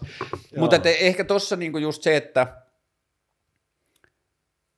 on tosi tyhmää valkoisena keski lähes keski-ikäisenä heteromiehenä sanoa, että mielestäni feminismi on mennyt pieleen tässä, mutta että, niin kuin, että se, missä feminismi ei ole mun mielestä onnistunut parhaalla mahdollisella tavalla, on se, että kun se on osallistunut siihen poliittiseen keskusteluun, joka vaatii niiden viholliskuvien esittämistä ja muuta, niin se on joutunut mun mielestä esittämään feministinen ja ehkä myös antirasistinen keskustelu usein, on joutunut esittämään enemmän vihollisuus, viholliskuvia mm. kuin on todenmukaista. Mä en mm. ikinä väheksyisi kummankaan esittämiä ongelmia, mm. mutta se on tehnyt vastapuolelle helpommaksi kritisoida niitä asioita, kun feministille voi sanoa, että sä nyt vaan näet valkoisia, vihaisia, mm. ilkeitä, keski-ikäisiä miehiä joka paikassa, joka ei välttämättä ole se ongelma. Aivan. Siis tässä on ehkä siis, äh, mulle tulee sitten feministisestä keskustelusta tämä identiteettipolitiikka, kaikki se, mulle tulee aina se kysymys, että nämä, että nämä voi olla ongelmia mm. ja, ja kaikkea sitä, mutta nämä ei ole ongelmia, jotka on valtion ratkaistavissa. Eli valtio ei puutu ei kuulu puuttua ihmisten välisiin niin kuin kanssakäymiseen siihen, että jos, jos minä olen rasisti mm. ja mä, haluan niin kuin, mä en halua istua, niin mennä mustien ihmisten kanssa samaan tilaan, niin se on mun vapaa valinta. Valtion ei tule puuttua siihen, mitä minä elämässäni preferoin. Ja nyt niin kuin esimerkiksi identiteetti... Mitä jos se purkautuu siihen, että sä raitiovaunussa valitset ihmisiä, jotka saa tulla siihen? Tai niin kuin no okei, okay, siis ei, siis se olisi jo institutionaalista, eli silloinhan meillä on... Ei, vaan mä tarkoitan raitiovaunussa istuvaa yksinäistä ihmistä, joka huutaa väärin, väärän värisille ihmisille Aa. heidän nostessaan kyytiin. Ei valtion siihen pidä puuttua niin kuin mitenkään sen kummemmin kuin tietysti, että jos se on niin kuin häiritsevää käytöstä, mutta se, että se on itsessään niin kuin rasistinen huuto, niin ei ole sen väärempi huuto kuin mikä muu, muukaan niin kuin typerä huuto. Mutta eikö se ole helppo ajatella, että jollekin niin kuin, mulla on yksi kaveri, joka on nyt vaan niin kuin kuvannut jotain altera- altercations, mihin se on kohdannut kaupungilla, niin siis se oli nyt pari viikkoa sitten tota, siis sukujuurilta Afrikkataustainen ihminen, niin oli ratikkapysäkillä ja sitten joku nainen sen vieressä alkoi vaan silleen rauhalliseen ääneen niin kuin puhumaan sille, että sun näköiset ihmiset ovat syy, miksi naiset pelkäävät Suomessa, mm. ja sinä ja näköisesi ihmiset tekevät niin kuin bla bla bla. Mä ymmärrän, mä ymmärrän, että tämä on vitun tyhmää, ja siis niin kuin, maailma on täynnä tyhmiä ihmisiä, mutta sitä ei voi kieltää lailla. Sitä ei pidä kieltää lailla niin kuin tyhmyyttä ja ääliömäisyyttä, se pitää sallia ihmisille. Mutta voiko mm. esimerkiksi valtio puuttua tuossa tilanteessa tehdäkseen ympäristöstä kaikille mahdollisimman turvallisen? No Siis, äh, Kun mä esimerkiksi haaveilen mi- tällaisesta poliisi light-versiosta, mä haaveilen poliiseista, joilla ei ole aseita, mä haaveilen poliiseista, jotka osallistuu vaan sille yhteiskunnan sujuvuuteen, menee katsomaan, mm. kun joku on ajanut peltikolaria auttamaan mm. siinä tilanteessa ja niin edelleen. Mutta sitten mulla on niinku, mun haaveissa on myös vielä silleen poliisi light light-versio, jotka on ihmisiä, jotka tekevät muita asioita työkseen, mutta ne ovat niinku sopineet, tai niinku, että heillä on tietynlainen mikäli niinku, koulutus tai niin kuin, tuki siihen, että he liikkuessaan ympäristössä osallistuvat semmoisen niin ympäristön tietyllä mm. tavalla toimintaan, koska mun mielestä se, että joku 55-vuotias usein humala, humalassa oleva ihminen huutelee jollekin 12-vuotiaille lapsille rasistisia kommentteja raitiovaunussa, niin kyllä mä haluaisin, että, me, että jos me kerran uskotaan jonkinlaiseen väkivaltakoneistoon ja oikeuteen pistää ihmisiä ruotuun tarvittaessa, niin kyllä mä myös haluaisin, että meillä on mahdollisuus, jossa ihminen tai kolme ihmistä yhdessä sopi, soviten voi mennä sille ihmiselle siellä sporassa ja sanoa, että nouse pois, että sä teet muille turvattomaksi. Ton, ilman ton, ton voi tehdä, mutta me ei voida säätää lakia, joka joka sanoo, että tämä, tämä tämänkaltainen rasistinen huutelu on laitonta, hmm. mutta jokin muu huutelu on laillista. Se, sellainen ei käy. Öö, ja ylipäänsä mä niin kuin rajoittaisin ihmisten puheenoikeutta oikeastaan millään tai hyvin hyvin. Näkisin, vähän, niin kuin, olisiko se sulle ongelma, jos nyt nousisi uusi niin kuin, sanotaan joku kansallissosialistinen puolue, joka alkaisi tekemään vahvaa politiikkaa ilmoittaa, että Suomen ruotsalaiset ovat Suomen ongelma. No tämä on, tämä on, eli, eli siis tämä on niin kuin sananvapauskysymys, mm. eli kuinka laaja sananvapaus niin kuin yhteiskunnassa vallitsee, ja missään yhteiskunnassa, edes Yhdysvalloissa, jossa on niin kuin laajin mahdollinen mm. sananvapaus ehkä mitä on, niin sielläkin on totta kai sananvapautta rajoittavia lakeja. Mm. Siellä ei ole kiihottaminen kansanryhmää vastaan, ei ole laitonta siellä. Ja nyt niin kuin se kysymys on, että mi, mitä me säädetään laittomaksi. Että olisiko esimerkiksi, siis Suomessahan on kansanryhmää vastaan kiihottamispykälä, mm. eli jos mä alkaisin agitoida, että suomenruotsalaiset on jollain tavalla ää, ongelma, niin se, se olisi jo nykyisen Suomen mm, lainsäädännön mm, puitteissa rikos. Mutta ää, sä et usko kaikkiin niihin lainsäädäntöihin, Mä mitä poistaisin ehkä on. sen, sen niin kuin jättäisin niin yhdysvaltalaistyyppisen ää, kiottaminen kansanryhmää vastaan pykälän, joka on siis se törkeä muoto. Eli siinä tapauksessa, jos mä rupesin sanomaan, että juutalaiset pitää tappaa mm, tai jotain tällaista, mm, mm. Se, on, se, on, se olisi laitonta. Ja se syy, minkä takia, nyt selitän vaan tämä niin kuin, tämmöinen filosofisempi tausta tälle, eli Yhdysvallojen First Amendment, mm. eli perustuslain sananvapauden takava pykälä, mm. Takaa sen, että, että valtio ei puutu ihmisten niin kuin ilmaisuvapauteen, he saa sanoa mitä tahansa, missä tahansa ja milloin he haluavat. Nämä muutamat poikkeukset sieltä hmm. lukien hmm. pois, hmm. eli tämä suora kehotus väkivaltaan. Ja nyt esimerkiksi, mä en muista missä osavaltiossa, mutta siellä säädettiin Ku Klux Klanin äh, ristin polttaminen laittomaksi. Hmm. Ja tämä eteni lopulta korkeimpaan oikeuteen, ja korkein oikeus päätti Yhdysvalloissa, että se, se on niin kuin First Amendmentin vastainen laki. Eli me ei voida rajoittaa ihmisiä ilmaisemasta itseään tällä tavalla. Ja se korkeimman oikeuden tuomari siinä loppupuheenvuorossaan sanoi, että sananvapaus lainsäädännön ydin on se, että me takaamme ihmisille oikeuden esittää itsellemme vastenmielisiä ajatuksia. Mm. Ja tämähän on se koko sananvapauden ajatus, mm. että mihin me muuten tarvittaisiin sananvapautta, jos ei siihen, että sä saat sanoa jotain, mikä ei miellytä kaikkia muita. Ja nyt esimerkiksi Donald Trump on pyrkinyt, kun Donald Trump on havainnut, että Twitter on ilmiselvästi niin kuin vihervasemmistolaisuuteen kallellaan oleva ympäristö ja konservatiivisuutta ja republikaaneja niin, ehkä Jenkkien tapauksessa liberaali. Niin, Jenkkien tapauksessa niin. liberaali. Niin sitä vituttaa se. Ja se, mitä se yrittää tehdä, on puuttua poliittisesti siihen. Se yrittää niin kuin, eri, eri teknisillä keinoilla säätää ikään kuin laittomaksi sen, että Twitter voisi bännäillä huvikseen hmm. niin kuin, ö, oikeistokonservatiivien hmm. tilejä. Mutta koska Yhdysvalloissa on niin vahva se First Amendment, niin ei Donald Trump pysty säätämään. Twitteriä koskee se sama sananvapaus kuin mikä koskee kaikkia mm. muitakin. Sillä ei ole mahdollisuutta puuttua sinne.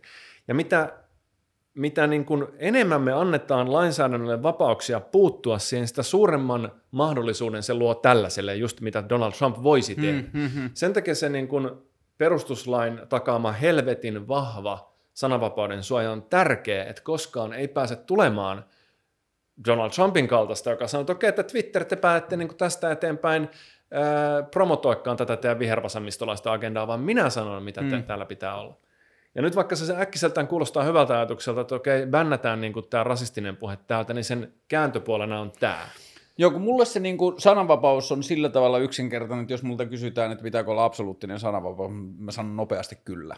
Mutta sitten jos tulee tarkentava kysymys, hmm, mitenkäs alueilla vaikka sanotaan kansallisvaltion sisällä jossa niin kuin väestöryhmien koko on erilainen, niin annetaanko, oot sä edelleen yhtä varma siitä, että joo joo, kyllä kyllä, absoluuttinen sananvapaus, niin oot sä edelleen sitä mieltä, jos siellä alkaa ilmestyä henkeä, jossa se puhe kohdistuu johonkin pieneen ryhmään sen ison mm. sisällä. Eli tässä meillä on Hitler niin kuin, äh, esimerkkinä. Varmaan joo, Hitler ja sitten niin kuin se, mikä on jotenkin, en mä tiedä, se tuntuu, että se on niin kuin meidän koko pohjois-eurooppalaisen kulttuurin mätäpai, se on niin kuin tämä meidän suhtautuminen romaaniväestöön.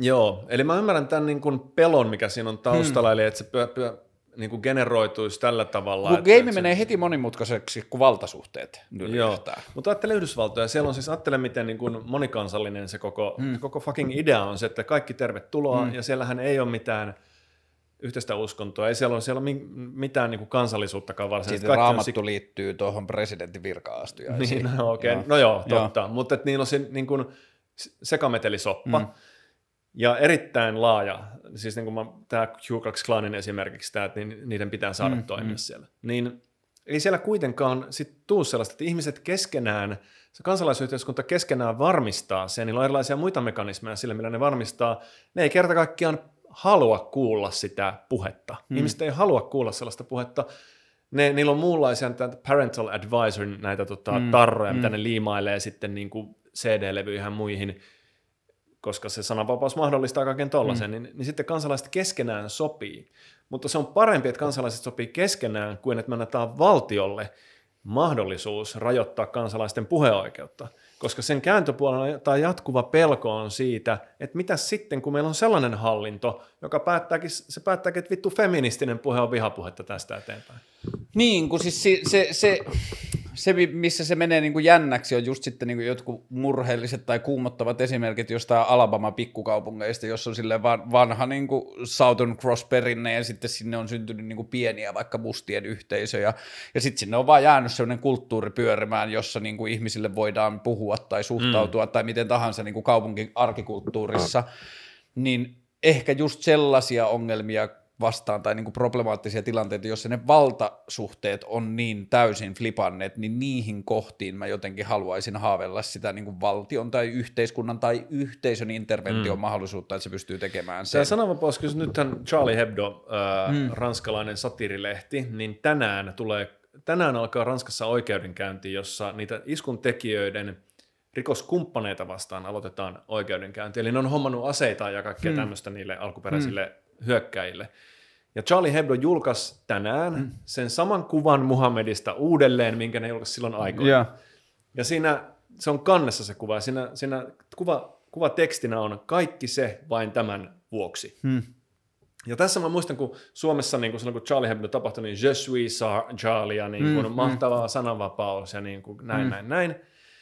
Mutta Päivi Räsänen, kun se on nyt syytettynä, niin kun, se on kolmesta vai neljästä niin kun kansanryhmää vastaan mm. kiihottamispykälän rikkomisesta syytettynä tällä hetkellä. Mä oon aika varma, että ne samat ihmiset, jotka aikoinaan hurras Charlie Hebdon suurelle sananvapaudelle, niin on salaa tyytyväisiä siitä, että Päivi Räsänen on syytettynä. Mä, mä en ole varma, meneekö mulla kaikki faktat ok, mutta mulle se näyt, niin kuin oikein, mutta mulle se näyttäytyy eri, kun mä tuun uskonnollisesta taustasta ja mä koen, että mä oon ollut myös tietyllä tavalla hengellisen väkivallan uhri ja sen takia mä oon niin kuin all for uskonnollinen kritiikki ja uskontojen kritiikki, että siinä mun mielestä mä pitää niin kuin kaikki Jumalan pilkkalait ja muut pitää poistaa niin kuin mm. ensitilassa, mutta Charlie Hebdo esimerkki ja Päivi Räsänen on siinä, että Charlie Hebdo-kritiikki ja Muhammedin pommipää, oliko se se pommipääkuva vai oliko se se Niitä oli useita, mutta niin se oli yksi, joo. Joo, niin, niin se piirtäminen kohdistuu uskontoon ja Mm. kulttuuriseen rakenteeseen, kun taas Päivi Räsänen, mä en tiedä edes mistä kaikesta sitä syytetään, mutta sen puhuu tasa-arvoisesta avioliitosta tai joidenkin ihmisten sopimattomuudesta, vanhemmuudesta ja muuta, niin se kritiikki kohdistuu aivan eri kohtaan kuin se Charlie Hebdon kritiikki. Se on totta, se on totta mutta äh, se ongelma on siinä, että me mun nähdäkseni me ei voida niin kuin ylhäältä käsin alkaa valita, mihin kritiikki saa kohdistua, mm. vaan ihmisten pitää saada antaa kritisoida ihan mitä ne haluaa.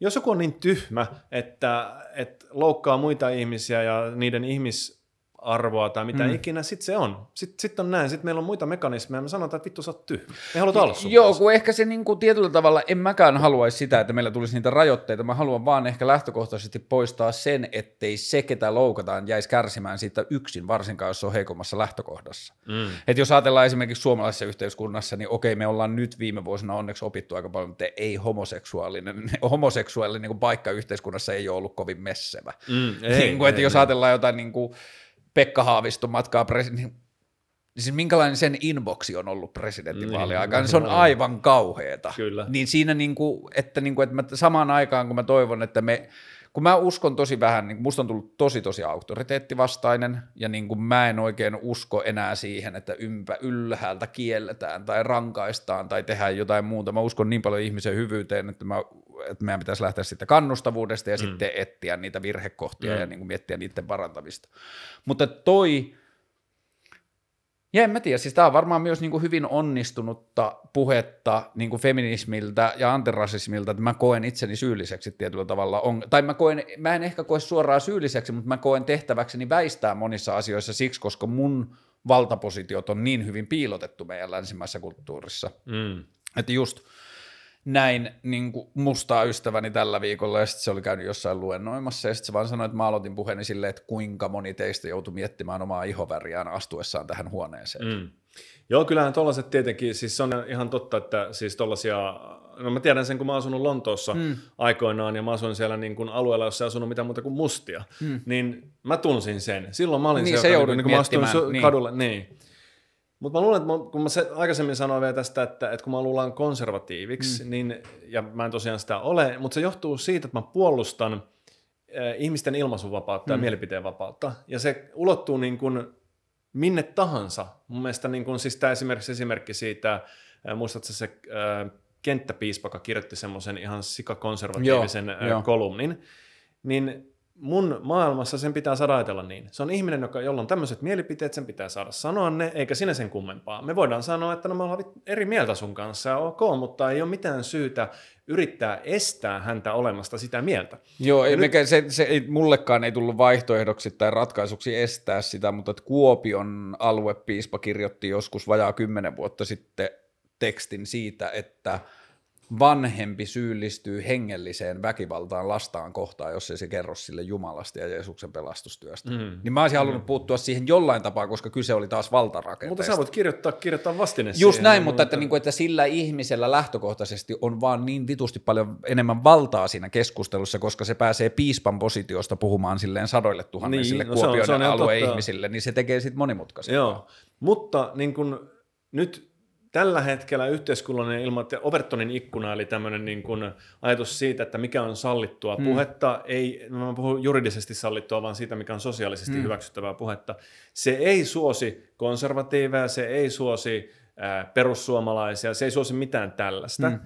Ja nyt kun mä kuitenkin haluan, että kaikki ihmiset saa sanoa, mitä ne ajattelee, mä tuun puolustaneeksi niitä. Mm, mm, mm, ja mm. siitä syntyy se ajatus, että okei, toi on vittu Joo, ja niin tuossa mun mielestä alleviivautuu tosi paljon meidän poliittisen kulttuurin ongelmia. Niin. Että esimerkiksi sana maahanmuuttokriittinen keskustelu, niin sehän meni täysin yhteen pisteeseen. Mä en ole ihan varma, että jos esimerkiksi mä haluaisin kritisoida suomalaisen kulttuurin kykyä kotiuttaa, tai prosesseja kotiuttaa, niin voitaisiinko se laittaa maahanmuuttokriittisen keskustelun alle. Mm jolloin se olisi tosi antirasistinen, tai niin kuin, sillä olisi hyvin vähän tekemistä mm. rasismin kanssa siinä keskustelussa, jos mä sanoisin, että me vaan kustaan se tapa, miten me otetaan jenkin rajalta vastaan.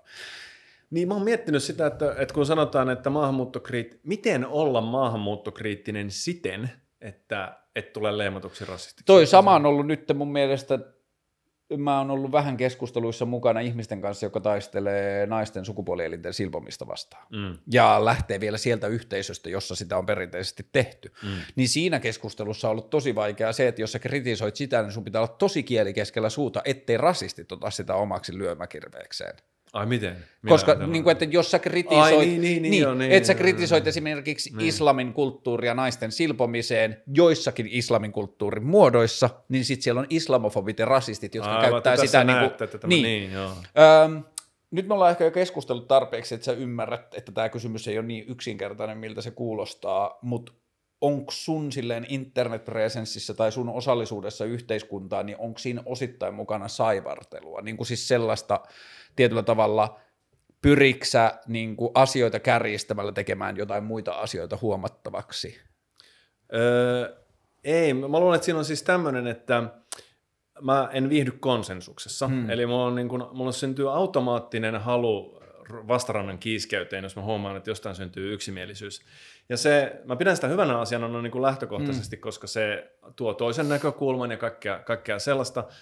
Mutta toisinaan se on niin kuin ikään kuin väkisin generoitua. Hmm, Et siinä hmm, ei varsinaisesti ehkä olisi edes aihetta kauheasti, mutta koska se on itsessään... Mennäänkö siitä takaisin identiteettipolitiikkaan?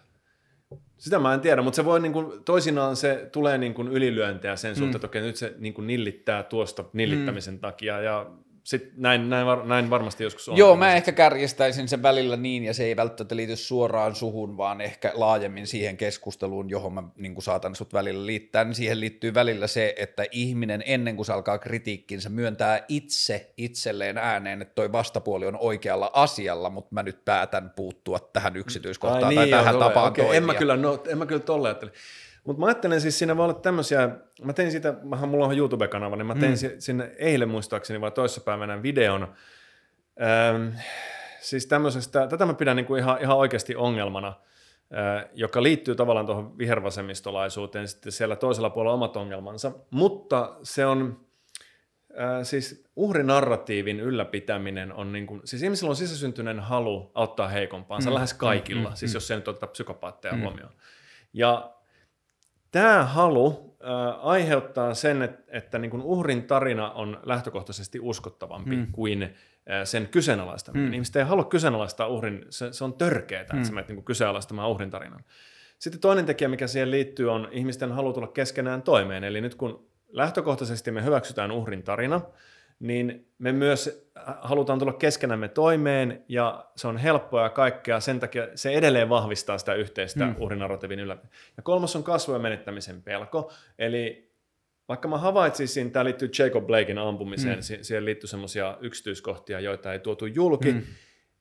ja se mun mielestä vaikutti siltä, että niitä ei tuotu julki siksi, että ne kyseenalaistaa sen täydellisen uhriuden, sen, että se on viaton mustamies, jota niin kuin valkoisen ylivallan poliisi tulee ja ampuu Mä katoin sitä kertaa. sun videoa, joo, joo, nyt mä muistan. Mä katoin mm. sen sun videon siitä ja mulle se, niin kuin, mä oon samaa mieltä siitä, että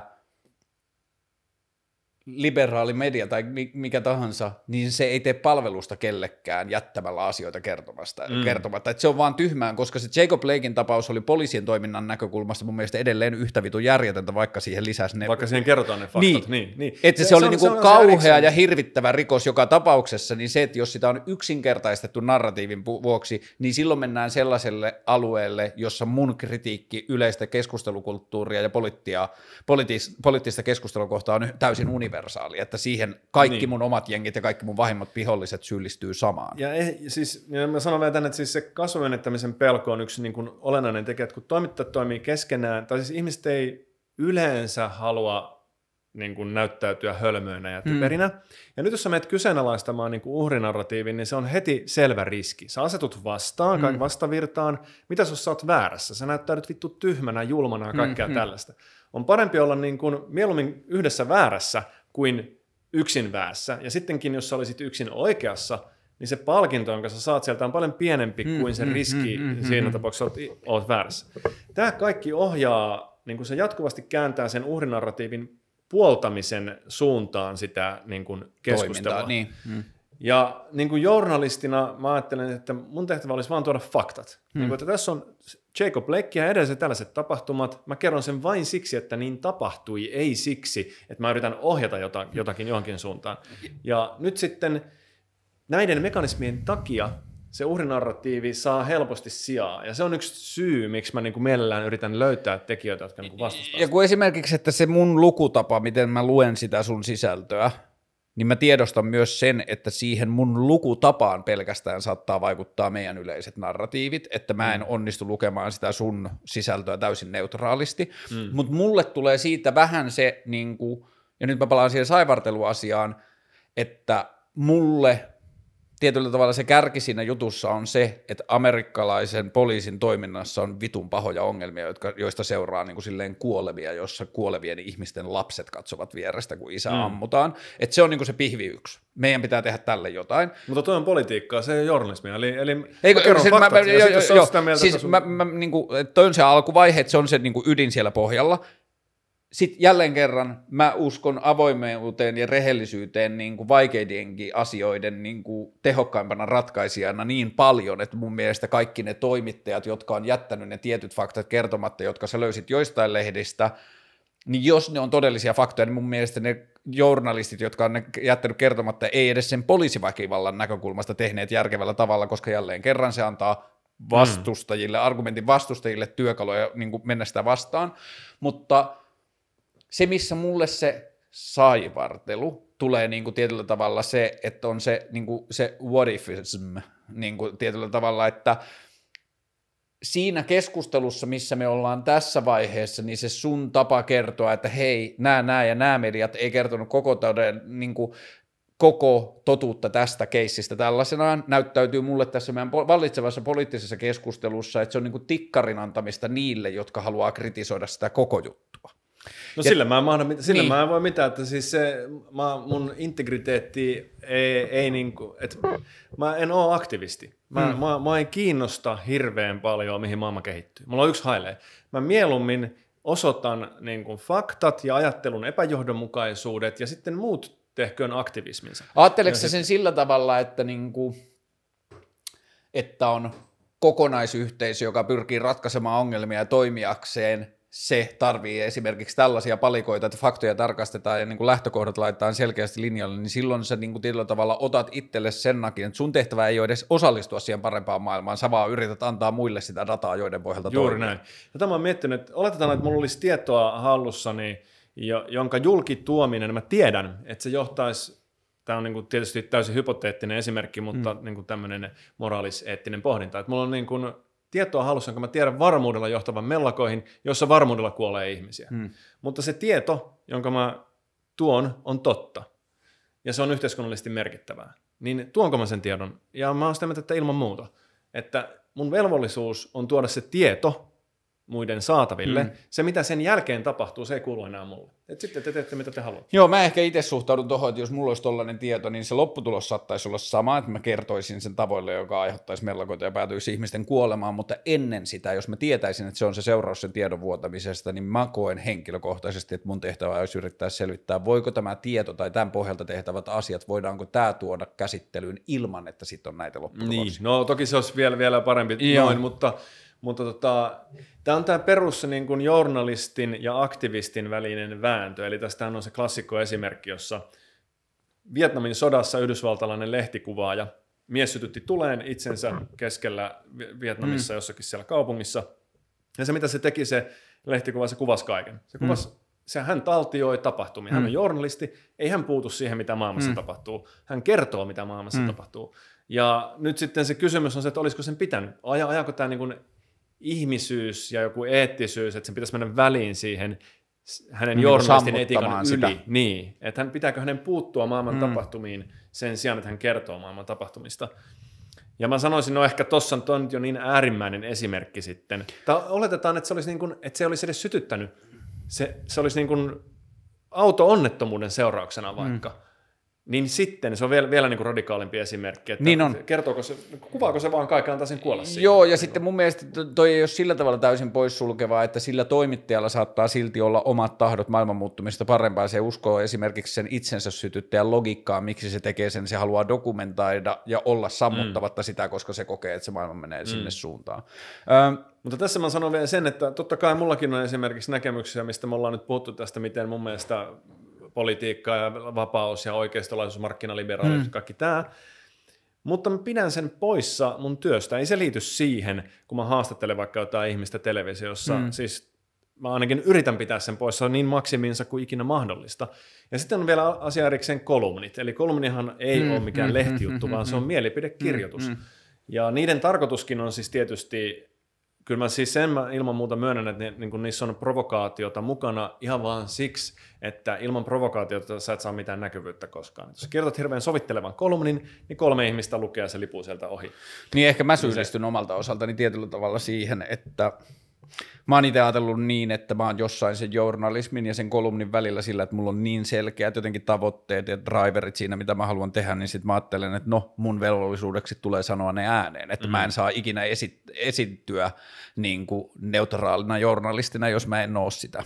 Niin, no se on niin, hyvä, se on hyvä. Joo, ja sitten niin kuin tietyllä tavalla esimerkiksi tämän ohjelman kanssa, että mä mieluummin teen kolmen vuoden aikana 200 jaksoa, joista syntyy jonkinlainen rivien välinarratiivi, joka saavuttaa tietyn kohdeyleisönsä hitaasti, kuin se, että mä onnistuisin tekemään sen provokatiivisen jakson nyt. Mutta siis sä oot kuitenkin aktivisti siinä mielessä, että sä haluat ajaa yhteiskuntaa. Joo, joo, joo ehdottomasti. Joo, joo. Että niin kuin esimerkiksi tämän ohjelman kirjoitettuja tavoitteita on nykyisen demokraattisen mallin kaataminen ja markkinatalouden niin kuin silleen toimintalogiikan hammasrat rattaisin hiekkaa heittäminen. Loistavaa. Okay, että se on niinku selkeä tavoite mulla.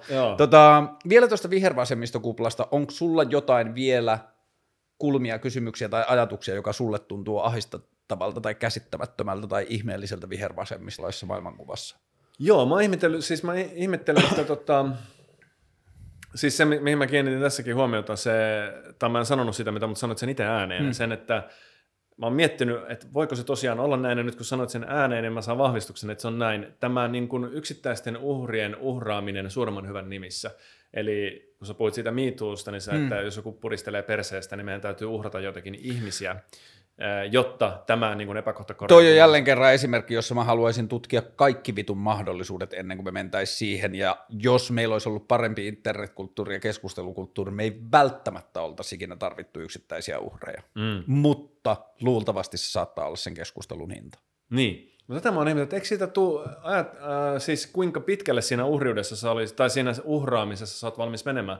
Ajatellaan näin, että nyt tämän niin perseen puristelemisen lopettamiseksi me joudutaan uhraamaan vaikka kymmenen yksilöä, jotka joutuu työttömäksi, joiden lapset ja vaimo ja ne joutuu kodittomaksi. Ja, kohtaavat niin luola kuoleman. Niin, niin tai siis että tiedät, että ne niin kuin, suistuukin köyhyyteen ja mm-hmm. niin kuin, päihdeongelmia ja muuta vastaavaa. Et siitä ei seurakaan ainoastaan se julkinen niin kuin, häpeä siellä, vaan siitä rupeaa seuraa selviä niin kuin, Joo, mun mielestä sellaisia tapauksia alkaa jo kohta olla. Mutta että... se on hyväksyttävää hy, onko hyväksyttävä ja vääjäämätön sama asia? Mutta ei se ole vääjäämätöntä, jos me, jos me niin kuin Aa, mä ajattelen niin, että saattaa olla niin, että tulevaisuuden muutoksen vuoksi nämä uhrit saattavat olla vääjäämättömiä. Niin, niin, niin mä okei, tarkoitan just sillä tavalla, että mä en edelleenkään, jos multa kysyttäisiin, mä olisin maailman feministisen vallankumouksen puheenjohtaja, mä kysyin, että heitetäänkö miituun alle Kevin Spacey junan alle, niin mä sanoisin, onko kaikki vaihtoehdot selvitetty. Mm.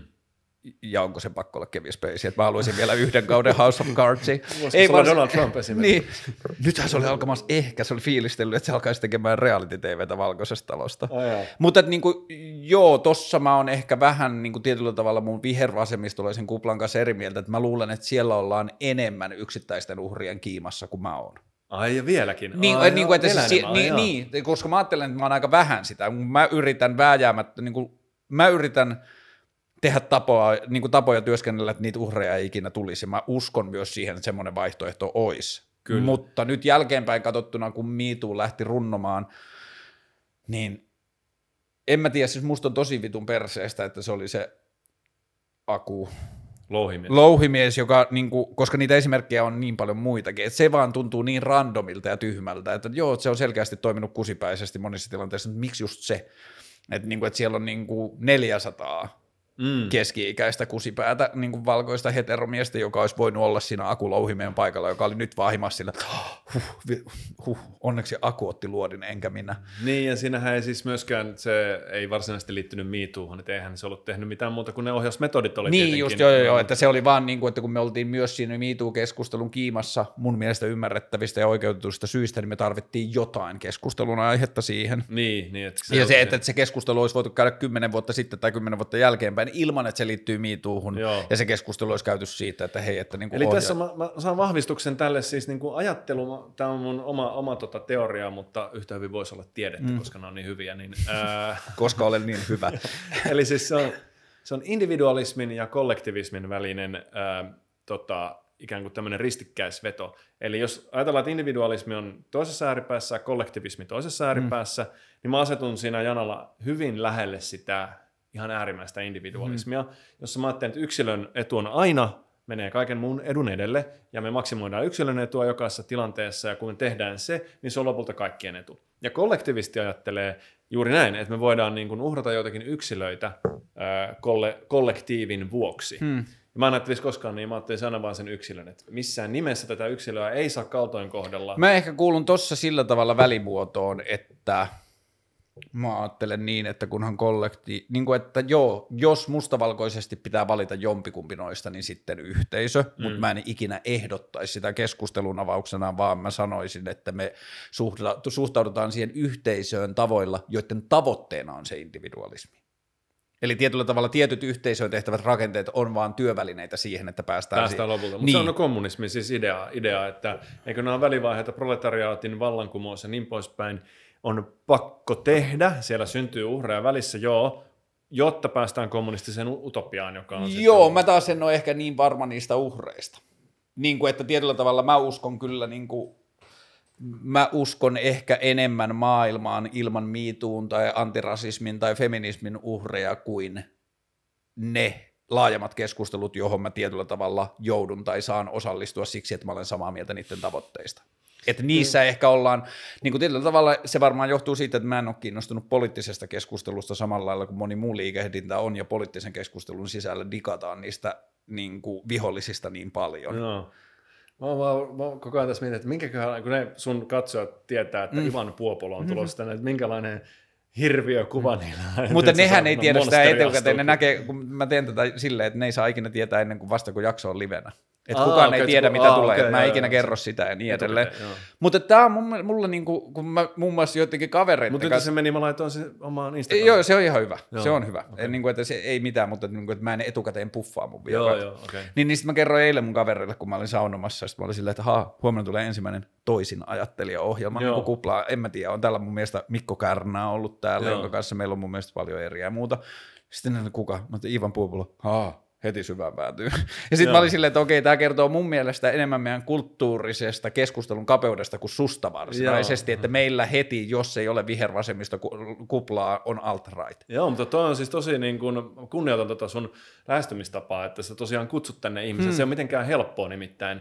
Siis siinä on tosi helppo mennä siihen, että pitää sen Niin, yksi äänisenä. niin, niin, Joo, ehkä mun tavoit, niin kuin, Mä oon joutunut ehkä eniten mielipide tai lähtökohta, jota mä oon joutunut puolustamaan viime vuosien aikana, on ollut se, että mun mielestä kaikkien kanssa pitää puhua. Mm. Niin kuin mun mielestä, niin kuin, mä oon ottanut kaksi kertaa Sebastian Tynkkysen sekä telkkarin että mun podcastiin vieraaksi, ja mä sain siitä paskaa jengiltä, että tätä ei ole saanut koskaan julkaista ja muuta. Ja mä ymmärrän, että se keskustelu on eri, jos mä olisin eri värinen, eri näköinen. Okei, mm. Sebastian Tynkkynen ei ole paras esimerkki, mutta että jos puhutaan ihmisistä, jotka on avoimen umpirasistisia mm. ihmisarvoa vähentäviä, niin siellä jossain kohtaa tulee kysymys, pitääkö kaikille mielipiteillä antaa ääni, mutta mä en usko maailmanmuutokseen ilman keskustelua. Mm. Niin Mä oon se- samaa mieltä. Se, siis se, vaikka oli sumpirasisti, Mm. niin se, että se suljetaan pois, ei se muuta sitä. Ei, se sehän vaan katkeroittaa ja se sitä. radikali- niin. radikalisoittaa sitä ajatusta. Jälleen kerran mä en ole ihan varma, haluanko mä sitä, että vaikka Yle lähettää ihmisten kotiin ää, TV-lähetystä, jossa joku kolmekymppinen niin kuin metallitehdas kaupungin poika kertoo väärävärisille ihmisille, että teidän ihmisarvonne on pienempi, Mm, mm, niin mä en mm, ole ihan varma, haluanko mä sitä. Mutta samaan ei, aikaan joo, mä en joo. usko, että se metallitehtaan työttömäksi jäänyt jävä muuttaa käsitystään Se ihmisarvosta, pois, jos ei niin. kukaan keskustele sen Näin kanssa. on. Ja siis se, mä mietin tässä esimerkiksi Juha Kärkkäisen, se Kärkkäisen tavaratalo, Joo. joka kohtaan on niin kuin, masinoidaan boikotteja. Kuvitellaan, että se boikotti onnistuisi. Kuvitellaan, mm. että se menettää sen bisneksen Mm. mm. ja, ja ne kaikki 650 ihmistä jää työttömäksi mm. sieltä Kärkkäiseltä, alihankkijat ja kaikki muutkin mm. vielä.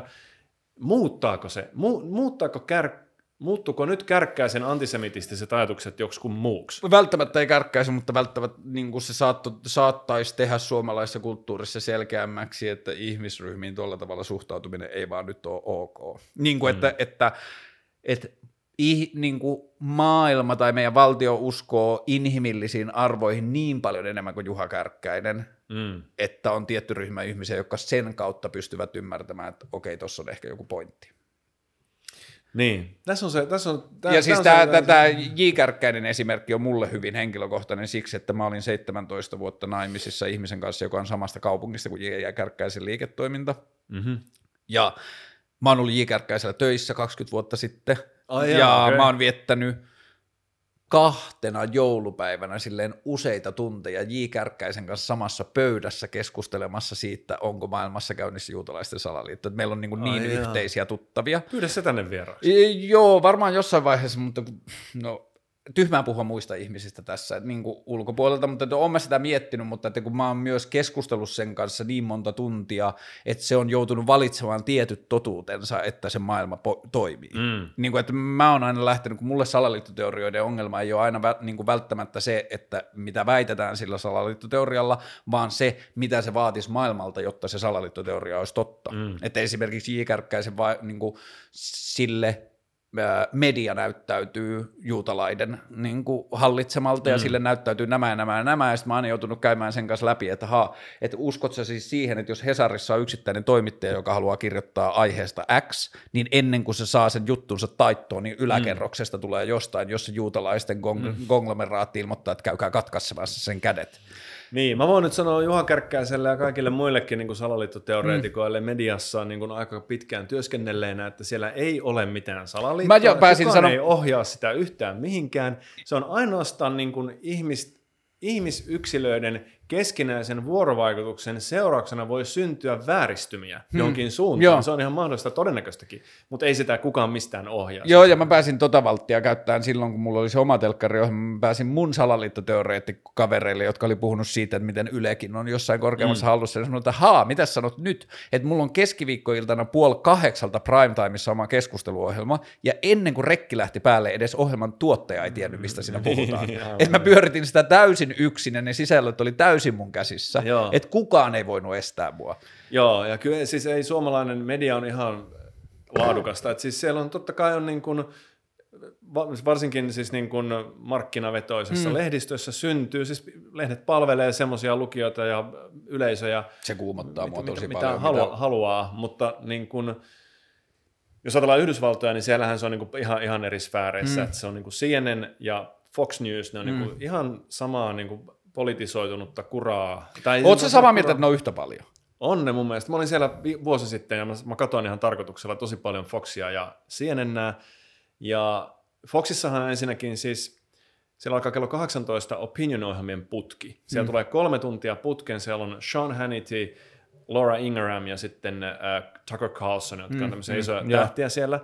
Ja ne on, se on käytännössä niin kuin kolumneja. Se on Mm, TV-kolumneja mm, kolme mm, tuntia mm. putkeen. Ei se ole journalismia eikä kukaan... Ja Joo, ehkä se mun- pihvi niiden kanssa niin kuin itselle täältä Pohjois-Euroopasta katsovana on, että ne usein näyttää tosi uutisohjelmilta. Joo, niin ne, joo, kyllä, ja siellä menee, siellä sekoitetaan sitä. että- Joo, mutta sitten taas Fox ja siinä, CNN tapauksessa, okei, tämä taas varmaan niin kuin tässä tämä liberal bias tulee, että kun mä katson klippejä, joita mulle näyttää amerikkalaista, niin ne on huolella valittuja myös, mm. mutta kyllä mä koen toistaiseksi, että mä näen Foxin lähetyksestä leikattuja klippejä, joiden vastapuoliargumenttia mä en osaisi kuvitella CNNltä. Niin. Joo, siis vo, vo, mä en osannut ihan noin yksi, niin kuin, että ne Tai yli- että, niin kuin, että mä, mä ajattelen, että tietyllä tavalla joo on perusteltua sanoa, sanottua, sanoa, että molemmilla on political bias, mutta silti mä näen Foxin ja vaikka CNN erolla journalismissa eroa. No mä en hirveästi, siis jos katsotaan ihan sitä itse uutisvirtaa, mm. eli sitä perusuutislähetystä, nyt ei huomioida näitä opinion-ohjelmia, mm. vaan vaan sitä uutislähetystä, niin kyllä se on niin kuin suht hyvä. Ne, nehän on varmasti niin kuin korkean integriteetin journalisteja, jotka siellä Fox Newsillakin mm. on töissä. Ehkä niitä painostetaan, en mä, en mä ole täysin varma siitä, mutta, mutta kyllä ne niin kuin pyrkii kuitenkin siihen totuuteen, että se ainoastaan freimataan hirveän oikeisto-konservatiivista republikaanien näkökulmasta. Ja sama tapahtuu kyllä sitten siellä CNNlläkin, mutta se kauneus on tässä on se, että se kehitys, miten se on mennyt. CNN, MSNBC, NBC, kaikki ne hmm. lähti kallistumaan vasemmalle jossain siellä 80-luvun hmm. puolivälistä. Ja se avaa kysyntää silloin sille niin kuin punaniska, Niin, niin, niin kuin mm, sille mm, tar, ja tota, Näit sä sen, missä Russell Crowe näytteli pääosan, siis se, mikä sen sarjan nimi oli?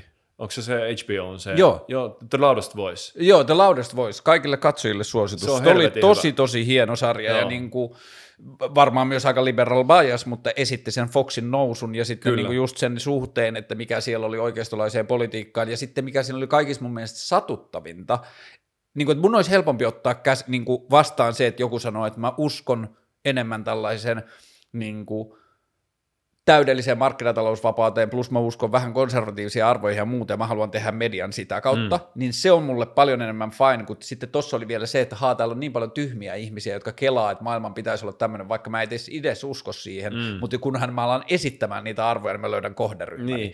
Mutta mut se on tavallaan niin kuin, että et jos et sä palvele koko yleisöä, mm. niin joku palvelee. Joku palvelee sen yleisön, mm, mm, joka jätetään palvelematta.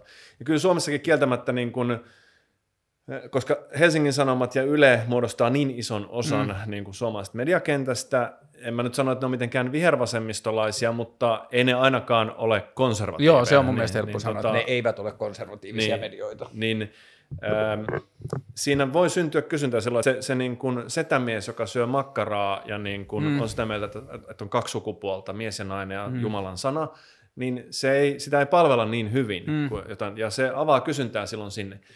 Suomessakin, mm. vaikka, vaikka niin kuin se sinänsä se journalismin taso on ihan korkeata. Ja tätä mä oon miettinytkin, että niin kuin, jos niin kuin median tehtävä on tuoda, niin kuin kertoa siitä, minkälainen yhteiskunta on, niin meidän yhteiskunnassa, halusi tai ei, niin on, jos kysytään, otetaan tämä sukupuoli, sukupuolen moninaisuus mm. vaikka tähän, niin 95 prosenttia sanoo, että on mies ja nainen, mm. eikä muita, piste. Tämä on se, En mä tiedä sanooko niin moni, ne sanoo ehkä omalta osalta, että joo joo mä oon selkeästi mies tai mä oon selkeästi nainen, mutta ei ne, niin kuin, mä en usko, että 95 prosenttia kokee tarpeekseen tai velvollisuudekseen sanoa, että ei ole muita. Okei, no, mutta sanotaan, että iso osa kuitenkin, Niin, sanotaan joo. vaikka 50 pinnan. Mutta sitten jos katsotaan, että kuinka suurella, että jos tämä on niinku se yhteiskunnan, että kuinka suuri osa yhteiskunnasta sitä mielipidettä edustaa, mutta kuinka suurella osuudella se kuuluu julkisessa sanassa se mielipide, niin siinä on ilmiselvä epäsuhta. Ja siinä näkyy se yhden ison kansanosan äänen kuuntelemattomuus. Hmm. Ja se, se, jotta ei pääsisi tapahtumaan sama kuin Yhdysvalloissa on tapahtunut, eli että CNN ja muut ja jättää sen kysynnän sinne mm, näin, mm. Se niin se kannattaisi palvella. Mm. Se kannattaa tehdä se, niin kuin, että se Joo, ja tota mä on niinku, mua välillä se R, no ehkä tässä mulla on vähän henkilökohtaisetkin syyt, mutta Yle otti silloin, samaan aikaan kun mä oon mennyt Ylelle töihin, niin ne otti myös tubettajista semmoisen Aleksi Rantamaan, Joo, eli mentaalisavukki. Siis tiedän sen, Joo, ja sitten niin, se mun henkilökohtainen biifi on se, että mun kaikki TV-ohjelmat löytyy Yle Kioskin YouTube-kanavalta, kunnes sitten tilistä tuli Aleksi Rantamaan kanava, ja ne kaikki munkin jaksot poistettiin sieltä, että se on mun vähän se pihvi. Aha. Mutta että niinku, siinä mä niinku vaihtelevasti, mulla on bipolaarinen suhde siihen, että Aleksi on siellä, koska välillä mä oon tosi innoissaan siitä, että haa, Yle tekee nyt sitä, että niitä ei voi syyttää puhtaasta mm. vihervasemmistolaista kupla-ajattelusta. Ja sitten niin kuin, välillä mulla tulee semmoinen, että eikö kukaan nyt voi mennä sanomaan tuolle junnulle, että, niin kuin, että toi niin kuin, argumentti meni jo mm. tyyppisesti. Mutta se, mikä, mikä olisi niin kuin, silleen nyt esimerkiksi tämä Helanders on se keskon pääjohtaja, mm. joka sanoo, että Suomi on kuin Pohjois-Korea. Mm. Toiseksi mm. niin kuin, eli tuo hirveä pöyristyminen, lähinnä somessa ja nyt missään mm. muualla. Mutta miksi niihin, miksi ei vaan ajatella, että no okei se sanoi noin. Niin kuin, maailmaan mahtuu kaikenlaisia mielipiteitä. Varmaan se ahistuminen liittyy taas siihen valtapositioon. Se on kolmanneksi isoin, suom- isoimman suomalaisen firman konsernijohtaja. Kun se sanoo, niin siellä on niin paljon ihmisiä, jotka ei kyseenalaista sitä siksi, että se on siinä valtapositiossa, niin se pöyristyminen on suurempaa. Aa, no, mutta mitä kauheita sitä lopulta edes voi seurata? Että niin kuin... Me pelätään, että meidän mutsit ja faijat uskoo mm. siihen. niin. Niin no kuin, antaa usko, mitä se Niin, mutta että, niin kuin, että sitten kun ne vielä äänestää 15 vuotta, niin. Niin kuin, että ne äänestää Antti Rinnettä, joka tekee vitun hyvää Antti Rinneen lasagnea, niin mm. sitten se, niin kuin, että se vahvistaa sitä, joka me ollaan koettu jo haitalliseksi. Mutta mietin tässä tämän Helanderin kohdallakin sitä, että suurin osa tietää, että se on vitsi. Jopa, jopa niin kuin Hesarissa kirjoitettiin, että vitsihän se oli, mutta siitä huolimatta. Mutta sehän joutui ilmeisesti, mä en lukenut sitä seuraavaa, mutta se ilmeisesti joutui kirjoittamaan joku selittely. No se jotain se selitteli myös. sen jälkeen, mutta jos kerran tiedetään, että se on vitsi, niin miksei siihen sitten suhtauduta kuin Joo, vitsiin, mutta kyllä mun mielestä, jos se oli vitsi, niin se käytti sitä vaan esittääkseen pointtinsa siitä, että sosialismi on mennyt liian pitkälle. Kyllä. Antakaa meille liiketalousfirmoille mahdollisuus rällätä niin kuin me halutaan. Se oli kuitenkin se ma- niin kuin tietyllä tavalla se pointti on, siellä. On, totta kai. Ja eihän se pointti siitä muuksi muutu, vaikka se... Ja mä dikkasin niin. siitä siksi, että hyvä, että tuli esiin ja hyvä, että nosti Pohjois-Korea ja Kuuban esiin, koska se tekee tietyn niin kuin setäkulttuurin äärviivat mm. selkeämmäksi. Että aa, tolleen te näette maailman. Että jos toisessa päässä niin kuin Mä en ole ikinä on, niin kuin, ymmärtänyt sitä kritiikkiä, jota taas jälleen kerran mun jengi, eli vasem, vihervasemmisto, kyllä sitä tapahtuu joka puolella politiikkaa, mutta kritisoidaan tehtaita tai yrityksiä ihmisten irtisanomisesta. Mm. Mä en ole ikinä tajunnut sitä, koska UPM-10 tapauksessa, jos ne on tullut siihen tulokseen, että tämä tehdas ei ole kannattava, niin me tehdään jotain muuta, että, niin kuin, että meidän firma olisi olemassa vielä 50 kyllä, vuoden kyllä. päästä. Se on, se on osakkeenomistajien etu on työntekijöiden etu lopulta. Joo, ja sitten myös oikealla tavalla ajateltuna yrityksen etu on myös yhteisön etu. On, Et jos muuta. se firma sen vaan tekohengittämällä sitä tehdasta, ettei se joutuisi antamaan irtisanomisia, heikentää omaa valmiuttaan tuleviin muutoksiin, mm. niin se voi iskeä ihmisten työpaikkoihin tosi paljon laajemmin ja vakavammin. Jos, jos se Pesonen ei olisi lakkauttanut tätä tehdasta – täällä, siellä mm. Jämsässä, niin osakkeenomistajat olisi vaihtanut toimitusjohtajaa. No, niin, niin sekin että, vielä, että, joo. Että, se on niin kuin, sä se, johdat huonosti tätä Joo, firmaa, se on niin. sitten se irrallinen keskustelu, koska tuossa taas mennään siihen markkinataloustotuuteen siitä yrityksen tehtävä tuottaa yhteis, niin kuin voittoa, kun mä, haluan, niin. niin, kun mä haluaisin nähdä sille muitakin tehtäviä. Niin, niin. Jolloin toi, mutta että, niin kuin, että Mikko Helander teki kyllä niin kuin liike-elämän näkökulmat, ja samaan aikaan mä laitoin sille viesti, mutta se ei ole vielä vastannut Aki, mikäli on Etlan Kangasharju. Kangasharju, niin se olit viitannut joskus viime tai toisessa viikolla, viime viikolla varmaan Sanna Marinin avauksen jälkeen, ei Suomessa tarvita lyhyempää työpäivää, Suomessa tarvitaan pidempää joo, työpäivää. Joo, se, joo, joo. Mä olen että oot sä, dude, että oot sä nyt lukenut nämä argumentit loppuun, ja uskot sä oikeasti siihen, että se, että mitataan kuinka paljon jengi istuu työpaikalla, on paras tapa mitata ihmisten tehokkuutta. Niin, ei, ei tietenkään tuolla tavalla suoraan Mut joo, mutta toisaalta jos ajattelet, että tämän vasemmistolaisempaa hallitusta ei ole mahdollista muodostaa. Niin, että siis about. keskustakin joo. on, niin kuin, tai siis että keskusta on RKP tai lasketaan ja keskusta mm. on siellä vietävissä, mm. niin että ei se ole ihme, että se liike-elämän edustajien näkökulmasta vaikuttaa sitten siltä, miltä vaikuttaa. Mm. Että jos ei tämä olisi niin kuin Helanderin mielestä sosialistinen hallitus, niin mikä sitten olisi? Ei semmoista niin. olisi olemassakaan Suomessa.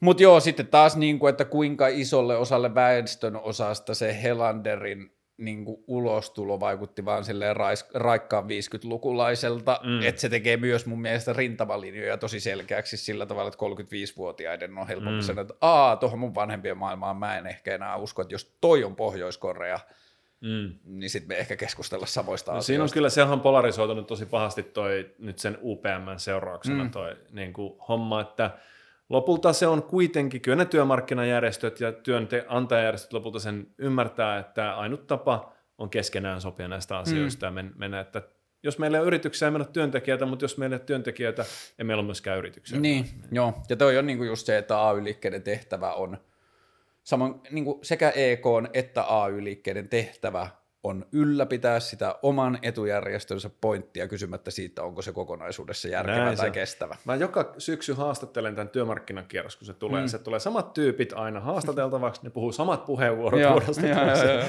Se on niin näytelmä, joka on näytelmä. Oliko se viime vuoden puhe jossain? on se ihan hyvin niin kuin uusia se aina vuosi. Mun suosikki AY-liike juttu on se, kun se AKT-jäbä, mä en muista sen nimeä, sellainen vitun iso, semmoinen niin AY-jyrän näköinen jäbä ilmoitti silloin muutama vuosi sitten, että jos hallitus tekee se niin kuin päätökset, joista se on puhunut, niin me laitamme koko Suomen kiinni. Björn Wahlrooshan sanoi viime tammikuussa, että jos AY-liike saa niin kuin tahtonsa läpi, niin Suomesta suljetaan 2-3 paperikonetta. Ja nyt se sitten tapahtui. Nyt se niin kuin juuri niin tapahtui, niin kuin Aa. se sanoi, että sit siinä, olisiko pitänyt kuunnella Björn Wahlroosia silloin viime tammikuussa. Mä haluaisin kyllä kuunnella Björn Wahlroosia, mä haluan Björn Wahlroosin vieraaksi tänne, että se selittää, okei mä en tiedä onko se edes paras jäpä, jotkut noista Etlan tyypeistä tai noista voi olla vielä parempia, mutta mä haluan, Matti Apunen voisi olla hyvä, mä haluan, että joku kertoo mulle, miksi ne uskoo siihen, että markkinatalous niin kuin pystyy pitkässä juoksussa ratkaisemaan meidän ongelmat. Mm. Niin kuin se, että yrityksen ei ole kannattavaa mennä vastuullista tai kestävää liiketaloutta kohtaan, jos sille vanhalle on olemassa olevat markkinat. Mm. On vitun kallista luoda uudet markkinat jollekin vastuulliselle tuotteelle. Hyvä esimerkki, jos Teslaa tehtäisiin yhtä paljon kappalemääräisesti kuin Volvo V60, niin se olisi about saman hintainen. Mm, mm. Että se Teslan hintaero johtuu siitä, että niitä pystytään tekemään vasta vähemmän, koska markkinan kultu, niin kulutuskulttuuri ei ole päivittynyt. Mm. Yhteiskunnan etu olisi auttaa ne renkaat pyörimään siihen suuntaan, että ihmisillä olisi taloudellisesti järkevää ostaa se Tesla, eikä se olisi vain luksustuote. Okei, okay, Mm. Teslan tapauksessa Tesla on vähän huono Mutta kun musta tuntuu siltä, siis tässä on se, se ongelma, että, äm, tai se mitä ne tulee vastaamaan ehkä, mm. mutta mä vastaan nyt jo arvaan, että se on näin. Eli jos me annetaan markkinan toimia ilman interventioita, mm. se on tehokkain markkina silloin. Sen Jos, sitä, jos se muuta. kannattavuutta mitataan, niin juuri Joo. näin. Ja aina kun me tehdään interventioita, niin silloin, niin kuin mä sanoin, se, se aiheuttaa tehottomuutta. Se ei tarkoita sitä, että niitä ei pitäisi tehdä, mutta mm. mitä enemmän Mm, mm. niitä tehdään. Niin nyt jos me tehdään ää, tämän niin kuin vihreyden nimissä liikaa interventioita markkinalle, niin se tehottomuus muodostuu niin suureksi, että se tappio on suurempi kuin se hyöty, mitä me tavoitellaan sillä interventiolla.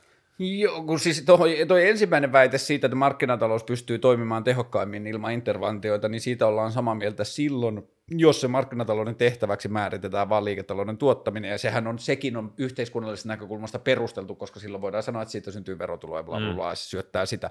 Mutta kun mä uskon tällä hetkellä melkein yrityksiin enemmän maailman ongelmien ratkaisijana kuin yhteiskuntiin, koska yhteiskunnissa on tämä politiikan kilpailuongelma, että pitää osoittaa, en, mm. että toinen on väärässä ennen kuin kertoo, mikä ehdotus itsellä mm. olisi, niin jos markkinataloudelle laitettaisiin se tavoite, että markkinatalouden tavoite on tuottaa osakkeenomistajille voittoa ja ratkaista yhteiskunnan ongelmia ja mieluummin toisinpäin, mm. yritysten tehtävä ratkaista yhteiskunnan ongelmia, olla hyödyllinen yhteisössä, jossa se toimii, ja tuottaa osakkeenomistajille, niin mm. sitten se vapaa markkinatalous voisi mun mielestä olla toimiva ratkaisu. Niin, taloustieteessä se tehottomuus tarkoittaa sitä, että sopimus jää syntymättä. Eli siis mm. jos me tässä keskenämme niin kuin muussa tilanteessa luotaisiin sopimus, että no te maalassa mun taloni, mä annan sulle 500 euroa siitä, niin nyt jos me ollaan interventiolla luotu tilanne, että tämä sopimus ei pääse syntymään, se on tehottomuutta. Mm. Eli sen voi ajatella näin, että vaikka öljyn hinta, että niin kun öljyä tuotetaan tietty määrä, mikä, mikä kysyntähän määrää sen tarjonnan ja se on hmm. balanssissa näin. No sitten säädetään öljylle kattohinta. Sanotaan, että se ei saa maksaa enempää se öljy kuin tämän tietyn verran. Siitä seuraa se, että öljyn tuottaja pudottaa tuotantokapasiteettia, koska se ei saa enää yhtä paljon tuloja sisään. Hmm. No silloin ben, bensapumpulla on vähemmän bensaa kuin mitä on kysyntää. Mm-hmm. Ja tämä kysyntä siellä, se nostaa hintoja siellä bensapumpulla ja se muodostaa jonoja sinne bensaan. Mm. Se, se tehottomuus, joka me aiheutettiin interventiolla täällä, realisoituu jonoina sitten lopulta siellä. Joo, joo. E- ehkä tuohon vähän liittyy just se joko tai ajattelu, että samaan aikaan kuin me haluttaisiin interventioilla vaikuttaa siihen tapaan, miten öljyä syntyy, niin me tuottaisiin jostain muualta niitä vaihtoehtoja, että se sama jono vaihtuukin jonnekin muihin paikkoihin. Mm, mm. Ää, mä luulen, että me ollaan niin kuin käyty aika hyvä kaari tähän aikaan. Yritetään vielä loppuun löytää kukaan asioita. Ei ole, kauan, kukaan ei ole mukana enää tässä vaiheessa. On, kyllä näissä on, ihan, niin kuin, näissä on aika hyvä retention. Joo, okay. Jos ihmiset lähtee, niin sitten ne lähtee. Joo. Tota, ää, loppuun tiivistyksenomaisesti yritetään etsiä niitä kohtia, joissa me ollaan eri mieltä. Ensimmäinen, Joo. se oli hyvä, minkä sä sanoit aikaisemmin, että kärjistettynä luultavasti mun ja sun näkemys ihmisen ja ympäröivän luonnon suhteesta voi olla erilainen. Joo, Sulla on on- materialistisempi, mulla on jotenkin niin, että ihminen katoaisi siihen ympäristöön ja eläisi sen ympäristön ehdoilla. Mm. Mitä muita? No sitten mä sanoin, että se on individualismi, kollektivismi, eli siis mä, mä oon niin Jo kärjistettynä, just näin. Siellä, Joo, tota, eli niin, sä lähdet ensin siitä, että ihmiseltä ei rajoiteta yhtään mitään, ja mä lähden kärjistettynä siitä, että katsotaan ensin yhteisöasiakuntoa, ja sen jälkeen kysytään, mitä vapauksia voidaan yksilöille antaa. Just näin. Eli Tosi siis sa- kärjistettynä. Joo, joo, mä sanoisin jopa niin, että, että yhteisöllä ei ole sinänsä mitään merkitystä, että hmm. ainoastaan yksilön hyvinvointi ratkaisee, ja pyritään maksimoimaan aina se, ja sitten, sitten yksi, Okei, mitä muita? ää, mistä ollaan eri mieltä. Niin, No sitten totta, vaikea sanoa sitten, me oltiin aika samaa mieltä niistä, nyt. No mä, siis me ei päästy tähän, mä luulen, että me ollaan tästä eri mieltä, eli ää, mä ajattelen näin nojaten tieteelliseen näyttöön, hmm. että ää, geneettisten erojen, genetiikka selittää ihmisen käyttäytymistä hirveän ison osan. Eli käyttäytymisgenetiikka tutkii hmm. sitä, kuinka suuri osa selittyy ympäristöllä ja kuinka suuri osa selittyy ihmisen genetiikalla, ihmisen psykologisista ominaisuuksista. Mm. Ja siitä, siitä on erittäin vakuuttavaa näyttöä, se tiedetään hyvin, että kaikissa psykologisissa ää, taipumuksissa on geneettinen osuus mukana selittävänä osuutena. Se ei missään ole 100 prosenttia, mutta se ei missään myöskään ole 0 prosenttia. tarviiko tuohon liittää kolmas vai liittyykö se genetiikkaan? Kun mä tuun perheestä, jossa on 12 lasta, Joo. niin mä näen ympärilläni samoista geneettisistä ja ympäristöllisesti lähtökohdista lähteneitä ihmisiä, joilla on erilaiset toimintamallit ja tavat olla maailmassa. Niin tarvitaanko siihen kolmas, joka olisi temperamentti, vai kuuluuko se genetiikan sisällä? Se kuuluu kaikki sinne, että me voidaan mitata niin kuin temperamentin eroja. Sitähän tutkitaan siis adoptioilla, hmm. ää, adoptiolapsilla ja sitten mä voisin kertoa niin kuin tähän esimerkin, kun on tutkittu adoptio, adoptoitujen lasten ää, painon korrelaatiota, eli siis otetaan painoindeksi ja sitten katsotaan, kuinka paljon se paino korreloi tämän adoptiolapsen ja adoptiovanhemman välillä silloin, kun se adoptiolapsi on kasvanut aikuiseksi. Eli tästä me niin kuin yritetään nähdä se, että ruokailutottumukset, Niin, joita kotona- mikä on se ympäristön? niin, kul- ympäristön joo. vaikutus siihen sitten, kun se tosiaan on aikuinen. Me nähdään, että korrelaatio on nolla. Eli siis sillä, mitkä on siellä kodissa, ne ruokailutottumukset ja vanhemman paino, vanhemman paino, hmm. siis, siis sen adoptiovanhemman paino, indeksi, niin me ei voida ennustaa mitään siitä, mikä tulee olemaan sen lapsen painoindeksi sitten Ja toimiiko toi ennustuskyky paremmin biologisissa Joo, vanhemmuussuhteissa? sitten kun me verrataan tätä samaa adoptiolasta hänen biologiseen vanhempaansa, jota hän ei koskaan ole edes mm. nähnyt varsinaisesti, niin se painokorrelaatio on 0,3, eli se tarkoittaa, että 30 prosenttia, se ennustusvoima on 30 mm. pinnaa, eli kolme, kolme, ker- kolme kautta kymmenen se osuisi oikein. Niin just aivan. Ja sitten jos me verrataan sen adoptiolapsen ja hänen ää, identtisen kaksosen, eli nyt genetiikka on silloin sataprosenttisesti mm, sama, mm. jota hän ei myöskään koskaan ole nähnyt, koska niitä on tutkittu, että ne on erotettu pikkuvauvana mm, toisistaan, mm, niin painon korrelaatio on 0,7, eli se ennustaa 70 prosenttia siitä sen painosta. Eli tämä kertoo sen genetiikan voiman jopa ruokailutottumusten suhteen. Mm, ja me nähdään mm. siinä, että se kodin vaikutus on nolla. Ja se tiedetään muutenkin, että siis äh, gene, äh, esimerkiksi kokonaispersoonallisuutta kun mitataan, niin koti, sitä kutsutaan jaetuksi ympäristöksi, mm. sitten on vielä ei-jaettu ympäristö erikseen, eli koulu ja kaverit ja niin mm. poispäin, niin tämän jaetun ympäristön osuus on nolla persoonallisuuden selittäjänä. Se ei selitä mitään ihmisen persoonallisuudesta. Genetiikka selittää puolet ja ei-jaettu ympäristö, eli, eli se koulu sun muut Paikka, missä puolen. se lapsi kohtaa maailman tietyllä tavalla. joo. Niin. Siihen liittyy kaikkia muita satu, satunnaisuuksia ja sellaista, mutta tämä tarkoittaa sitä, että on lä- lähes sama, miten sä kasvatat lastas. Siitä tulee kuitenkin aina jokin. Hmm. Tämä ei päde silloin, kun mennään niin kuin, äh, tosi radikaaleihin olosuhteisiin, eli, eli äh, esimerkiksi jos, jos on pahoinpitely tai niin kuin hyväksikäyttöä, pahoinpitelyä mm, sellaista, mm, silloin mm, kodilla alkaa olla vaikutusta Niin niin just. persoonallisuuteen, mutta muussa, silloin kun puhutaan niin sanotusta normaaliolosuhteista, niin ei. Ja tämä kertoo si- siitä, että se, ne geenit ohjaa ihmistä ihan helvetin vahvasti mm. käyttäytymään tietyllä tavalla. Eli geneettinen dispositio, mä oon joskus miettinyt, tämä on mun oma teoria. Sulla on geneettinen dispositio, sä oot vaikka älykäs, mm. koska silloin se on heritabiili, se on korkea heritabiliteetti, eli perinnön, korkea perinnöllisyys on älykkyydellä, niin kuvitellaan, että sä oot älykäs, ja sä synnyt kuitenkin syystä tai toista tyhmään ympäristöön, mm. siis esimerkiksi adoption takia, mm niin tämä älykkyys, sä et, sä et tunne olla miellyttäväksi siellä. Se on niin kuin sä oot ahdistunut mm, siinä ympäristössä mm, ja sä mm, alat niin kuin etsiä jotain muuta. Ja se ohjaa sua koko ajan. Sä voit olla ahdistunut, sä etsit paikkaasi ja jossain vaiheessa, kun sä löydät niin kuin älyllisesti haastavaa seuraa, niin silloin sä alat tuntea, että okei, tämä on niin kuin mun mielestä mm, tässä mm. maailmassa. Mm. Ja se ohjaa ihmisten, niin kuin tällaiset sisäiset geneettiset tekijät ohjaa ihmisiä käyttäytymään ja hakeutumaan y- yhteiskunnassa mm. jonnekin. Ja se on yksi tekijä, mistä esimerkiksi niin kuin ammattien segregaatio seuraa. Ja, ja mä sanon, että tämä niin kuin geneettisen komponentin selittävä osuus, kun me, jos me hyväksytään se, niin silloin sitten seuraa se, että meidän on pakko hyväksyä tietty määrä erilaisuutta ja niin kuin se kaikkea sitä. Joo, ja toi on ollut ehkä mulle vähän hankala positio antirasisti, ei antirasistisessa niinkään, ehkä enemmän feministisessä keskustelussa on ollut hankala positio mulle siitä, koska sieltä on just rivien välissä ollut välillä luettavissa jotain sellaisia, että joku lopputulema olisi syytä pelkästään rakenteellisista asioista, johon mä en usko. Mm. Mutta kun mulle se argumentti lähtee siitä, että haa, meillä on selkeästi nähtävissä tiettyjä rakenteellisia Joo. asioita, jotka vaikuttaa, niin meidän pitää lähteä niistä liikkeelle. Kyllä, ja se on ihan, to, to on oikein, että vaikutetaan niihin Eihän me genetiikkaan voida vaikuttaa, mm, se on mikä se mm. on. Me voidaan vaikuttaa niihin rakenteellisiin asioihin, mutta me ei voida päätellä rakenteellisia asioita lopputulemista.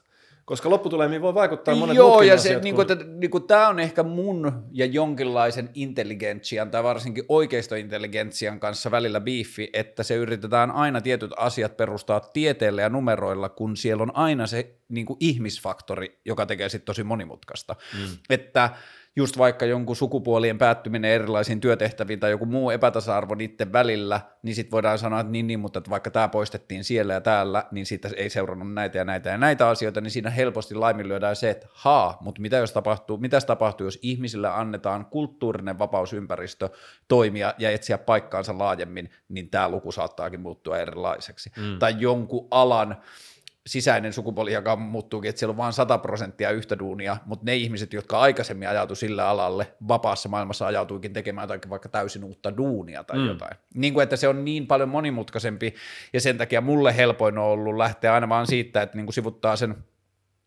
niin kuin lähtee sieltä inhimillisestä fiiliksestä, tuntuuko tämä musta oudolle, olisiko tälle hyvä tehdä jotain, olisiko tähän jotain, mitä voitaisiin niin, etsiä. Niin, okay, joo. Joo, joo.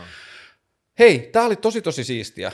No joo, niin oli. Tämä oli, tämä oli tosi joo. hyvä alku tähän, niin kuin, tai tämä oli myös vähän niin pettymyksellinen alku tähän erimielisyyskeskusteluun, kun tämä nyt ei mennyt nyrkkitappeluksi eikä mitään. Eikä niin. Niin kuin, ja sitten kuitenkin ehkä tämän ohjelman alkuperäinen ajatus on ollut myös tuottaa jonkinlaista vaihtoehtoa jollekin A-studiomaailmalle – niin, ja siis ihmiset on livenä aina huomattavasti sovinnollisempia niin kuin, on, niin kuin että se ensinnäkin niin kuin Twitterhän nyt kärjistää tietysti joka aika, mutta myös kolumnit ja tollaiset. Joo, ja myös internetkäyttäytyminen yleensä, niin, niin. Niin kuin, että, että, että, siinä niin kuin tulee monenlaisia, ja siis kun se on aina, kun jos mun ystävät puhuu ihmisistä pahasti, että ne sanoo, että ihmiset on kusipäitä ja niin mm. paljon, niin sitten mä aina kysyn sitä, että eikö sulla ole käynyt ihan älytön sägä, että silti 99 prosenttia niistä ihmistä, joita sä tapaat, on kivoja. että niin ne, niin ne kusipäät on aina jossain, jossain muualla. Niin. Joo, mä oon miettinyt että jos ihmiset olisi todella sellaisia kuin mitä vaikka Twitter, mm. niin, kuin, niin siis mähän olisin ihan täys mulkku, mm. niin kuin, siis Twitter-feedin perusteella. Mm vaikka mä oon vaan mulkku. Niin se... Mikko Kärnähän myönsi tässä, että hänen niin kuin tietyllä tavalla positionsa Twitterissä perustuu osittain siihen, että muillakin puolueilla on trollit.